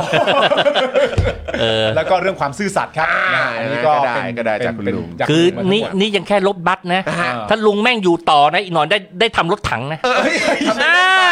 อ่ะจริง ๆ รถ ต่อ พุ่ง ยอด เกาะ ต่อยอด เฮ้ยรถบัสแม่งไม่ไม่ธรรมดานะ เออ สามสิบทำรถบัสไอ้ห่าคนเป็นกระเป๋ารถเมย์กระปีรถเมย์อะ เออ ทำมันจนเกษียณยังไม่เป็นยังยังไม่เป็นเจ้าของ ยังไม่ได้ขนาดนี้ เออยังไม่ได้เลย เออ นี่ทำนี่ทำ 500 คันนะ เออ เออ บัสที่ว่านี่นี่คือคนเก่งแล้วนะ ไม่ธรรมดานะเว้ย เออ แล้วก็ เฮ้ย รู้แบบว่า ผมว่าใช้คำว่าคนเก่งไม่พอนะคำว่าเก่งไม่ไม่ไม่ไม่ใช้ไม่ได้ในกรณีนี้มันต้องอัจฉริยะ อัจฉริยะ เออคนอัจฉริยะแล้วอ่ะที่สำคัญที่ผมมั่นใจที่สุดนะ คือ เป็นคนดีด้วย เออ เออ อยู่แล้ว อัจฉริยะ เ อัจฉริยะต้องเป็นคนดี ก็ถ้าเราจะไปสัมภาษณ์เขาเราก็ต้องรู้อยู่แล้วว่าเขาก็ต้องเป็นคนดีใช่ไหม ใช่ เออ ใช่ นี่แหละครับ น่าสนใจนะ ค ค รั รั บบ ผม หรือถ้ามีสื่อไหนก็ตามที่มีความรู้สึกว่าเออเราอาจจะไปพาดพิงถึงอะไรเงี้ย เออ ว่าทำไมไม่คุยอะไรเงี้ย เออ ถ้าเกิดคุณมีข้อมูลว่าเคยขอลองสัมภาษณ์ประมาณ 14 ทีแล้วเขาไม่ เออ ตอบรับครับก็บอกกันได้ ฮะ เราจะได้รู้ว่าเออเขาไม่อยากพูด อ่า เออ ครับผมนะฮะ สบายๆฮะ อ่ะนั่นแหละครับ นะฮะ ก็เดี๋ยวต้องมาดูกันครับว่านี่เอ่อจะมีรายการไหนไปสัมภาษณ์ไหมถ้าเกิดไม่มีนี่เราควรจะเริ่มนะเว้ย เออ ควรจะเป็นเจ้าแรกๆที่เข้าไป ใช่ ไปพูดคุยถึงความสำเร็จทางธุรกิจของเขา เอาเป็นพี่ดูหลิงไปด้วยกันไหม เออ ไปไหน ไปสัมภาษณ์เขาอะหลาน ที่ว่าเป็นราชทัน ไปคุยกับเขาไป ไปคุ สัม ยกับ ภา เขา ษณ์ช่องทางความสำเร็จของเขาทำอย่างไร ได้แต่ห้ามนัดผมในค่ายทหาร ผมเคยไปนะฮะ เฮ้ยเขาย้ายออกมาแล้วเขาย้าย ย้ายไปแล้วใช่ไหม เขย้ายออกมาแล้ว ปาล์มกับจอนเนี่ยสัมภาษณ์ อ่า และพี่หนูหลิงเป็นเสียงจากคุณผู้ชมทางบ้าน ฟีดแบ็กเลย แบบว่าแบบเออ ฟีดแบ็กสดๆก็ได้ สมม นะ ติแบบจังหวะหันไปถามแบบอ่ะตอนนี้นะครับเราก็กำลังไลฟ์สดอยู่คุณผู้ชมทางบ้านมีอะไรอยากจะถามก็เสนอความเห็นเข้ามาได้นะครับ ครับ แล้วพี่หนุ่ลิงก็ตะโกนขึ้นมาเลยว่า ผมครับแล้วก็ถามเข้ามาเลยอย่างเงี้ยได้ได้ ร ผ บ ม ก ว่า วน ได้ ให้มาเป็นคอมเมนเตอร์ด้วยไง ใช่ใช่ ผมผมจะถามเลยว่า อ่ะ หากมีคนที่ทำทุกอย่างแบบคุณน่ะ เออ แต่ว่านามสกุลมันไม่ใช่จันโอชาเนี่ย เออ มันจะสำเร็จแบบคุณไหม เออ กูอยากรู้อ่ะ เออ ถ้าเกิดว่าใช้ ผม สูตร ทำแม่งทุกอย่างนะอ่านหนังสือที่แม่งอ่าน เออ คัมภีร์ทุกเล่มเลยนะ เออ ที่แม่งอ่านนะ ใช้ ตัดสินใจเดียวกันเลย ถ้าเป็นอย่างนั้นต้องมีไอดอลคนเดียวกันด้วยนะ ไอเดียวคนเดียวกันเลย เอาด้วยเหรอ เอา แล้วจะสำเร็จไหม กูถามกูจะสำเร็จแบบมึงไหม เออ แค่นั้นเลย แค่นั้นนะกูแค่ เอาแค่นั้น อยากรู้ให้ได้เลยตกลงแล้วมันเป็นความสำเร็จเกิดจากการกระทำ เออ ความเฉลียวฉลาดการลงทุนการติดต่ออะไรทุกที่ถูกต้อง เออ หรือว่ามันเป็นมันมันเป็นเรื่องอื่นวะถ้าถ้ามันเป็นนามสกุลมันเป็นคนคนละคนกันเนี่ย มันเกี่ยวไหม จะสำเร็จไหมเออ อ่ามั มันเป็นเรื่องมันเป็นเรื่องเฉพาะตัวไหมหรือเป็นเรื่องทั่วไป เออ คือ เออ สูตรสำเร็จที่คุณบอกมาเนี่ย มันมันทำได้ทุกคนหรือว่าท้ายสุดแล้วมันเกี่ยวกับเรื่องของนามสกุลด้วย ใช่ ก็ถามเอาข้อมูลเฉยๆนะ แค่อยากรู้ ไม่เป็นไ อยากรู้ เฉๆ ความเห็นเขา ใช่ เออใช่ไหม พูด จะถาม พูด อะไร พูดเหมือนว่าเราเราไม่รู้คำตอบเนี่ย แม่งคุยกันต้องนาน ไม่ได้ เราก็ต้องทำอย่างเงี้ยแหละ แต่ว่าโดยจรรยาบรรณเราเราไม่สามารถเออาและสรุปไปแทนคนอื่นได้ ไม่ได้ไม่ได้ เราต้องให้แหล่งข่าวเป็นคนให้ข้อมูลเรื่องนี้ เดี๋ยว ใช่ มันไม่มีคอนเทนต์ไง เออ อ่า มันไม่มีคอนเทนต์ ใช่ครับ แต่คุณผู้ชมลองส่งความเห็นก็มาได้นะฮะคิดว่าไงถ้าเกิดว่าแบบพี่หลิงบ คุ อก ณ ว่า จูนพูดแบบหุ้นห้วนๆอย่างนี้ได้ไง ไม่ค่ะ อย่างนั้นเลยเหรอ เอออะไร เราลองสัมภาษณ์เขาก่อนดู คุณ ไหม ธนาโนมบอกว่าแทงตรง ๆ ไปเลย แทงเนี่ยเนี่ยเขาชวนแทง แทงนะแทงว่าไง แทง แทงว่าได้หรือไม่ได้ อ๋อได้ไม่ได้ ว่าทำได้ไหม ทำได้ไหม เออครับผมะ วันนี้เราแทงไปกี่เรื่องอะนะ โอ้โห หนึ่งเราแทงว่าทำได้ไหมถ้าเกิดว่าคนละนามสกุลแต่ อ่า ทำทุกอย่างเหมือนกันหมด ใช่อ่า สองเราแทงว่ามีการยุบสภาไหม อ่าแทงเรื่องนาอูรูได้ปะ แทงเรื่องนาอูรู เออ ว่าต้องไม่ใช่คนนาอูรูแน่ เออ แล้วมีเรื่องไหนอีก ครั นะ บ มีอีกเรื่องหนึ่งอะที่แทงกันอ่ะ ช่างมันเถอะแต่ว่าผมกลับมาเรื่องนี้หน่อยหนึง ๆอ่าเชิญเชิญนะ ผมยังติดใจมีคำถาม คือคือคือ คือเราเราเรารู้จริงหรือเปล่าว่า ฮะ ประยุทธ์จันทร์โอชามีหลานแค่สองคน แม่งมีอีกไหม โอ้โห นี่คือหมายความว่า เตรียมเตรียมเตรียมคอนเทนต์รอ ครับ รอ ผม รอคนข้างหน้าหรือถ้าเกิดมีคนอื่นอีกอะ ฮะ เป็นไปได้ เออ ว่าอันนี้จะประสบความสำเร็จในทางธุรกิจ อ่า อ๋อ อ่ะ ต้องดู Family Tree แล้วแหละ ต้องดู ต้อง Family Tree คือต้องสืบเอาดูตาราง เออ มาว่าตระกูลเนี่ยเขามีความช่ำชองเขาเขามีดีนเองไง อ่าอ่า มันเป็นเรื่องดีน อ่า เอ มันฝังอยู่ในใน เออ DNA ครับ แล้วก็อยู่ในวัฒนธรรมของครอบครัวหรือตระกูลวงตระกูล ตระกูล อ่าอย่างเงี้ย ครับ มันทำให้ ผ คนพวกนี้มีมีทักษะการทำธุรกิจ เออ ที่โดดเด่น เออเอออ อย่างเงี้ยดังนั้น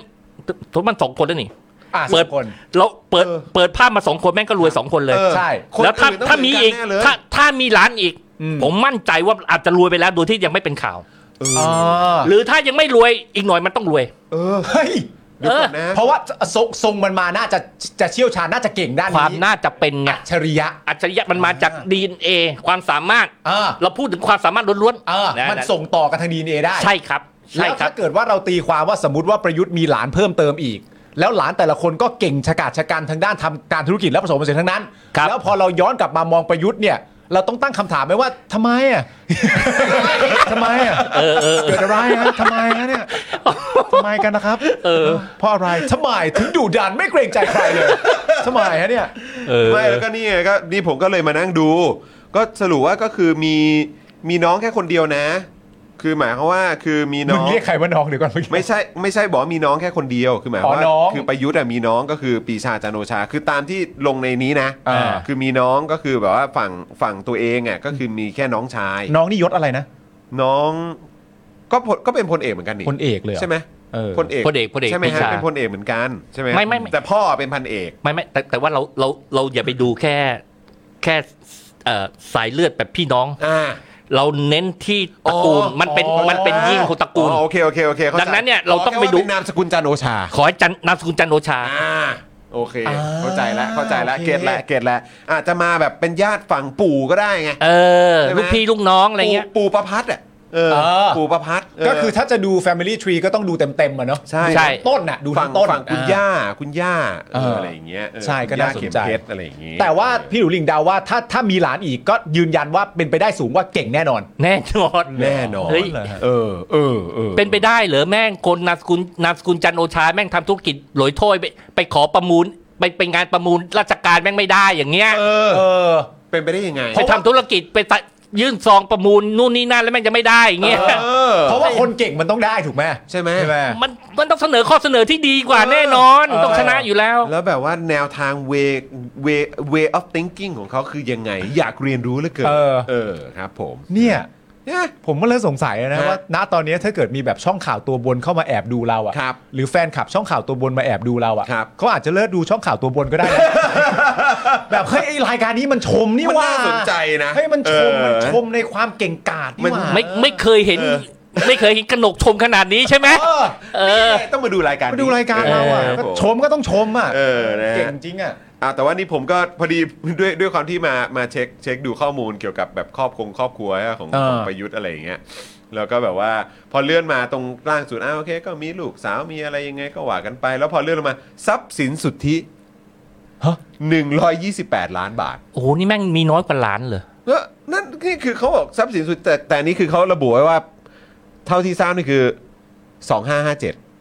อ๋อใช่ก็ตอนนั้นเนี่ย อ่า ก็ไม่ได้ไม่ได้ยื่นไอ้นี่ไง ตอนที่ยืตอนเท่าที่รู้คือรู้ว่าณเวลานั้นมีอ และ ยู่ และ 120 กว่าล้าน แล้วนั่นเป็นทรัพย์สินที่มาจากการขายที่ดินพ่อเขาด้วยนะ เออ ต่อเนื่องกันมาเป็นมรดกใช่ไหมฮะ ใช่ไม่ได้เกิดจากการตอนที่ตำแหน่งดงดำรงตำแหน่งนายกรัฐมนตรีนะ ไม่เกี่ยว ไม่เกี่ยวเลย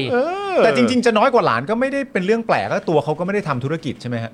เขาก็คงจะมีเงินตามที่แบบ ก็ได้ ตามที่ตามที่ได้ เท่านี้ มาในประการประกอบอาชีพ เออ เขาอ่ะใช่ไหม แต่ช่องเปิดดูนะชงนะชงตบซะดีไหมเนี่ย ส่งให้แบบหวานหวานๆเลยหวานหวานๆเลย หวานเจี๊ยบ หวานเจี๊ยบ หวานเจี๊ยบเจี๊ยบๆเลย ไม่รู้จักปาล์มพญารินซะแล้ว ก็สักหน่อย ไม่พูดก็ต้องพูดว่าเอา สักหน่อยสักหน่อยสักหน่อยเออครับผมนะฮะเอ้าโอเคนะครับเออจริง ๆแล้วมีจริง ๆ มันก็มีเรื่องวิษณุอีกเรื่องนะเราเราเราจะแตะไหมหรือว่าเราจะไป ก็เราถามพี่หนูหลิงไปประเด็นนี้ง่ายๆเลยก็เลยก็ประเด็นแบบการแก้ไขมาตรา 158 อ่าใช่ อ่า เรื่องของเอ่อตำแหน่งนายกเกิน 8 ปีอะครับ อืม ที่สวเขากำลังแบบคุยคุยๆกันอยู่ว่า เฮ้ยแบบ ยกเลิก ส ไหม วใช้คำพูดว่าถ้าเจอคนดี 8 ปีก็ไม่จำเป็น เออ ลักษณะประมาณขนาด ครับ นี้ ผมฮะ แล้วก็ยกตัวอย่างมาเป็นยกตัวอย่างประเทศจีนด้วย ใช่ครับ อ่า ผม ว่าประเทศจีนแบบตัวสีจิ้นผิงเองก็เลย 8 ปี ก็ยัง ด้ว อ เช่นเดีวยยู่าว กั ได้ น เลย เพราะฉะนั้นคือ เอ้าแหม มีคนดีอย่างลุงตู่ทั้งทีก็ why not คิดเห็นเรื่องนี้ยังคิไงดเห็นว่ายังไง ที่ประเด็นที่สวกำลังดันประเด็นนี้กันอยู่ ขอขอไม่ให้ความคิดเห็นแต่ขอด่าเลยได้ไหมคือช็อตคัดมันมันมันมันต้องให้ความคิดเห็นเลยเรื่องเนี้ย ไม่ก็เอ่อยังไงก็ได้ ยังไง อากจ ล่ะ คิดเห็นก็ได้หรืออยากจะแสดงความรู้สึกอะไรเธอเลยครับ ไม่มันมันเป็นการกระทำที่หน้าด้าน อ่า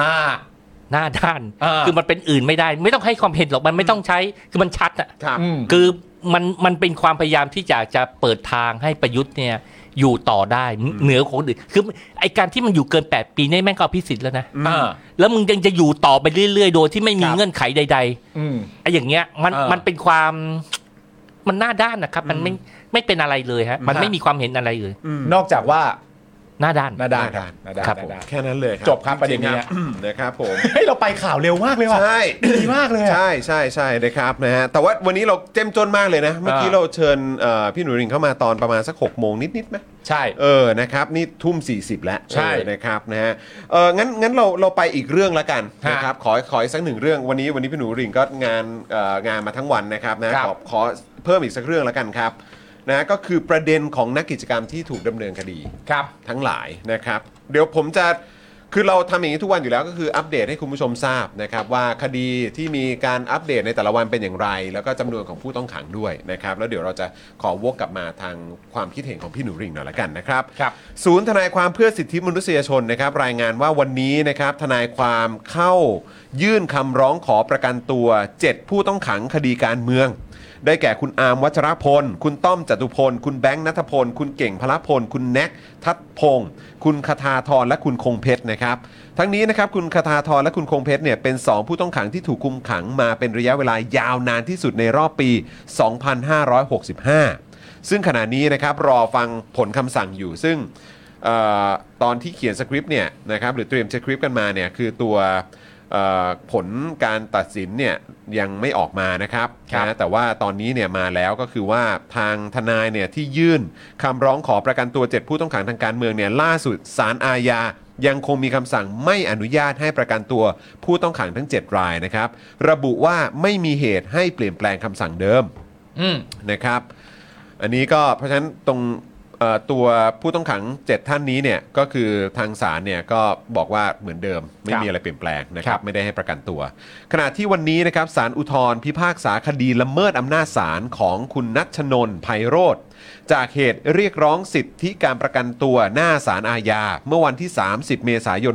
64 โดยศาลลงโทษจำคุก 15 วัน แต่เนื่องจากนัชนนท์ยังเรียนอยู่ และขณะเกิดเหตุไม่มีความรุนแรง จึงสมควรให้ลงโทษสถานเบา เปลี่ยนเป็นกักขัง 15 วัน อืม โดยสารระบุว่าการกระทำของนัชนนท์นะครับเป็นการระดมมวลชนนำไปสู่ความวุ่นวาย แล้วก็ใช้คำดูหมิ่นด้อยค่าสารจึงไม่มีเหตุให้รอการลงโทษ และการที่นัชนนท์ยอมรับว่ากระทำการตามที่ถูกกล่าวหาจริง ก็ไม่สามารถนำมาเป็นเหตุให้ลดโทษได้ครับ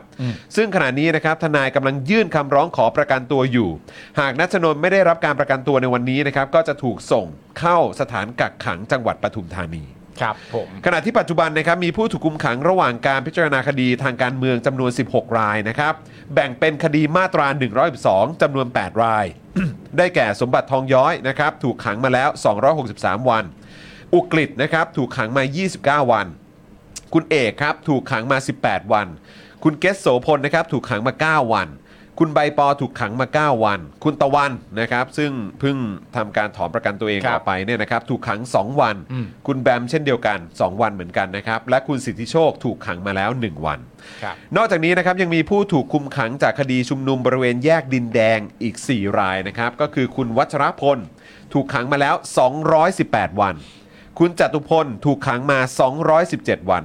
คุณพลพลถูกขังมา 215 วัน คุณนัทพลถูกขังมา 215 วันครับและผู้ที่ถูกคุมขังจากคดีการเมืองอื่น ๆ อีก 4 รายนะครับก็คือคุณคทาธร ซึ่งถูกขังมาแล้ว 282 วันอย่างที่บอกไปนะครับว่าถูกขังมาอย่างยาวนานที่สุดนะครับ และคุณคงเพชรนะครับถูกขังมา 282 วันเหมือนกัน รวมถึงคุณพรพศถูกขังมา 281 วัน และคุณทัดพงศ์ครับถูกขังมา 52 วันนั่นเอง ครับ กลับมาที่พี่หนูริงครับ สถานการณ์ที่เราอัปเดตให้คุณผู้ชมได้ทราบกันไป ตัวพี่เองรู้สึกไงบ้างครับ กับการที่มีนักกิจกรรมเอ่อถูกคุมขังอยู่แบบนี้ครับ ผม มันเป็นเรื่องที่แปลกที่เราเอาเสรีภาพ ไปแลกกับเสรีภาพ มันเป็นการต่อสู้ที่ ที่คุณต้องการเสรีภาพ ครับ เด็กเด็กต้องการเสรีภาพ ฮะ ผู้คนต้องการเสรีภาพ แต่ว่ามันมันจ่ายด้วยเสรีภาพของของคนที่เรียกร้อง อืม นะครับ มีหนทางอื่นไหม ไม่รู้ ผม ผมผมผมผมเพียงแต่รู้สึกว่ามันมันแปลก มันมันเป็นโจทย์ที่ มันเป็นสมการที่แปลก ครับ อืม แล้วถ้ามันชอบมีคนบอกบอกว่าเนี่ยถ้าเราเอาถ้าถ้าเราใช้เสรีภาพกันอย่างพร้อมเพรียงกันทั่วหน้าเนี่ย คุกมันจะมีไม่พอขังอะเอาจริงๆผมไม่ค่อยเชื่อเท่าไหร่นะ อืม รัฐไทยนี่มันอาจจะสร้างเหมือนไอ้ไซบีเรียอะไรอย่างเงี้ย อืม ที่ในการกักขันกักขังคนได้นะ ไอ้ความไอ้ความเพราะในในมุมมองของเขาคืออะไรอะในมุมมองของเขาคือเขาต้องการต้องการสถานะ หรือต้องการควบคุมประชาชนน่ะให้อยู่ภายใต้ เกณฑ์ตรงเนี้ย ครับ อยู่ในระดับเกณฑ์ตรงเนี้ย ครับ เขาไม่สามารถไม่อนุญาตให้สามารถที่จะขยับเพดาน หรือข้อเรียกร้องที่มันมันล้ำไปกว่านี้ได้ มันเป็นการยันกัน ผมเชื่อสังคมเราอยู่ในภาวะยันกัน แล้วนี่เป็นเป็นค่าใช้จ่ายที่เกิดขึ้น ทุกครั้งเวลาเรื่องเวลามันเกิดเรื่องแบบนี้ ผมก็มานั่งนึก โอเค เรื่องเป้าหมายผมผมเข้าใจนะ แต่ว่า เรื่องค่าใช้จ่ายอะสำหรับคนที่เคยเข้าไปอยู่นะผมเข้าไปสองรอบแล้วนะครับ แล้วเคยในคุกนี่สองรอบ ในค่ายทหารสองครั้ง ครับ อยู่ในตชดก็ครั้งหนึ่ง คือวุ่นวายอยู่กับมันวุ่นวายกับการต้องเอาเสรีภาพตัวเองเข้าไปอยู่ตรงนั้นนะ ครับ ผมก็รู้สึกว่ามันมันเหนื่อย มันเหนื่อย ผมผมผมคิดว่าการที่เราจะดำรงดำรงเป้าหมายในการเรียกร้องเสรีภาพสิทธิเสรีภาพเนี่ย ผมคิดว่าเราเราเรายืนตรงนี้ได้ แต่ว่าเราต้องหาวิธีการที่เราจะไม่ไม่เข้าไป ไม่ไม่เข้าไป อืม ไม่ต้องเข้าได้ยากขึ้น ผมผมขอผมคิดว่าเราต้องทบทวนเรื่องนี้ อาจจะมีบางอย่างที่เราเราเราประเมินประเมินผิดคิดว่าเขาจะไม่ เขาจะไม่จับเราขังแบบนั้น เขาจะไม่จับเยาวชนไปอยู่ในคุก ยาวๆ แบบนั้นด้วยข้อเรียกร้องประมาณนี้ ฮะ ครับ พี่พี่คิดว่าคำพูดที่ก็มีคนบอกเหมือนกันว่า เฮ้ย ถ้าจะแก้สิ่งเหล่านี้มันต้องแก้กันในในกระบวนการรัฐสภาสิ พี่คิดว่ามันมันเกิดขึ้นได้จริงไหมครับ หรือว่าแล้วแล้วกว่าที่มันจะเกิดขึ้นได้จริงอะ่ะมันสังคมเราหรือคนในสังคมเนี่ยจะต้องได้รับผลกระทบขนาดไหนอะ คือต้องแก้ในรัฐสภาแน่นอนเพียงแต่ว่าไอ้สภามันจะทำได้ก็ก็เป็นผู้แทนประชาชนเนาะมัน ครับ ต้องมีเสียงจากข้างนอกสภา ครับ เป็นตัวที่สนับสนุนทำให้คนในสภาสามารถเอาเรื่องเนี้ยไปไปนำเสนอและได้รับการสนับสนุน การตื่นความตื่นตัวของประชาชนหรือความหรือก็เรียกอะไรนะ มาตรฐานในการนึกคิดของผู้คนเนี่ยมันจะต้องเปลี่ยนไปจริง ๆ และจะต้องเปลี่ยนในในเชิงปริมาณ ซึ่งไม่ใช่ครึ่งหนึ่ง เป็นเป็นปริมาณที่มันมันชัดเจนเลยอะว่าเราจะเราเราจะเราจะยกเลิกวิธีการ ทางกฎหมายหรือมีการปรับเปลี่ยนระดับของกฎหมายเนี่ยไปอ่ะ อืม มันจะต้องเกิดความคิดความเชื่อเนี่ยจนกลายเป็นมาตรฐานโดยทั่วไป อืม ครับ ซึ่งจริงๆ เรื่องนี้เป็นเรื่องที่เราจะต้องทำก็เลยแหละมุ่งเน้นเรื่องการศึกษา อืม ให้กว้างขวาง อืมอืม ครับ เราต้องหาวิธีการแบบนั้น ครับ ครับ ครับ ครับ อ่ะ อ่ะโอเคครับผมแหม่ ครับ ก็ถือว่าเป็นเขาเรียกว่าวันนี้วันนี้เอ่อหลากหลายฟีลลิ่งนะ หลากหลาย เ feeling อารมณ์ หลากหลาย และรสชาติ อารมณ์หลากหลายอารมณ์แล้วก็หลากหลายมุมมองด้วยนะค ครั รับบ นะ คุณ ที่ได้ จอห์น จาก ครับ พี่หนูริง ผม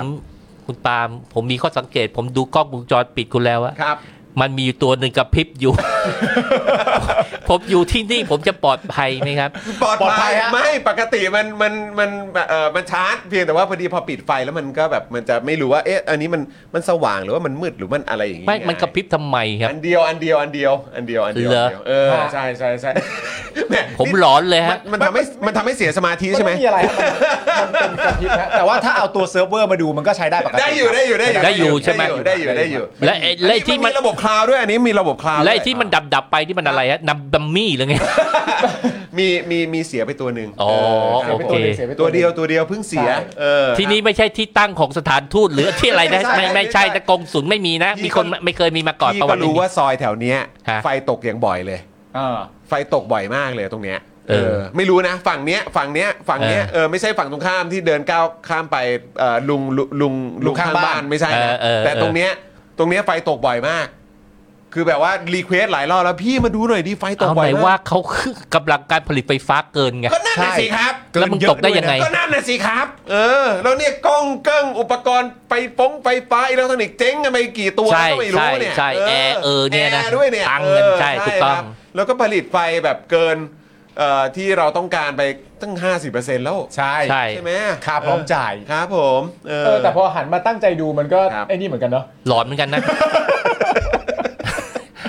เออ แม่ ว่ะ แล้วอยู่ไกลจากพี่หนูหลิงมากด้วยนะ เออ แต่พี่หนูหลิงก็แบบว่าเออสังเกตเห็นชัดเจนมากด้วย โอเค นะครับนะฮะ เออแล้วกล้องตัวชัดๆก็ไม่ถามเลย มาถามตัวไม่ชัดเนี่ยโอ้ก็แปลกดีเหมือนกันนะฮะ เออ เอ้าคุณน่ะมีเอ่อเป็น ขายก่อนไหม เฮ้ยไม่ไม่เอานี้ก่อน เอานี้ก่อนเลย แล้ว นะ เราแล้วเราเอ่อค่อยเข้าช่วงฝากร้านตอนท้าย ใช่ อ่าครับผม มันจะ ฮ มีทุกครั้งที่มีชาวเน็ตมานะครับพี่หนู ครับ หลิงครับ ผม เราก็จะมีคำถามปิดท้ายรายการ ครับ นะครับ ผมว่าเอ่อเป็นคำถามสนุกสนุก ถามเร็วตอบเร็ว ๆถามเร็วตอบเร็วนะครับ ผมพี่หนูหลิงพร้อมไหมครับ อ่า เออผมผม เร็วไม่ได้แล้วสมองติดที่ผมช้า พร้อมไม่เป็นไรครับ ไม่เป็นไรไม่เป็นไรไม่เป็นไรขอขอให้ไวที่สุด ขอให้ไวที่สุดที่ทำได้นะครับคำถามแรกครับพี่ดูหริงครับ อะไรที่เด็กๆ คิดว่าเท่ แล้วพอโตมาเพิ่งมารู้สึกว่า เฮ้ย ก็ไม่ได้เท่นี่ห ว่า เพิ่งเพิ่งจะมีตอนเป็นนายกรัฐมนตรีเนี่ยที่ประยุทธ์มันเป็นนายกนี่แหละเมื่อก่อนเนี่ยคนยึดเป็นนายกแม่งเท่พอแม่งโตขึ้นมาแล้วแม่งอยู่กับประยุทธ์มา8ปีแม่งรู้เลยว่าไม่ใช่เรื่อง เท่ ไม่เท่ไอ้เหี้ยนายกไม่เท่ เออ คือถ้ามีนายกแบบนี้มันมันมันไม่เท่เลย ใช่ ใช่ ใช่ โอเค ตอนเด็กคิดว่านายกเท่ อ่า ตอนนี้รู้สึกไม่เท่แล้ ถู ว กต้องคำถามที่ 2 ครับ หนังหรือภาพยนตร์เรื่องโปรดครับ หนังหรือภาพยนตร์เรื่องโปรดตลก 69 ตลกหก ตลก 69 โอ้ โอ้ โห โห คุณ ยอด หมิวลลิตา ใช่ ใช่ไหมครับผมเออ ตลก 69คำถามต่อไปครับ นักแสดงหรือนักร้องที่ตกหลุมรักตอนเด็กๆ ครับ โอ้โหคุณจะรู้จักเหรอ พูดไปได้เลยฮะ อยากอยากรู้ครับ อยากรู้ อยากรู้ อรพันธ์พานทองครับ โอ้ย โอ้ รู้จักสิครับ อรพันธ์พานทองเดี๋ยวกัน อร นะ พันธ์พานทอง ฟันกันตายอ่ะ ใช่ อรพันธ์อ่ะโอ้โห นี่พิมพ์ออระขึ้นมา นี่ขึ้นมาเลย ใช่ โอ้โอเคคบ ใช่ ผม ต้องรู้สิ พี่นิด พี่นิดอรพันธ์พานทอง โอเค ผมก็ อ๋อ ไปจำชื่อเล่นแกตลอดไง จากเรื่องอะไรเป็นพิเศษจำได้ไหมฮะ จำไม่ได้ จำไม่ แล้ว ได้นะ ทำไมทำไมทำไมถึงถึงเอ่อกรีดกรีดคุณคุณคุณนิดครับ โอ้โหตอนนั้นเขาดังมากคุณจอห์น เย ใช่ ครับ ใช่ ผม คือ ใช่ ไม่ไม่คืออยากรู้ รุ่น ว่าเออ รุ่น เป็นเป็นความน่ารักความสวยหรือว่าเออเป็นเรื่องของเอ่อบุคลิกหรือว่าอะไรยังไง โอ้โห เออ อันนี้ต้องคุอภิปรายกันยาวเลย ครับ มีเวลาเลยฮะ คือแต่ก่อนเนี่ยดารามันมีไม่เยอะ อ่า เวลามันโผล่ขึ้นมา มันโผล่ทีละคนไม่ใช่ไม่เหมือนไม่เหมือนยุคนี้ดารา ครั เย บ อะ ผมครับผม นะสองเนี่ยมันมันเป็นวัย อ่า นะแล้ว กรีดกรีด เออวัยมันใกล้กัน อ่างั้ งั้นช่วงนั้นมันฮอร์โมนมันเพิ่ง เออเออ ทำงาน เออ มันก็เลย ครับผม จังหวะพอดีนะ จังหวะพอดี ก็เป็นยุคของผมก็ต้องเป็นอรพันธ์พันทอง อ่า หัวใจ ครั เต้ บ น ผม แรงเวลาเห็นพี่นิดนะครับ เออ คำถามต่อไปครับคำแนะนำที่ดีที่สุดที่เคยได้ในชีวิตครับ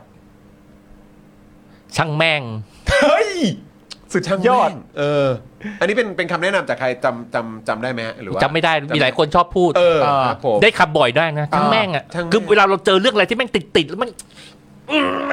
เพื่อนมันเห็นแล้วหรือคนไม่รู้มันทั้งแม่ง ช่างแม่ง เออ มครับ เอ้า ผม กูต้องมีเพื่อนที่พูดแนะนำคุณเรื่องนี้นะ อ๋อมีฮะ แล้วเราก็ใช้เป็นหนึ่งในวิธีคิดที่เราใช้บ่อยมากนะ อืม เออ พูดจริง อืม ๆ ลองคุณลองไล่วิธีคิดต่างๆเนี่ยนี่เป็นวิธีคิดแล้วมันสุดยอดนะ เพราะว่าเรื่องที่คุณช่างแม่งอ่ะเอ่อเป็นเรื่องที่คุณแม่งแก้ไม่ได้โดยสติปัญญาคุณ คุณต้องวางแม่งไว้ตรงนั้นปล่อยมันไป อืม เนี่ยเพราะระดับสติปัญญาเราแก้ไม่ได้ อ่า เพราะกูคิดดูแล้วสติปัญญากูคิดดูแล้วไอ้เรื่องนี้แม่งไม่ถูกต้องนะ อ่า แม่งแม่งทำเป็นทำไมต้องเป็นอย่างงู้นอย่างนี้คือหมกมุ่นมากเลยอะ อ่า เพราะมัวมัวแต่เอาความความสติปัญญาความสามารถของคุณในเวลานั้น ไปขบคิดเพื่อจะหาทางออกกับมัน อ่า มึงไม่ต้องใช้คิดอะไรหรอกช่างแม่งมันไป เออ แต่อันไหนที่เราไหวเนี่ยช่างแม่งมันจะไม่เกิด ถ้าเรายังไหวอยู่ ใช่ใช่ถูกต้องมัน อ่ามั มันมันมันเหมาะสำหรับในกรณีที่คุณรู้สึกว่ามัน สุดละ อ่ะมันนอกจากสุดแล้วแม่งไม่มีสาระ อ่า บางทีแล้วแม่งเราไปหมกมุ่นเรื่องแม่งไม่มีสาระ เออเสีย มึง เวลามึ มึงมึงหาเวลา มึงหาความหาทางออกกับมันได้ แต่ว่าคิดถึงสิ่งที่เราลงทุนไปพลังงานที่เราใช้ไป ไม่คุ้ม เอออ มึงทำไปทำไป เออ ช่างแม่ง เออเออช่างแม่งเหอะ นอกจากสุดแล้วยังไม่มีสาระด้วย ถู นะ กต้องครับผม นอกจากสุดแล้วยังไม่มีสาระก็ช่างแม่งดีกว่า คำแนะนำเนี้ยมันจะมันจะมันจะเป็นประโยชน์ที่สุดเลยแหละ เอออ มครับผม คำถามสุดท้ายครับพี่หนูหริงครับ รู้สึกอย่างไรกับการทำรัฐประหารครับ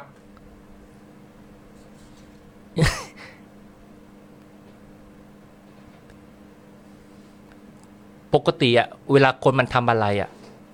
ความรับผิดชอบมันขึ้นอยู่ตัวมันเองใช่ไหม ครับ สมมุติเราทำผิดเราทำอะไรทำดีทำเลวอะ ครับ ผลของมันอยู่กับเราเองใช่ไหม ฮะ แต่การรัฐประหารเนี่ยเป็นการกระทำที่ต่างจากคอนเซปต์นี้ อืม เพราะการกระทำของมันเนี่ยแม่งเกิดผลเลว ทั้งประเทศเลย แล้วมึงดีกับมึงคนเดียว แต่คนทั้งประเทศแม่งเลวหมดเลย เนี่ยเนี่ยมันเป็นมันเป็นมันเป็นเรื่องที่ผมรู้สึกว่ามันเป็นความ เป็นการกระทำที่ชั่วร้าย อืม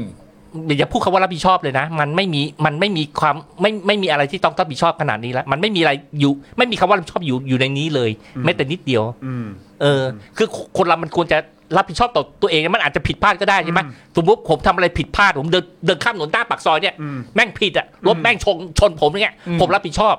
ผม ตัวพี่เอง เออตัวกูเองรับผิดชอบแล้วคนอื่นแม่งอะเต็มที่ก็ไอ้ด้านอีกคนที่คนคนชนชนผมอะไรเงี้ย อืม แต่ไอ้การรับประหารนี่ไม่ใช่นะ อืม แม่งเกิดผลกับคนเยอะมากเลย อืม แล้ แล้ว ว ตัว แม่งก็ ตัวมัน ทำมา เอง แม่งทำมาแม่งไม่รู้กี่รอบ แล้ว อืม ช่วงระยะท้ายๆมันเนี่ยมันแย่ทุกอันเลยอะ แต่ตัวผู้ทำไม่ต้องรับผิดชอบ ไม่ต้องรับผิดชอบก็มึงก็กูเป็นรัฐาธิปัตย์ อืม เนี่ย มันเป็นการทำที่แม่งคำว่าเลวยังไม่พอนะไม่ผมจะหาคำไหนได้คุณมีไหม เอ่อ ก็ อะไรที่เลวกว่าเลววะ ยังไงอะ เลวเลวเยี่ยเยี่ยๆประมาณเนี้ยครับ เลวขนาด เลวขนาด ชั่วร้ายแหละ ชั่วร้าย ผมว่าชั่วร้าย นั่นแหละ คือ คือความชั่วร้ายมันคือ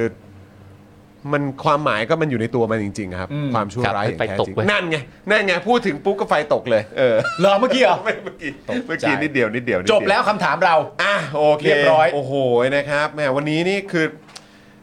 คือเขาเรียกว่าอะไรอะโมโมเมนตัมของรายการนี่แบบฟู่ฟ้าวฟู่ฟ้าวอะเออแบบว่าโอ้โหสนุกสนานมาก เออ แต่กูบอกเลยกูงงตั้งแต่นาอูรูแล้ว หัวรายการงงตั้งแต่นาอูรูแล้ว เดี๋ยวเดี๋ยวต้องเตรียมหาข้อมูลส่งต่อให้พี่ห ใช่ นุ่มหนิงแล้วแหละว่าเรา เออ ไปเจออะไรในนาอูรูบ้าง ไม่ผม เออ ผมเดี๋ยวเราไปดูว่าคำว่านาอูรูเนี่ย ฮะ เป็นคำที่ Google แม่งค้นอยู่ในอันดับที่เท่า ไหร่ เอาให้มัน กลับไปก่อนเดี๋ยวผมต้องไปดู ว่ามี Google Trending ไหม เออ เออ เออครับผมขึ้นไหมขึ้นไหมอยากรู้เหลือเกิน ใช่เดี๋ยว ออ ติดแฮชแท็กในทวิตเตอร์ไหมนาอูรู นาอูรูอ่ะพี่เอ่อพี่หนุ่มหนิงครับคือเอ่อเช่นเคยคือเวลาแขกรับเชิญมาชาวเน็ตมาเนี่ยเราก็อยากจะให้รายการของเราเนี่ยเป็นพื้นที่ในการแบบฝากร้านได้ด้วยเหมือนกัน อ่า หรือว่าอาจจะฝากแบบว่าเรื่องราวอะไรก็ตาม หรือสิ่งที่อยากจะแชร์ต่อส่งต่อให้กับเอ่อคุณผู้ชมของเราให้ไปบอกต่อได้ หรือว่ามาร่วมกิจกรรม มาร่วมอะไรต่างๆเนี่ยพี่หนูริ่งมีอะไรอยากจะประชาสัมพันธ์กับคุณผู้ชมของเราไหมครับ ผมผมอยากจะพูดเรื่อง ไอ้เหลืองไอ้ไอ้ไอ้ส้มแดงหน่อย อ่ะครับผมได้ เอาเอาสักหน่อยหนึ่ง เอ้าดี ได้ครั ฮะ บดีฮะดีครับ ดีฮะมันยังไงครับ ดี เมื่อ ครับ ก่อนนี้ผมแม่งต้องอยู่ระหว่างเหลือง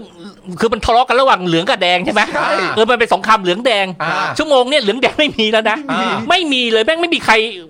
เหลืองแม่งก็อยู่ของเหลือง อ่า แดงก็อยู่ของแดงมันไม่กระทบกันแล้วนะแดงก็ไม่ด่าเหลืองเหลืองก็ไม่ด่าแดงแล้วไปดูไปดูช่องสนทีเดี๋ยวแม่งก็ไม่ด่าแดงแล้ว อ่า อารมณ์ต่างคนต่างอยู่แล้ว เออ ครับ แต่ว่าส้มกับแดงนี่แม่งด่ากันจริงเลย จริงจังครับ จริงจัง จริงจังจริงจัง โอเค ผมจะบอกว่า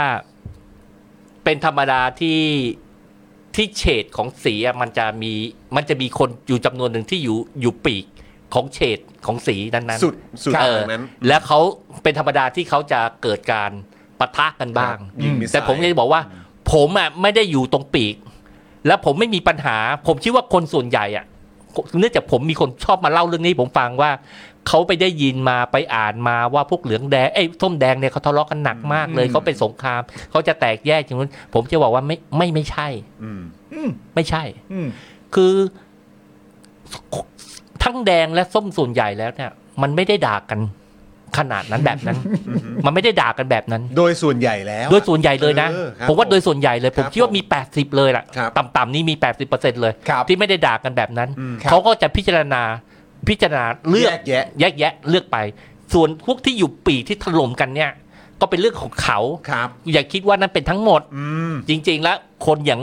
พวกเราเราเนี่ยที่ไม่ได้ไปถล่มไปทงถล่มมาเนี่ยไม่ต้องไปแคร์เราปล่อยให้เขาถล่มกัน อืม อยู่ของเราไปถึงเวลาเราก็ไปกา อืม อย่าไปขยายมัน อืม เท่านั้นแหละ อือฮึอือฮึคือจริง ๆ แล้วก็คือแบบเขาเรียกว่าอะไรอ่ะ ก็อย่าให้การที่เขาถกเถียงหรือทะเลาะกันหรือเอ่อแบบเถียงกันแรงๆ เนี่ย แล้วเข้าใจว่า เออ เป็นเป็นเป็นนั้นทั้งหมด มันคือทั้งหมด อ่าใช่แล้ว ไม่ไม่ใช่ เราคิดว่ามันเป็นความแตกแยกมันไม่ อ ใช่ อกออกจากทวิตเตอร์แล้วไปเดินอยู่ข้างนอก เขาไม่ไม่มันมันไม่มีใครเขาถล่มกันแบบนั้น ดีใจจังเลย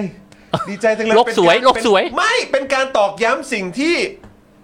เราก็เราใช่ไหมโอ้โหเราก็พูดเหมือนกัน เอาเหรอโอ เรา เค ก็พูดเหมือนกันแล้วก็คือแบบดีใจมากที่มีรุ่นใหญ่แบบที่แบบพี่หนูหริ่งเนี่ย มาฟันเฟิร์มให้ ยิ้มเลย ยิ้มเลยฟินฟินฟินฟิน โอเค จบรายการได้ยัง วันนี้ ได้แล้ว คื ครั อบ จบครับเออคือ โอเค วันนี้รู้สึกว่ามันมันเขาเรียกว่าอะไรนะ สมบูรณ์นะ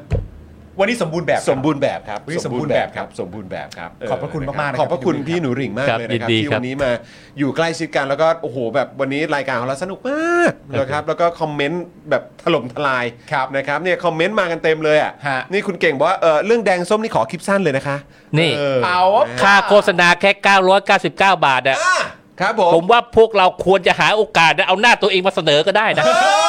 คือ เออครับผม มึงหาหาอะไรมามาแปะแปะๆเถอะไอ้999 บาทถูกชิบหายนะมาแปะ ครับผม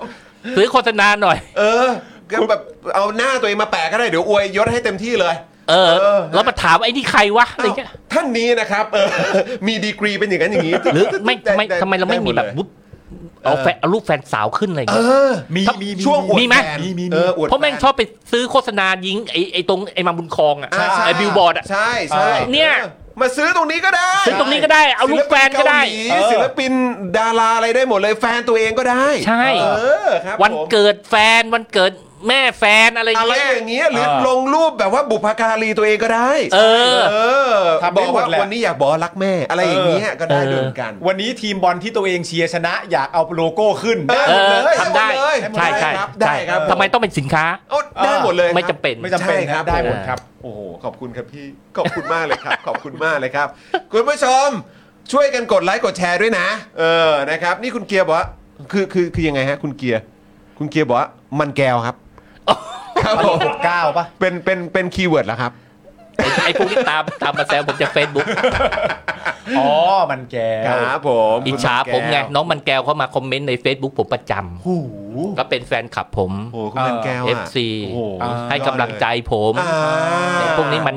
อิจฉา นั่นไง มาแซวผมมันแก้วบางทีก็ชอบเรียกผิดเป็นมันสับปะหลังอะไรเงี้ยให้ผมโกรธให้ผมโกรธ เรียกผิดได้ยังไง ให้ขึ้นให้ขึ้น ฮะ แล้วแล้วโกรธไหม ไม่โกรธ อ๋อ ไม่โกรธ ไม่โกรธไม่โกรธ สีชมพูสีชมพู เสียงพูดอีกแล้ว อ๋อโอเค เนี่ยเนี่ยเออนะ โอ เอ เค อ โอเค มินิฮาร์ท โอเค กันไปนะครับผม มันแกวกันใหญ่เลยอะไรเนี่ย แกวกันใหญ่เลยดูดิ โอ้ย เออง งปามงงปามงง อะไรมันคืออะไร อะไรวะงง พี่บอกรักแมวเหมียวได้ไหมอะไร น่านะครับ อะไรอ่ะ พี่บอกรักน้องแมวเหมียวได้ไหมอีอี คือน้องมันแกวเนี่ยมักจะมาคอมเมนต์ในโพสต์ของพี่หนูลิง เออ คืออย่างนี้มันมีปัญหาเรื่องเออความขัดแย้งแล้วผมผมระหว่างผมกับหมออ้ำตั้งแต่ อ๋อ ปลายปีที่แล้ว ครับผม นะ ฮะ ทั้งในเฟซของหมออ้ำก็ดี หรือเฟซของผมหรือแม้แต่เฟซของน้องมันแก้ว อ่าครับผม ก็มีเรื่องกระทบกระทั่งกันนิดหน่อย ครับผม ก็เรื่องน้องมันแก้วนี่แหละ อ๋อ ว่าเป็น FC ใคร อ๋ออ อะไรอย่างเงี้ย โอ้โห แล้วเวลาผมเวลาน้องมันแก้วก็พูดถึงผมอะ ครับ หมออ้ำอะเขาชอบมาสอด อ๋อ แล้วก็ชอบมาตีความในทางเสียหาย โอ้โห เออ อย่างนี้แหละ มันก็เลยมีปัญหากันนิดหน่อย แล้วคนก็ติดตามเป็นกองเชียร์ไง ครับ กองเชียร์กันละกันระหว่างเป็นกองเชียร์ผมหรือกองเชียร์หมออ้ำ อ่า ว่า ห เป็ รื น อบางคนแม่ก็เป็นกองเชียร์ประเภทเตะผมกับหมออ้ำออกไปเลยอะไว้ใจไม่ได้นะไอ้พวกนี้ เป็นกองเชียร์ที่ไม่เอาตัวละครหลักด้วย ไม่ไม่เอาเลย ไม่เอา คือมาขัดผมกับหมออ้ำตลอด เออ นะมันก็เลยกลายเป็นเรื่องมันแกวเดี๋ยวนี้ เดี๋ยวนี้ไปไหนนะเจอไปเจอคนข้างนอกนะ มันยังบอกให้กำลังใจพี่นุลิงเลยนะเรื่องบัตรแกวอ่ะผมไปเอ้ยแย่อะไรวะ เฮ้ย แปลว่าเรื่องใหญ่จริงว่ะ เออ เรื่องใหญ่จริงนะเนี่ย ไม่มีคนถามว่าปาล์มไม่รู้จักมันแก้วจริงเหรอ น้องมันแก้วผมรู้จัก แต่ผมไม่รู้ แต่ ประเด็น แต่ไม่นึกว่า ทั้ มี งหด มีประเด็นแบบว่าโอ้โหทีมทีมเอ่อพี่หนูหลิงหรือว่าทีมหมออ้ำ อ่า อะไรอย่างงี้หรือว่าทีมตัวเองอะไรอย่างเงี้ย ไม่ อย่างงี้ด้วย ที่ว่าคุณรู้จักเนี่ย เออเออ รู้จักระดับไหนครับ เออเอ็นนี่ ความสัมพันธ์ของคุณสองคนนี่ระดับไหน เดี๋ยวนะโทษนะเมื่อกี้เสียงกูที่พูดเหมือนแข่งเหรอ กูพูดเมื่อกี้เหมือนเหมือน ไม่ใช่ใช่ไหมอ่าไม่ใช่ก็แล้วไป ไม่ใช่ก็แล้วไป แล้วไป ไม่ใช่ก็แล้วไป คือผมผมเพิ่งเคลียร์กับหมออ้ามมา อ๋อ เขาก็ยอมผมแล้ว อ๋อยอมแล้ว ยอมแล้ว นี่ถ้ามีคู่กรณีใหม่ชื่อปาล์มนี่เดี๋ยวงาน ไม่ เข้า เอา ผมรู้จักน้องมันแก้วในฐานะที่ผมเคยเคยเห็นน้องมันแก้วตามโซเชียล อ่านี่ นี่คือสุดของผมที่รู้จักแล้ว เหมือนกัน ไม่ใช่ไปสมัคร เหมื โอ อนกัน ลิแฟนนะ ไม่มีไม่มีไม่มี ที่เขาออก ไม่มี ทำโอลิแฟนคุณไม่ได้ไปสมัคร ไม่ นะ มีไม่มีไม่มี เขาไม่ใช่หนึ่งร้อยคนแรกที่เขาส่งของรับส่วนตัวมาเป็นกล่องมาให้มานะไม่มีนะ เออก็บอกไม่มีไง เออ อ๋อนี่น้องเขาเขาไปเ โอลิแฟนแล้ว OnlyFans ด้วยเหรอครับ ใช่ เอา อ๋อ ที่ ครับ เขา ผม ส่งไม่รู้เคอรี่มาที่บ้านคุณไม่มีเหรอไม่มีเหรอไม่มีนะเออไม่ใช่จอยไม่ทำแบบนั้นนะ แอ แอบ ว่าอ้าวอ้าวเพิ่งเพิ่งทราบ เพิ่งทราบ เพิ่งทราบ โอ้โห เอาดิ เรื่องนี้ดัง ค นะ รับผมเอา ดัง เลยฮะ มาก เอาเลยฮะ นะ เอา เปิดโอลิแฟน อ้าวอ้าวอ้าว ครับ อ้าว นี่คุณพีทบอกอ้าวคุณดูลิงมาเวขิงซะแล้ว อ่ะ ไปทางขิงซะแล้วอ่ะ โอ้ นี่ว่านำหน้ามาเลยอะไรอย่างงี้นะครับนะฮะนี่ วันหลังเอาผมกับหมออ้ำมาสิครับ ครับผม เรื่องนี้จะได้ยุติจริง ๆ แล้วเขาก็ไม่ค่อยไม่ไม่ยอมยุติโดยง่าย อ๋อ นะ จริง ๆ ไม่จบเหรอครับ จริงเหมือนจะจบแต่ไม่จบ เหรอฮะเอางี้แล้วกันเดี๋ยววันหลังอ่ะมึงนั่งตรงนี้นะ เออ แล้วก็เนี่ยพี่หนุ่ยลิงอยู่นี่ฝั่งหนึ่ง เออ หมออ้ำอยู่ฝั่งหนึ่ง เออ แล้วก็เคลียร์เลย ถามกูว่ากูอยากรู้ว่า เป็นเรื่องส่วนตัวหรือเปล่า เรื่องส่วนตัวหรือเปล่า เออมีประโยชน์ต่อสาธารณะไหม เออ มีแหละ มีเหรอ แล้วเพราะเขาอ่ะก็เป็นแบบสายคุณธรรม เออ นะมันก็เป็นเรื่องที่แบบว่ากระทบกับสังคมโดยรวม เออ ไม่ไปผมว่ากระทบเยอะนะ ใช่ไหม ใช่ ล่ะเออก ระทบเยอะ ครับผม คนติดตามมันแก้วนี้คือมีอาการนะ ตอนผมแบบมีเออมันแก้วเข้ามาคอมเมนต์หรือผมก็ไปคอมเมนต์ในเพจมันแก้วนะ อ่าฮะ โอ้โหแม่งตามมาถล่มผม จริงป่ะเนี่ย โอ้โห โอ้ครับผม FC ผมเองเนี่ยบางทีบอกประกาศเลยนะว่าจะเลิกคบผมเลยนะ เฮ้ย เลิกติดตาม อย่าง ผ นั้ ม น เล เลย ย เออแค่เรื่องของมันแก้วเนี่ย เพราะ เพียงเพราะว่าคอมเมนต์กันไปคอมเมนต์กันมา ระหว่างผมกับน้องมันแก้วแล้วไอ้พวกนี้ เพ ท ราะ น ว่าสนิทชิด ทน เชื้อ ทนอ่านไม่ได้ เอ้ย โอ้ย โอ้ยตายแล้วนี่คุณมันแก้วจะเข้ามาเม้นในนี้หรือเปล่าเนี่ย มันมันเกี่ยวกับบางทีพี่บังเอิญไปทำตัวหน้าหมันไส้เกี่ยวป่ะ ไม่ เกี่ยวไม่ ผม มีใคร ทำตัว ใช่ปะ ผมทำตัวปกติแบบนี้เลย ตัวตน ป เป็นอกย่าง ติ นี้ยแหละ อย่างนี้เลยไม่มีทางบอก ปกติอย่างนี้เลย อย่างนี้เลยฮะปกติอย่างนี้ อ๋อ ผมก็ไม่เข้าใจหรอก เออ ว่า โอเค แฟนคลับอะไรพวกเนี้ยเขาคิดยังไงเออ ทั้งทั้งที่พี่ก็ทำตัวปกติอย่างนี้อะนะ ผมทำตัวผมกับมันแก้วอ่ะเราเราปกติ เราคุยไปเล่นคุยไปคุยมานี่เป็นปกติ อ่ เอา อ นะ แต่คนก็ไปห แต่คนเนี่ยมัน เอง คนมันคนมันไม่เคยคุยกับมันแก้วไง อ่า มัน เออ แล้วมันเห็นคนอื่นเขาคุยกันปกติ มันเลยรู้สึกว่าผิดปกติ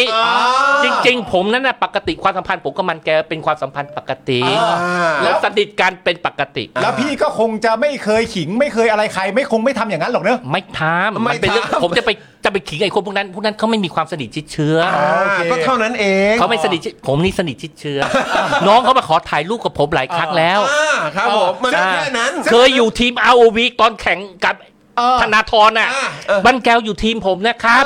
เป็นแท้งนะครับ แท้ง เป็นสายแท้งด้วย สายแท้งครับ ซึ่งพี่พี่ก็ไม่เคยเอาประเด็นนี้ไปข่มใครก็คง ไม่ ไม่ทำ คมหรอกครับ ไม่มีหอก มันประจักษ์อยู่ใน YouTube ครับ เป็นข่าวลงในเซอร์เพมเวลานั้นน่ะ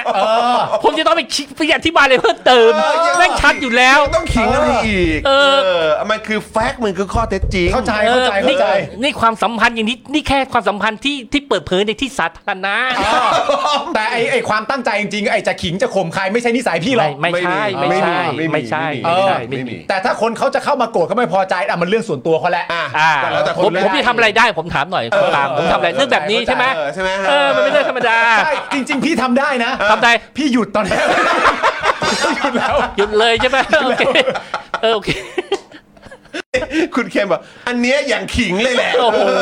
ส่วนคุณปาล์มว่าเออใช่ใช่ไม่ขิงเลย อืมครับผมอืมก็บอกแล้วมันคือข้อเท็จจริงโอเคไหมครับ มันคือข้อเท็จจริง ช่วยไม่ได้นะครับ ไม่ได้ขิงมันอ คนเขาไม่ได้ รื่องจริ ทำอะไร ถ้าเกิดคุณจะไปโกรธเองมันก็คุณต้องรับผิดชอบจิตใจตัวเองแล้วแหละ งลงสื่อกันเต็มไปหมดแหม่ ใช่ จะเถียงอะไรกัน ใช่ใช่ไม่มีปัญหา ค เป็น รับผ เป็น ม เป็นกูก็โกรธนะ นี่คุณบอกว่าขิงแบบให้ดูหลักฐานนะ เออหลักฐานเขาไม่อยู่ทีมคุณธนาธรด้วยเหรอ เอออ อยู่ทีมพี่เหรอ อยู่ทีมผม อ้าว อ๋อเหรอ ใช่ไง อ้าวธนาธรแพ้ไม่รู้เหรอ สายแท้งไง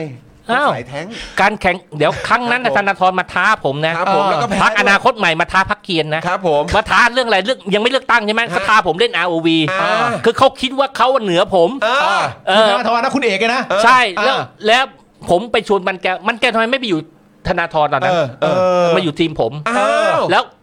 เอกแพ้เลย อ่า อ่า อันนี้อันนี้ก็ไม่ได้ขิงเหมือนกัน ก็ไม่ผมเล่าเรื่องข้อเท็จจริง อ๋อใช่ใช่ แชร์เขาเรียกว่าเป็นประวัติศาสตร์ ใช่ใช่ใช่ก็มันเกิดขึ้นไปแล้วอะเนอะ ใช่ แชร์เรื่องนี้ให้ฟัง ได้ แชร์เรื่องนี้ ใช่ใช่ โอเคโอเค แต่คุณผู้ชมก็เข้าใจนะ เห็นไหมคุณผู้ชมเข้าใจไหม เข้าใจ ดูดิ เข้าใจ คอมเมนต์เข้ามาเต็มเลย ใช่ใช่ เห็นไหม ขอบคุณนะ เออคุณพิจิตรว่าครับพี่ครับครับครับ ค ผม รับผมไม่ขิงครับไม่ขิงครับผม โอ้ยนะครับวันนี้คุณผู้ชมของเรานะครับในช่องคอมเมนต์ก็โอ้ยสนุกสนานกันแบบสุดๆเลยนะครับ ครับ นะฮะขอบคุณคุณผู้ชมด้วยนะครับที่อยู่กับเราตั้งแต่ต้นจนจบรายการเลย ถ้าเกิดชอบเทปนี้ เทปนี้สนุกอย่าลืมกดไลค์กดแชร์กันด้วยนะครับและอย่างที่พี่หนูริงบอกไปเนี่ยด้านข้างเนี้ย999 บาทเท่านั้น ฮะ เอาหน้าตัวเองมาลงก็ได้ครับ เออ เออนะครับมีอะไรอยากโฆษณาได้หมดเลย เนี่ยคนนี้ใครคนนี้ใคร อันนี้หมอเชษฐ์ครับ นี่หมอเชษฐ์ครับ หมอเชษฐ์เอ่ออยู่จินตรักษณ์คลินิกครับ ใช่ครับ เป็นโอ้โหแบบสุดยอดเอ่อคุณหมอที่แบบจะมาช่วยดูแลคุณได้ จมูกพังเบี้ยวทะลุระเบิดมาจากไหนหมอเชษฐ์ดูแล คุณหมอ ให้ได้ จัด ครับ ให้ได้หมดเลยาครับผมจินตรักษณ์คลินิกครับ ครับ อ่า ผม ครับผมนะฮะอ้าวคุณผู้ชมครับวันนี้แบบเต็มอิ่มแบบสุดๆเลยนะครับ สุดยอด ก็ ฮะ ขอบคุณคุณผู้ชมมากๆเลยแล้วที่สำคัญที่สุดขอบคุณพี่หนูริ่งด้วยครับขอบพ ค ระ รับ คุณมาก ขอบพระ ยิ คุณ นดี มาก ค ค รั รับบ พี่ครับ ขอบพระ สวัส คุ ดี ณ ครับ มากนะครับแล้วก็หวังเป็นอย่างยิ่งว่าเราจะได้เมาส์ได้พูดคุยกันอีกนะครับเพราะคุยกันทีไรสนุกทุกทีเลยนะครับผมนะฮะอ่ะคุณผู้ชมครับวันนี้หมดเวลาแล้วแหละ สำหรับเจ้าของเพจนะครับที่ยิงโฆษณาแล้วค่าโฆษณาแพง ค่าโฆษณาสูงสูงๆนะครับลองเอาคอร์สนี้ไปประยุกต์ใช้ได้ ตอนแรกเนี่ยผมก็ไม่คิดเหมือนกัน ว่ามันจะใช้กับการยิงโฆษณาได้นะครับคือจริงๆ แล้วความตั้งใจจริงผมอะผมแค่อยากจะทำคอร์สที่วิเคราะห์พฤติกรรมของผู้ใช้งานนะครับในโซเชียลมีเดียเฉยๆนะฮะเพื่อให้ได้ออร์แกนิกริชที่เพิ่มมากขึ้นนะครับแต่ ดันมีผู้ใช้ที่มีประสบการณ์เขามาลองซื้อไปนะครับ แล้วเขาเอาไปประยุกต์ใช้ทำให้ค่าโฆษณาของเขาอะลดลงถึง 10 เท่าเลย แล้วก็มีอีกรายหนึ่งนะครับ เป็นผู้ใช้ที่มีประสบการณ์เหมือนกันนะครับ ซื้อเอาไปประยุกต์ใช้ปรากฏว่าพอปรับใช้ตามคอร์สนี้แล้วอ่ะเขาบอกว่าพอเขาหยุดแอดน่ะลิสต์มันไม่ค่อยตกเขาส่งรีวิวมาให้ดูด้วยนะครับ ถ้าท่านอยากทราบว่ารีวิวอยู่ตรงไหนก็ไปดูในโพสต์ข้างล่างได้นะครับผมโพสต์ไว้แล้วนะครับ หลาย ๆ ท่านเนี่ยซื้อไปแล้วอ่ะ แล้วเขาปรับได้ภายในสัปดาห์สองสัปดาห์เองผมว่าเขาเก่ง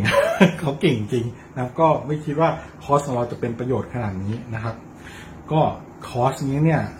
2,999 บาทนะครับ ถ้าใครสนใจก็ทักแชทมาได้เลยนะครับ ก็หวังว่าจะเป็นประโยชน์นะครับ หลังซื้อคอร์สไปแล้วนะครับ ไม่ต้องกังวลนะครับ ก็ถามได้นะครับ กลับมาถามได้นะครับ ไม่ว่าจะเรื่องคอร์สหรือนอกคอร์สนะครับ ถ้ารู้ผมตอบให้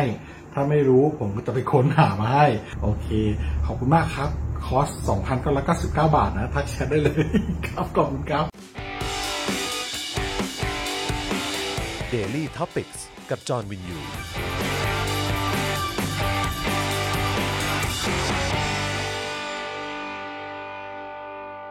ซัพพอร์เตอร์ซัพพอร์เตอร์ พวกเราอยากได้ซัพพอร์เตอร์ซัพพอร์เตอร์ซัพพอร์เตอร์ พวกเราอยากได้ซัพพอร์เตอร์ ไม่มีเงินก็ไม่เป็นไร แต่ถ้ามีเงิน สมัครซัพพอร์เตอร์ ซัพพอร์เตอร์ ซัพพอร์เตอร์ พวกเราอยากได้ซัพพอร์เตอร์ ซัพพอร์เตอร์ ซัพพอร์เตอร์ พวกเราอยากได้ซัพพอร์เตอร์ กดง่ายง่ายๆแค่กดจอยด้านล่าง หรือว่ากด subscribe ไปด้วยสมัครกันหน่อย ซัพพอร์เตอร์ ซัพพอร์เตอร์ พวกเราอยากได้ซัพพอร์เตอร์ ซัพพอร์เตอร์ ซัพพอร์เตอร์ พวกเราอยากได้ซัพพอร์เตอร์ ซัพพอร์เตอร์ ซัพพอร์เตอร์ พวกเราอยากได้ซัพพอร์เตอร์ ซัพพอร์เตอร์ ซัพพอร์เตอร์ พวกเราอยากได้ซัพพอร์เตอร์ ซัพพอร์เตอร์ เมมเบอร์ชีพสมัครซัพพอร์เตอร์